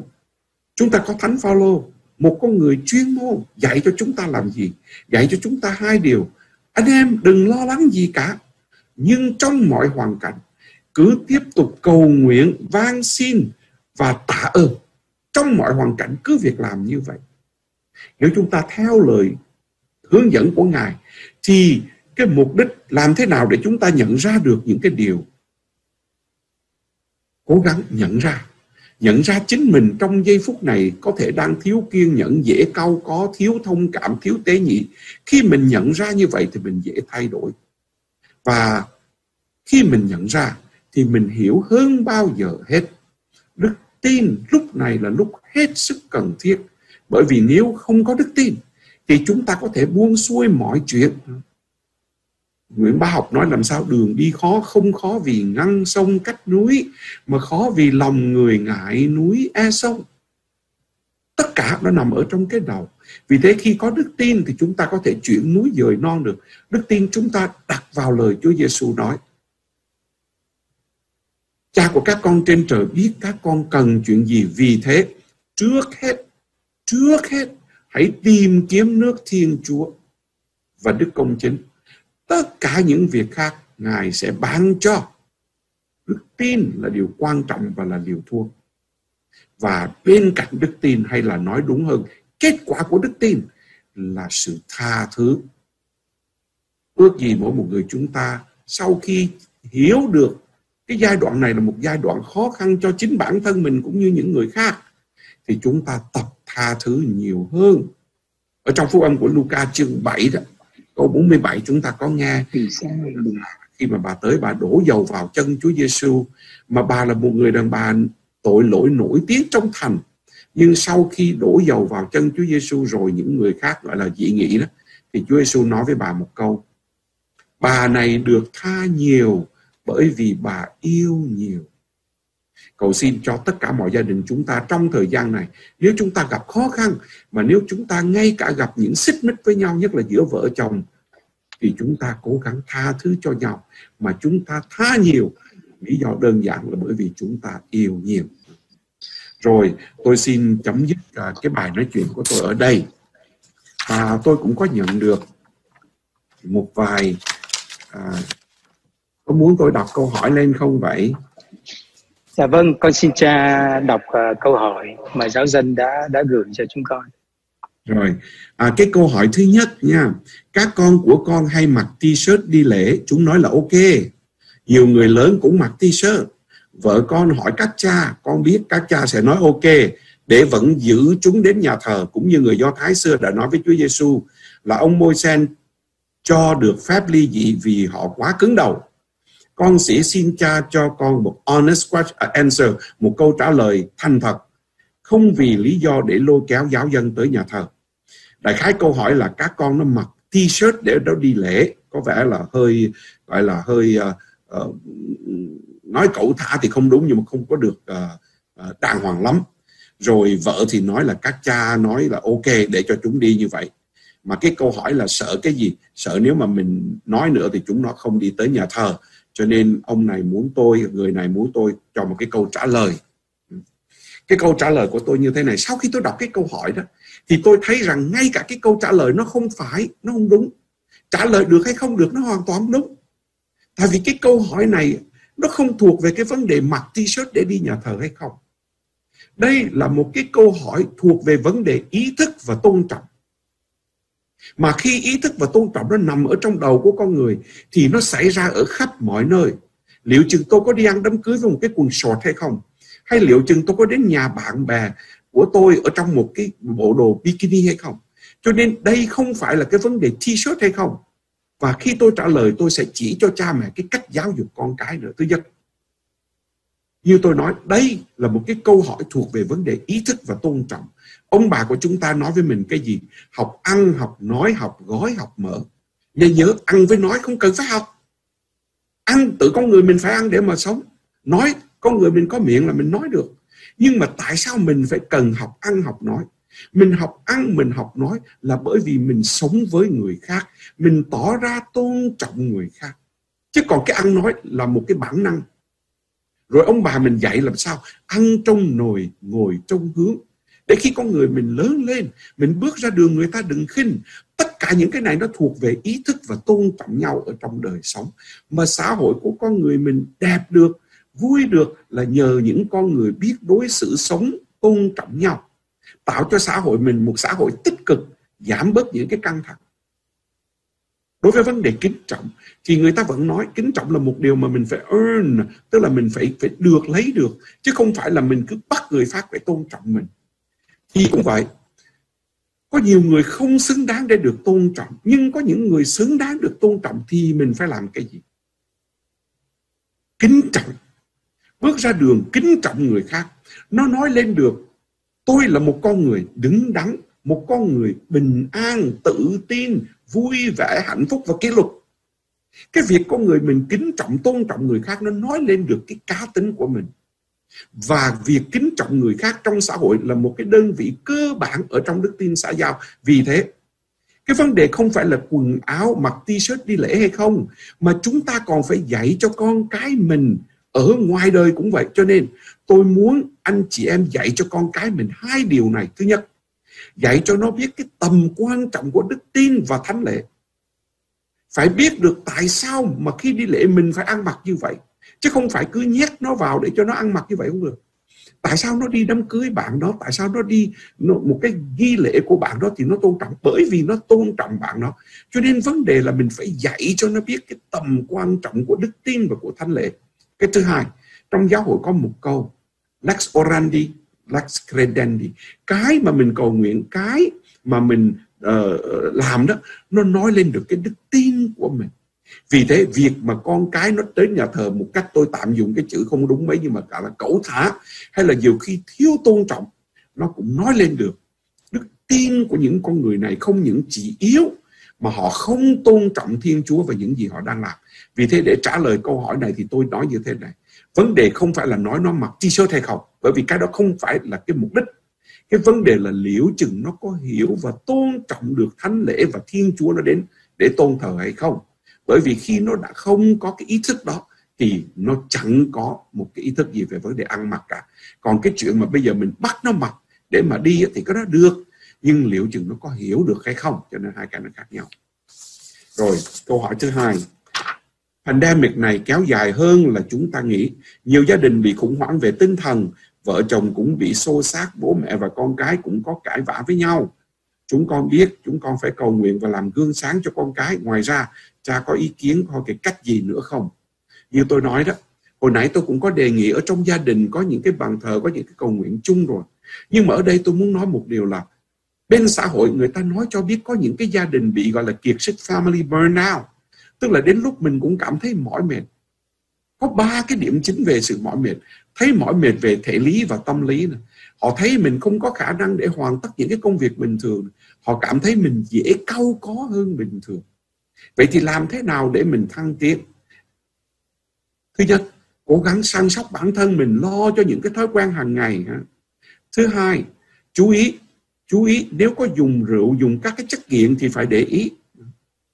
Rồi cái thứ ba, tập tập gần gũi và tạo cho nhau những cơ hội để mình vừa cầu nguyện mà vừa hiểu nhau hơn. Ở đây tôi không chỉ nói với gia đình mà cả với những người khác ha nếu mà chúng ta cần sự giúp đỡ thì chúng ta cần phải lên tiếng, nhất là khi chúng ta biết mình hay cao có.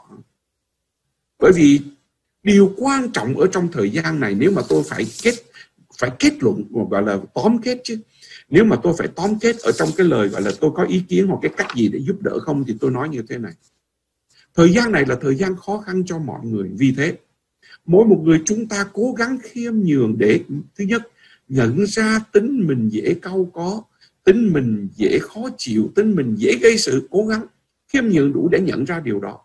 Và thứ hai, tập xin lỗi nếu cần. Nếu trường hợp sai thì tập xin lỗi. Không có thuốc tiên, không có một cái điều gì hơn. Ngoài vấn đề đức tin, cầu nguyện những gì mà chúng ta làm, thì việc chúng ta tha thứ cầu nguyện. Và nếu chúng ta biết nhận lỗi thì hoàn cảnh nó thay đổi rất nhiều, cuộc sống nó cảm thấy thoải mái hơn mà thôi. Câu hỏi thứ ba, xin cha cho chúng con một lời khuyên. Làm thế nào để tiếp tục vững lòng tin vào sự quan phòng của thiên chúa khi dịch bệnh kéo dài, cộng thêm thiên tai, cháy rừng liên tiếp xảy ra tại california khiến cho khó khăn trồng chất và khó khăn và trong khó khăn trồng chất khó khăn? Thật sự, cái này thì tôi cũng không biết là khuyên như thế nào nhưng tôi chỉ muốn nói tôi dùng kinh thánh và tôi dùng gương sống của các thánh để nói với anh chị em.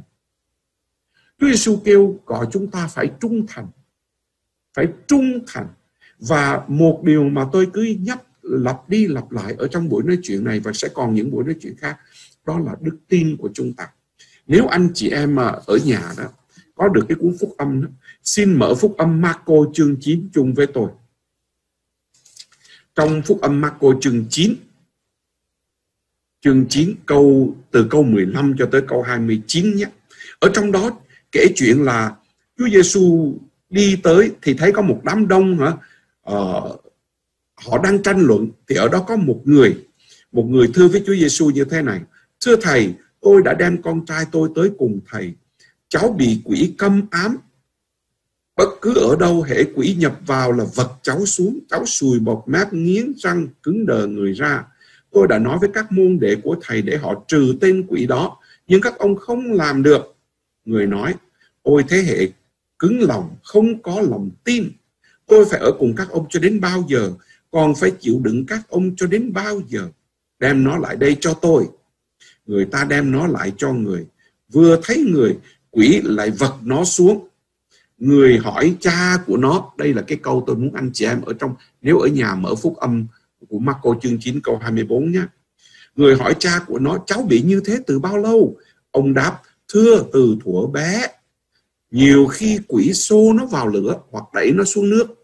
Nhưng nếu thầy có thể làm được, thì xin chặn lòng thương mà cứu giúp chúng tôi. Đức Giêsu nói với ông, sao ông lại nói nếu thầy có thể? Cái gì cũng có thể đối với người có lòng tin. Lập tức, cha của đứa bé kêu lên tôi tin, nhưng xin thầy giúp lòng tin yếu kém của tôi. Cái câu hỏi là, ở trong cái hoàn cảnh khó khăn, bây giờ nào là dịch bệnh, nào là thiên tai, nào là cháy rừng, thì bây giờ chúng ta làm cái gì đây? Tôi chỉ muốn lặp lại cái lời của người cha của đứa bé bị bị bệnh à, bị quỷ ám này nè. Ở trong tiếng Anh nó có một cái câu là, I believe, help my unbelief. Rất là hay tôi tin, nhưng xin ngài giúp cái lòng tin yếu kém của tôi. Chúng ta tin, nhưng chúng ta xin Chúa Giêsu tăng thêm cái đức tin yếu kém của mình. Bởi vì không có một cái viên thuốc màu nào làm cho chúng ta có thể vượt qua những cái khó khăn này được ngoại trừ đức tin. Nhưng chúng ta hãy cố gắng cố gắng làm những gì mà các môn đệ và những tín hữu đầu tiên đã làm. Họ làm cái gì? Thứ nhất, họ họp nhau để cầu nguyện trong những giai đoạn khó khăn bị bắt bớ, họ vẫn họp nhau để cầu nguyện thứ hai, họ giúp đỡ nhau để sống thánh thiện cho nên có những ai làm sai trái, họ khuyên nhủ nhau và cái thứ ba, họ luôn luôn tiên xưng làm việc này để nhớ đến Ngài cho đến khi Ngài đến. Có nghĩa là họ không bao giờ lung lạc đức tin. Họ cứ luôn luôn dâng thánh lễ và tuyên xưng đức tin à, cho đến khi Ngài lại đến. Cho nên ở đây tôi chỉ muốn nói là chúng ta cầu xin Thiên Chúa, xin Chúa Giêsu ban thêm đức tin cho chúng ta. Mình có thể nói với Ngài, lạy Thầy con tin, nhưng mà thêm giúp thêm cái lòng yếu, lòng tin yếu kém của con. Câu hỏi thứ tư, câu cuối cùng. Một người thân trong gia đình chúng con gần đây có những biểu hiện extreme, tức là biểu hiện cực đoan. Ví dụ, thường xuyên cầu nguyện, múa hát và khóc lóc ăn năn dưới sự hướng dẫn của một linh mục. Nhưng nay lại chê trách cha mẹ anh em không giữ đạo hoặc thiếu đức tin. Điều này khiến cho gia đình chúng con lo lắng, không biết sự sùng tín đó có bị sai lệch hay không. Tuyệt vời, câu hỏi. Có một người trong gia đình bây giờ có những cái biểu hiện cực đoan hả, mà có sự hướng dẫn giúp đỡ của một linh mục. Bây giờ quay trở về chê trách cha mẹ anh chị em không giữ đạo thiếu đức tin. Và chính điều này làm cho gia đình lo lắng là không biết người này có đi sai đường hay không tôi muốn nói tới cái nhiệt thành lòng nhiệt thành đối với nhà Chúa và có thể là do sự giữ hay nói cách khác là có thể bị tâm thần trước hết là nhiệt thành nếu thật sự là một người có lòng nhiệt thành đối với nhà Chúa thì trong Kinh Thánh cũng không thiếu Thánh Phaolô, một con người nhiệt thành đến độ đem người đi bắt bớ Kitô hữu và đã gặp Chúa Giêsu trên đường Damascus. Rồi ở trong sách à, dân số kể chuyện ông Pincat là một người đã cầm dao đâm chết ông Demri chỉ bởi vì ông Dimri là người đem tà thần vào cho dân Do Thái và sau khi ông giết Dimri thì ở trong sách dân số chương 25 nói làm sao Ông làm đẹp lòng Thiên Chúa và dân Do Thái đã khen tặng ông. Rồi diệt thành của nhà Chúa đến với ông tiên tri Elia. Cho nên sau khi thách thức 450 ngôn sứ của thần Ba An ở trong cái cuộc đấu sức ở trên núi Carmel thì sau khi họ thua, ông Elia đã ra lệnh giết các ngôn sứ này ở trong sách các vua quyển thứ nhất. Rồi cái câu chuyện của Martin ra cũng bởi vì nhiệt thành với luật Chúa cho nên đã giết một người Do Thái đồng hương khi người thầy đi theo nhà vua Antiochia, Antiochus để mà cúng các cái thần ngoại. Đây là những con người mà chúng ta nói là lòng nhiệt thành nhà Chúa, huôn đúc trái tim họ. Nhưng họ đã đi quá đà, họ làm sai. Đối với cái người này thì tôi không biết là sai hay đúng. Nhưng tôi chỉ nói như thế này. Nếu thật sự là một cái con người mà có thần khí của Thiên Chúa và thật sự đến để giúp đỡ gia đình, thì việc mà chúng ta chê trách cha mẹ không giữ đạo thiếu đức tin nó phải có cái mức độ và có cái cách thức của nó. Chúa Giêsu đến với tội nhân Ngài không phỉ bán, Ngài không trà đạp Ngài kêu mời. Ý tôi muốn nói đối với những người thật sự muốn xây dựng gia đình Thật sự đạo đức Thì những cái lời nói của họ ít nhất Nó phải mang những cái điều kiện này. Thứ nhất là phải chân thật phải vì lợi ích của mọi người Chứ không phải vì cái, cái, cái quyền lợi của riêng mình Hay là vì cái tiếng tâm của một cá nhân mình. Cái thứ hai những con người này bao giờ cũng phải tỏ ra khiêm nhường. Và cái thứ ba mình có thể nhìn thấy được cái bình an ở trong những cái việc họ làm. Cái thứ tư họ không phải là những người cố chấp. Và cái thứ năm họ không phải là những người luôn luôn kiêu căng cho nên tôi không có trả lời được là tôi không biết cái tình trạng tâm lý như thế nào. Nhưng nguyên cái việc những người này trở về ngay cả lòng nhiệt thành đối với nhà Chúa rất cao.